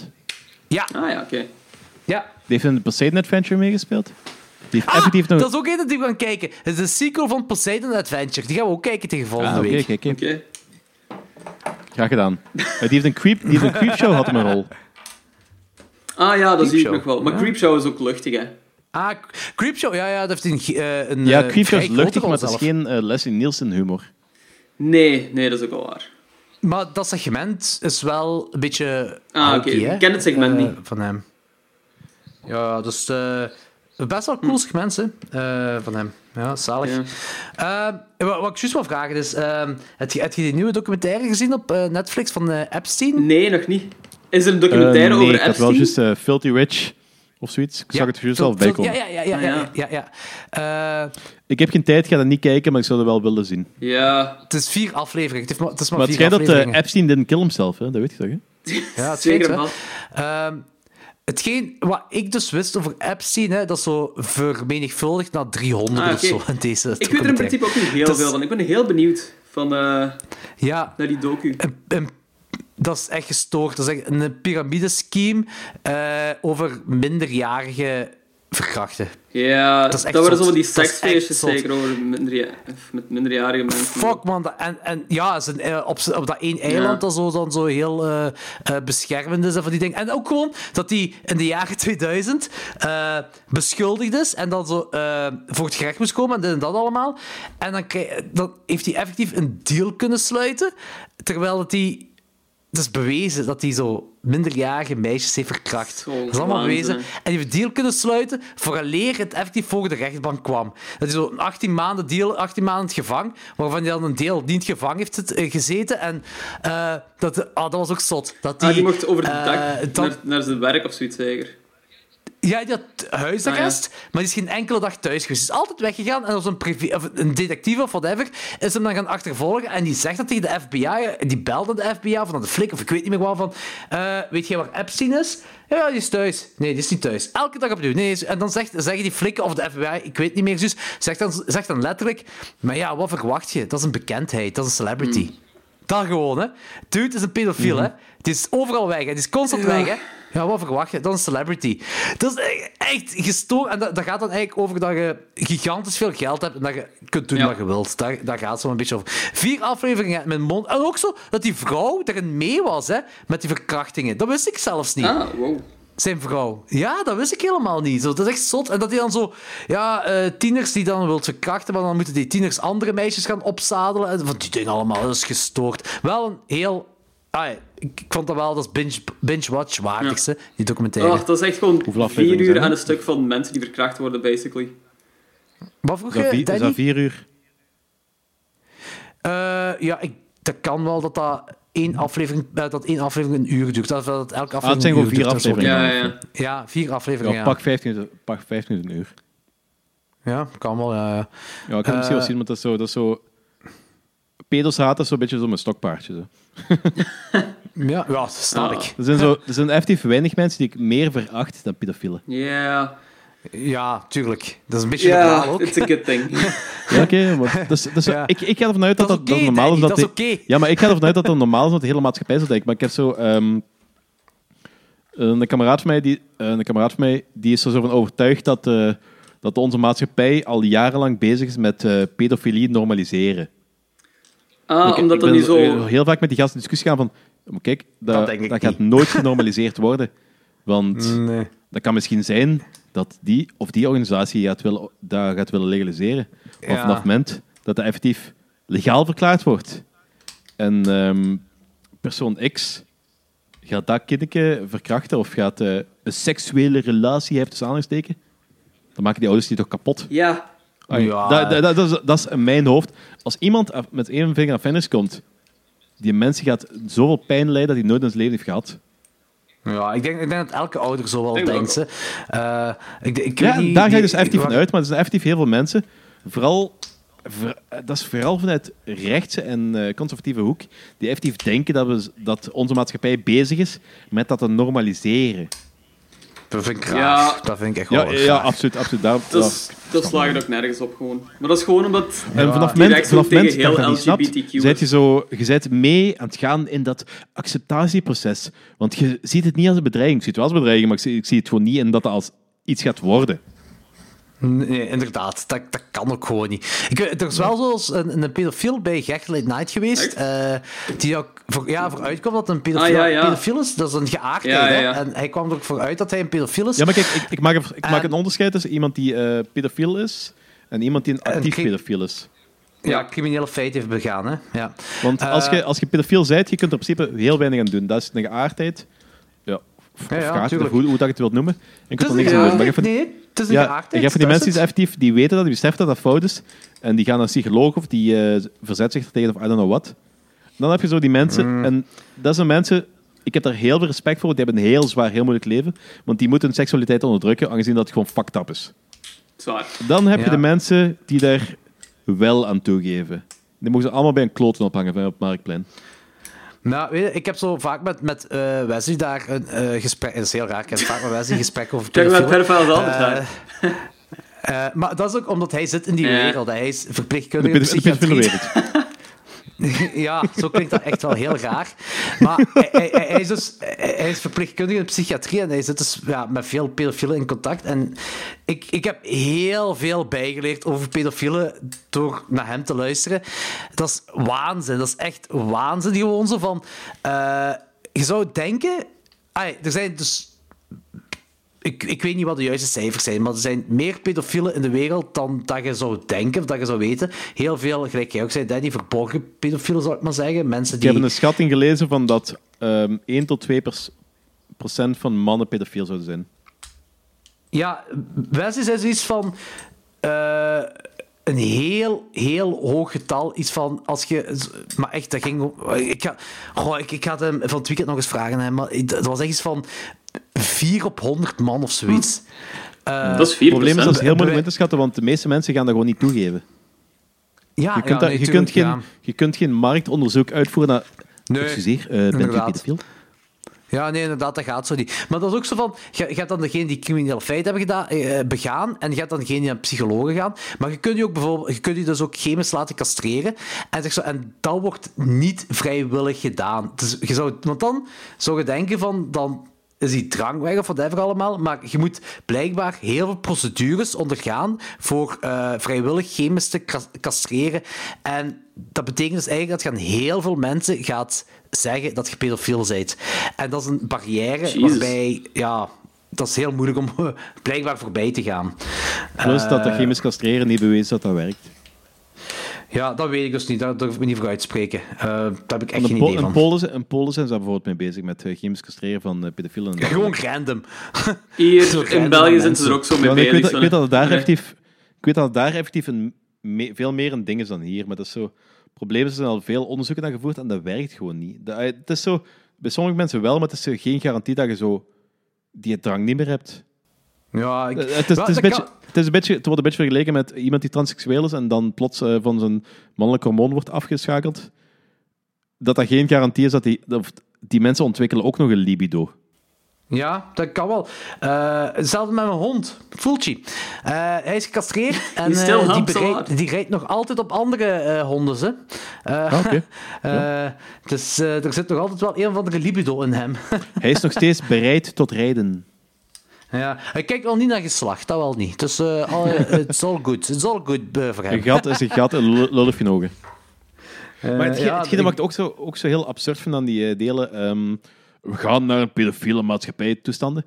Dat wordt altijd zo heel fel vastgekoppeld. Alle argumenten hangen vast aan homoseksualiteit. Wat? Is dat echt? Ja, want ik ben heel vaak met die mensen in discussie gaan. En ik zeg van zo, ja, maar waarom gaat je vanuit dat we zo pedofilie gewoon gaan accepteren? Ja, homoseksualiteit was ook ooit een ding wat zo niet geaccepteerd zou worden. Ah, wacht. Wat? Maar je gaat er even vanuit dat homoseksualiteit en pedofilie... Nee, dat is... een brede narratief. Dat wordt door heel veel van die mensen gedragen. Dat is niet echt? Gewoon de enkeling. Hè? Dat is zo'n officiële narratief van... de pedofilie is een ding, blablabla, groeperingen. Is dat... Ik zeg daar heb van zo... Ja, maar, dat klopt helemaal niet, want pedofilie en homofilie is totaal niet hetzelfde. Wow, dat is helemaal hetzelfde, want de homofilie was ook eerst niet geaccepteerd. Ja, oké, maar het verschil is dat homofielen... dat zijn mensen... die op volwassen leeftijd beslissen over hun eigen lichaam en wat dat ze ermee willen doen. Daar vallen geen slachtoffers. Ja. Daar vallen geen slachtoffers. Als iemand in zijn kont genaaid wil worden, of iemand anders wil pijpen, dan is dat toch zijn fucking... goesting, I don't give a shit. Maar pedofilie, daar is een volwassene en een minderjarig kind. Een kind dat officieel nog niet over zijn eigen seksualiteit mag gaan handelen. Ja. Ja. Dat is een groot verschil. Dat is niet vergelijkbaar in 1000 miljoen jaar. Oh ja, maar dat gaat wel gelijkgesteld worden, want ja, die leeftijd van seksualiteit... Maar hoe kan dat gelijkgesteld worden? Ja, het argument is, de leeftijd van de seksualiteit... Ja, dat trekt zo goed in de boek. Ja, ooit was 21, toen was 18, nu is 16. Ja, dat gaat ook alweer omlaag gaan, zo. Want er gaan ook weer stemmen op om 14. Nee, die stemmen gaan niet op. Dat is een of andere idioot die dat zegt. Niemand luistert daarnaar. Fuck off. Ja, in Nederland heb je zo'n groepering, zo'n politieke partij, hè, die zo naar 12 wilt gaan, hè, van seksueel klaar of zoiets. Hè. Ja, maar in Nederland had je effectief een pedopartij, Martijn of weet ik. Maar in Amerika was een organisatie, dat was een partij en een organisatie, die zo, dat waren dezelfde mannen. Op een gegeven moment zijn die moeten stoppen, dat de helft de bakken is gevlogen of zoiets. Ja, dat is echt genoeg natuurlijk. Wegens, pedofilie. That makes sense. Ja, South Park heeft er toch ook zo'n aflevering van gemaakt, niet? Napa? Met dingen, is dat die aflevering van zo'n parodie is op dat Amerikaans programma waarbij zo heel de filmcrew bij een pedofiel zo gaan lokken? Ah, nee. Dat, dat was... Oh, shit, jongens. Hoe noemt dat weer? Nambla. Ik denk dat dat is. Dat is zo een van de oudere South Park afleveringen. Wacht, ik ga het even googlen. Yeah. En hopen dat ik niet op een lijst terecht kom. Ik ga heel even pissen als je me excuseert. Maar ik heb het gevonden van Nambla, trouwens. Ja. Tot ziens, hè. Oeter. Met Jordi op de scooter. Eien. Lullen in de peperkwekerijen. Ukke. Hij zal zich moeten bukken. Als ik mijn uier in zijn mond steek... Dan heeft hij melk voor een week. Back. Yo. Dat is al 2 keer dat het oeterlied in deze aflevering voorkomt. Ja, jij weet wel wat oeterlied is. Ik weet wel wat oeterlied is, ja. Ik vond het heel goed, eigenlijk. Was dat gewoon zo aan de spaat verzonnen? Want... Nee, het ding was... ik was aan het zoeken met Anthony wat de beste kwaliteit kan zijn als hij met zijn gsm moet doen. En het ding was zo van... Kijk, met Klok zes 12, zei ik tegen hem... Met Klok zes 12 nemen we alle 3 apart onze track op. En ik monteer dat dan. En dan heb je eigenlijk heel goede kwaliteit.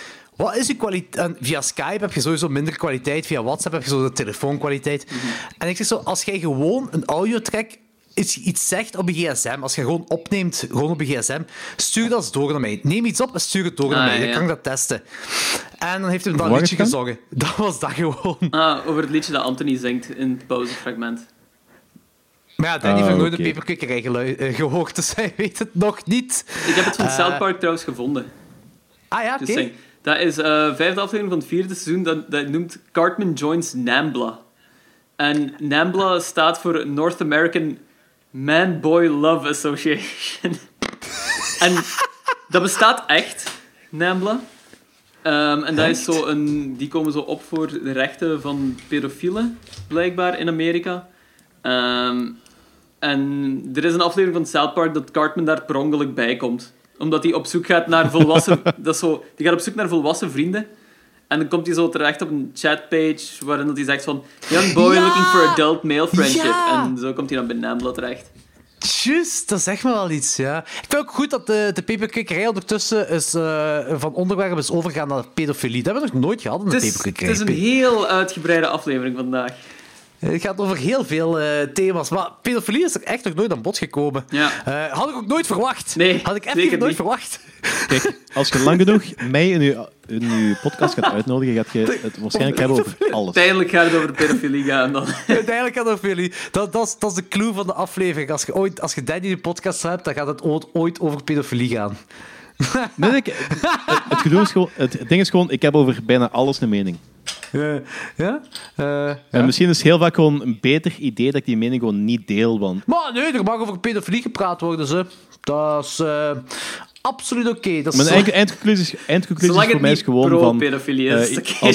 Als je effectief gewoon die geaardheid hebt en er niks mee doet of er tegen strijdt, dan moet je geholpen worden, moet je gesteund worden, moet je niet als een monster beschouwd worden. Vanaf het moment dat je effectief overgaat naar de daad, dan verlies je voor mij elke menselijkheid. En, ja, daar ga ik het mee. Er was zo één ding van pedofilie wat mij heeft doen bijdraaien. En dat is dat programma van, wat ik zei, dat Amerikaans programma van... Ik weet niet meer hoe die kerel heet. NAMBLA? Dateline. Dateline, ja. How to catch a predator. Ja. En ik weet dat nog. En Danny, jij gaat dat misschien ook nog herinneren. How to catch a predator. You just have to make sure it doesn't see you in the jungle. Amai, hoe goed zou dat zijn als dat programma... Als Arnold Schwarzenegger gewoon de hele tijd op de achtergrond stond. Die joke moet toch al gemaakt geweest zijn. Nee, dat kan niet anders. Get to the chopper. Oh, dat zou zo goed zijn. Dat zou een beter programma zijn. Dat zou zoveel beter programma. Maar in ieder geval, jij weet dat nog misschien, Danny, op het Limburg Wolfpak Forum.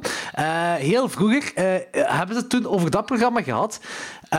En ik weet dat heel veel mensen achter het programma stonden. En ik eigenlijk ook, want ik had zoiets van... Ja, pedofiel wordt gepakt. En dat is een pedofiel die effectief een criminele feit... je weet niet wat er juist in die kop omgaat, maar die gaat wel met de intentie naar daar om een kind te poepen.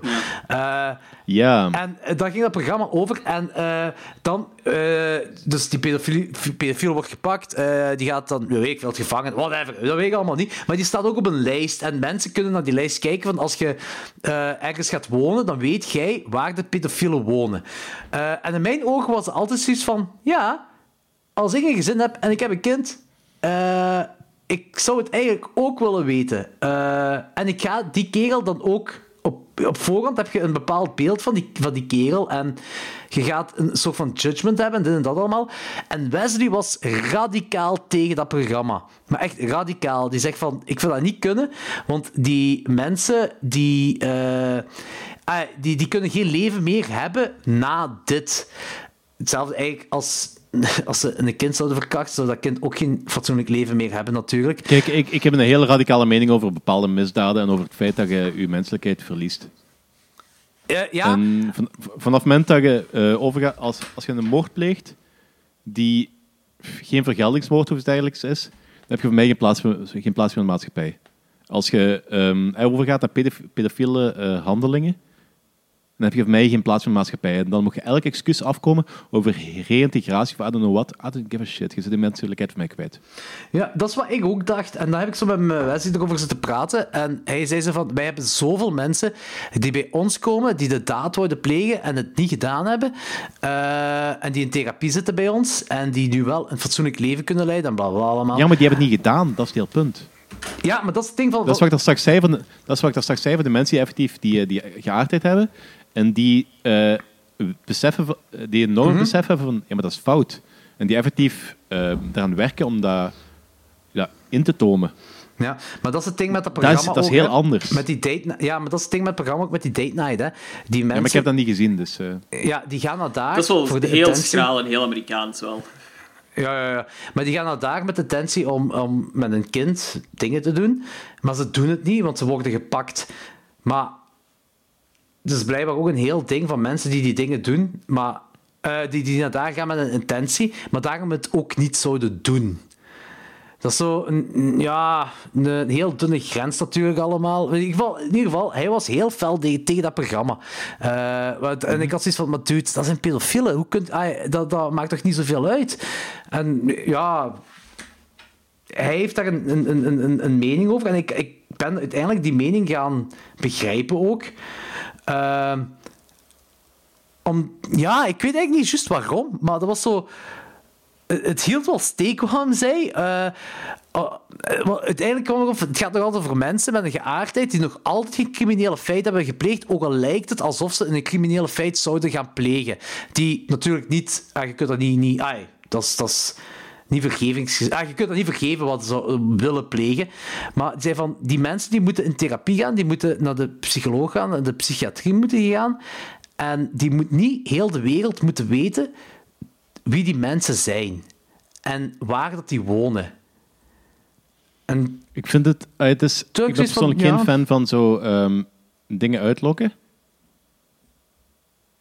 Maar als je effectief een afspraak maakt... met een kind en effectief naar dat toe gaat met bepaalde bedoelingen. Ja. Ik vind het heel moeilijk. Ja, voilà, het is moeilijk. Want uiteindelijk, je kunt het ook zo bekijken, hè? Een ander kind is gered. Ja. Zo kun je ook bekijken, hè? Het is trouwens ook de meest serieuze podcast dat ik ooit heb opgenomen met de Peperkukerij. Ja. We zijn eigenlijk nooit zo serieus gegaan. Echt, nog nooit. Heb je het plezant of heb je liever zoiets van zo... Nah. Nee, I don't give a shit. Het is een plezante aflevering. Dus, ik ga me zeggen, hoor. Cool. Ik weet niet, hebben jullie nog iets te zeggen? Is er nog iets? Ik heb nog heel veel te zeggen. Wat wil je horen? Oké, dit gaat misschien wel de langste peperkwekerij ooit worden.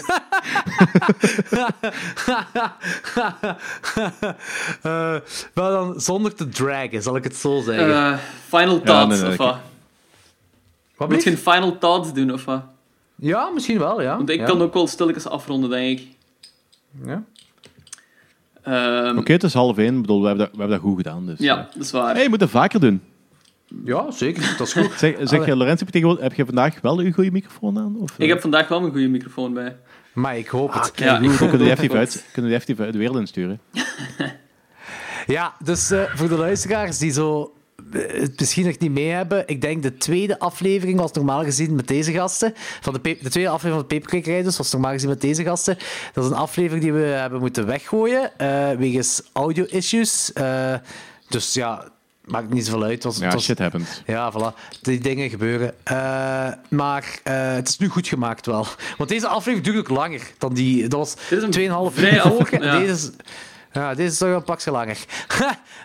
Dus... Ja, we zijn nu bezig. We zijn nu, sinds dat ik op de knop heb geduwd, op 3 minuten. 3 uur en 3 minuten. Ja, voilà. Ja. Inderdaad. Classic. Dus het is wel een goeie geweest, ja. Goed. Ik heb wekelijks een afspraak met Anthony op woensdag. Ik kan er ook wekelijks een afspraak maken met jullie op donderdag. Maar we hebben ook onze Klok zes 12 aflevering ook die we doen. Dus maar tegenwoordig is mijn leven effectief podcasten. Ik heb deze week... Wacht, dat is nu dadelijk... Kijk, we gaan gewoon zien hoe dat gaat gaan met uw werk en dan zullen we wel... Ja, maar we gaan sowieso evalueren. We gaan sowieso meerdere dingen van deze doen, met Peperkukerij, ook met jullie. Maar vorige week woensdag heb ik die punkaflevering opgenomen. Dan zondag de tuinieraflevering. Maandag 12:00 met jullie. Dan gisteren met Anthony een aflevering. Vandaag met jullie. En zondag heb ik met... moet ik voor Bo een ingeblikt podcast doen. Dus ik heb op 1,5 week 6 podcastafleveringen. Dus mijn leven is podcast op het moment. Mijn leven is podcast. Ah, Jordi. En ja, dat is cool, hè? Ik bedoel, dat je van je podcast kunt leven. Hè? Oh ja, de rekeningen dat ik kan betalen met deze. Ha! Absoluut geen probleem. Ik ben Joe Rogan, is niks tegenover mij. Spotify heeft 200 miljoen geboden voor de Peperkukerij. Als iemand trouwens de Peperkukerij wilt kopen, exclusief, Biedingen gaan vanaf 1 cent voor mij. Dus, Jordi zelfs aan de wiel. 2 cent verkocht. Fucking hell, 100 miljoen euro. Jong. Dat is waanzin, echt, dat is echt maar waanzin. Dat is ook gewoon echt een bedrijf echt, volgens mij geworden. Hè. Dat kan toch niet anders? Dat is toch... ja, tuurlijk. Dat is... Ja, inderdaad, een bedrijf. Ja, het zal volgens mij effectief ook iemand anders zijn die zo alle afspraken regelt met alle bekende Amerikanen. Ja. En dat er zit zo wel wat meer productie zijn. Achter. Ik denk niet dat Joe Rogan het zelf hanteert. Dus. En ook heel vaak zo dat, gelijk bij PewDiePie bijvoorbeeld, die is een heel... die edit dat volgens mij ook zelf niet meer. Hij heeft dat volgens mij al heel lang niet meer zelf geëdit. Hè. Andere mensen doen dat. Ik heb daar ook nooit van mijn leven iets van gezien van die PewDiePie. Eigenlijk ook niet. Maar... Dus Sophie heeft dat zo... Ik heb dat vroeger nooit gezien tot Sophie dat gegeven moment bij afkomt. Die heeft dat wel heel vaak gezien. En op zich, dat is wel plezant. Hè. Ja. Is dat echt goed? Ja, doet hem dat goed? Die heeft 100 miljoen abonnees. Ja, dat zal hem wel goed doen dan, ja. Is dat echt er zijn momenten bij dat ik zeg van zo... Die kerel zelf heeft begonnen als gamer. Ja. En dat doet hij van daaruit werd dat zo ongelooflijk groot dat zo de nood zich opdrong om wat breder te gaan. Is zo met van alles nog wat begonnen. Ja. En zaten zo goede dingen bij en zaten zo minder goede dingen bij. Maar zo... Wat hij volgens mij nu de pauze heeft genomen. Want dat echt ook had hij ook niks heel schraal gedaan ergens? Is dat, ja? Die heeft wel vaker schrale dingen gedaan. Maar dat is zo... eentje daarvan... Dat was een of ander bedrijf in India. Daar kon je... denk voor echt een habbekrats kon je zo een zin doorsturen naar die mensen. Die zouden dat nog op een bordje schrijven en dan een YouTube-filmpje daarvan maken met die boodschap op dat bordje. Yeah. Die had dan naar gestuurd van Death to all Jews. Not great. Oh. En die hadden dat effectief gedaan. Not great. Ja, maar dat was een grap. Want die kerel was helemaal geen antisemiet. Maar je kunt ook wel maar het probleem is, die heeft zo heel vaak van die heel edgy grappen gemaakt. Yeah. En he doesn't give a shit. Maar het probleem is, die vergeet soms dat de rest van de wereld wel een shit geeft. Ja. En dat heeft hem wel heel veel gekost. Want die was op dat moment bezig met de deal met Disney voor een tv-programma. Ja, yeah, Disney onmiddellijk zegt van, dude, fuck off, dat gaat niet doorgaan. Ik weet veel mensen die daarmee bezig waren, zijn job door kwijtgeraakt en zo. Die effectief aan dat programma gekoppeld waren. Dus daar heeft hem wel heel veel spijt van gehad. Ja, dat denk ik wel. Ja. Dat is ook heel dom, hè. Maar wat doet hem dan nog? Want ik wist alleen dat hij die game dingen deed, maar wat doet hem dan nog? Ja, die heeft ook zo van die unboxing video's gemaakt. Die heeft een heel tijdje, en dat was wel vrij cool. Die heeft ze op YouTube, omdat een van zijn dingen was van die horror games. Oké. Okay. Die voelt heel veel... hoe heet dat spel ook alweer? Dat is niet Outlast. Amnesia heeft hem heel lang gespeeld. Om heel veel van die... ook heel veel van die modifications en zo. Ja. Dus daar is hem zo onder andere bekend geworden, ook hoe hij daarop reageerde en zo. En op een gegeven moment heeft hij met YouTube Red heeft hem zo een deal kunnen maken dat hem zo een real-life horror games ging spelen. Dat hem bijvoorbeeld in een Outlast-situatie gezet werd. Dat hem in een mental instituut geplaatst werd. Maar dat hij met zo'n camera doorheen moest en dat allemaal met acteurs en zo. Holy shit! Dat klinkt wel cool. Ja, ik denk, die aflevering staat gratis op YouTube volgens mij. Dat is wat cool, hè. Die heeft volgens mij dus een broek gekakt van de schrik daar. Oh man, dat ga ik bekijken. Dat lijkt me echt wel cool om te kijken. En ook zo heel veel van die unboxing video's en van die shit van zo... jullie zeggen wat ik moet eten en zo. En, I don't know, die heeft alles gedaan. Altijd goed. Weet je wat funny is, hè? We hebben ondertussen een paar keer gezegd in klok 12 van, games, we gaan dan een peperkukerij doen. We zijn nu 3 uur verder in de peperkukerij, maar nu pas zijn we een beetje over games aan het praten. En we zijn echt nog niet zo diep gegaan over games. Ja, maar ik denk dat we echt eens een keer een aflevering moeten dedicated to games. Ja, want nu kan ik dat ook niet meer aan. Ja, ik vind dat wel een goed idee. Ah, wel? Ja. Ik ga dan nu zeggen, gewoon voor de peperkukerij games, maar niet alleen horror games, gewoon alles of. Ja, zeker. Alles wat. Want ik tegenwoordig speel ik alleen maar Skyrim, dus dat is absoluut geen horror game.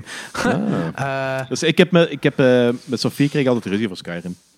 Jordi, even een vraagje. Dus dat we dat eenmaal en andermaal kunnen dat klaarkrijgen voor Sophie, dat de discussie misschien afgesloten wordt.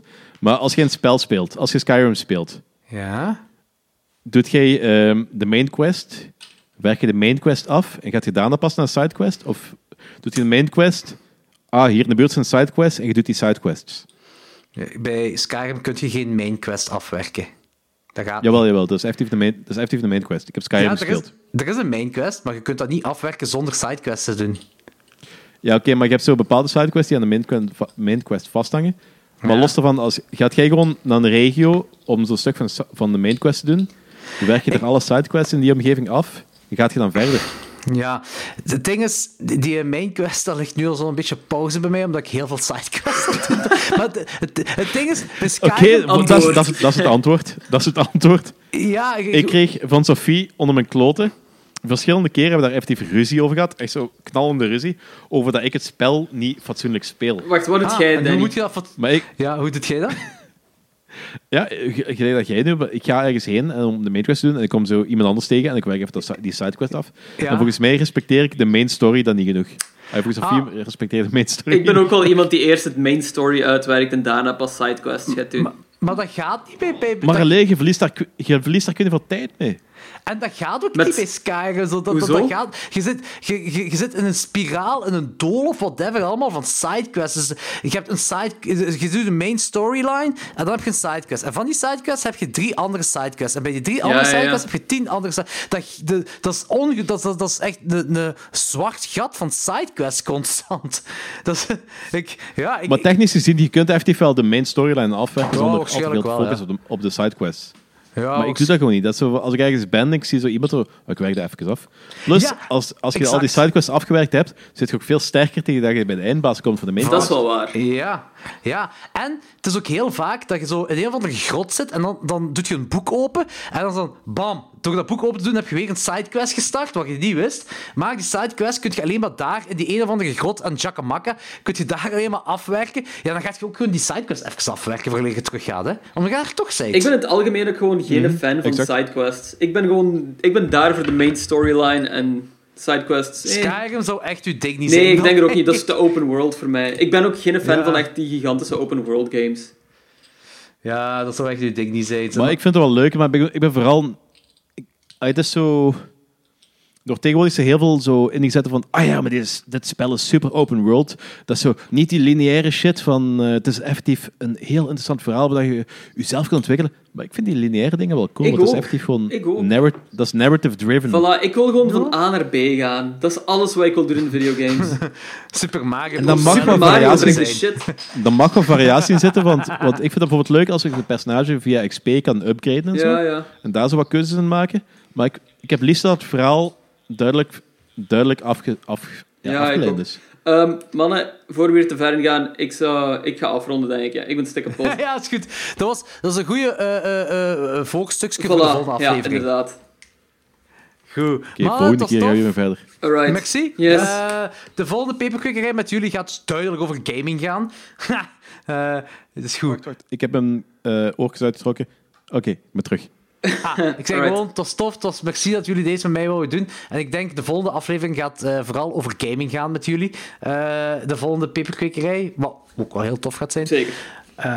Hebben jullie nog iets te zeggen? Hebben jullie nog iets te pluggen voor de mensheid? Ik niet.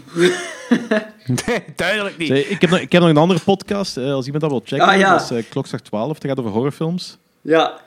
Dat is wel de moeite. Ik heb 2 heel interessante co-hosts. Die is wel tof. U luistert nu over horrorfilms. Binnenkort word ik in Antwerpen, so let's hang out, folks. Als het terug mag. Gaat ook niet gebeuren. Zeker niet. Dat gaat ook niet mogen. Naar Antwerpen verhuizen of hengen? Hengen. Antwerpen verhuizen sowieso wel. Verhuizen mag, maar hengen mag niet. Dat gaat nooit meer gebeuren. De wereld is veranderd, zeggen ze toch. Goed, mannen. Merci. Yes. Tot de volgende. Ciao, ciao. Chokers Bikers? Dat is Klok zes 12, Danny. Ik was er echt al van wachten tot dat ging gebeuren. Dat echt niet doen, hè? Zeker niet. Hai. Oké, is goed. Gelukkig. Ciao. Kus Bikers.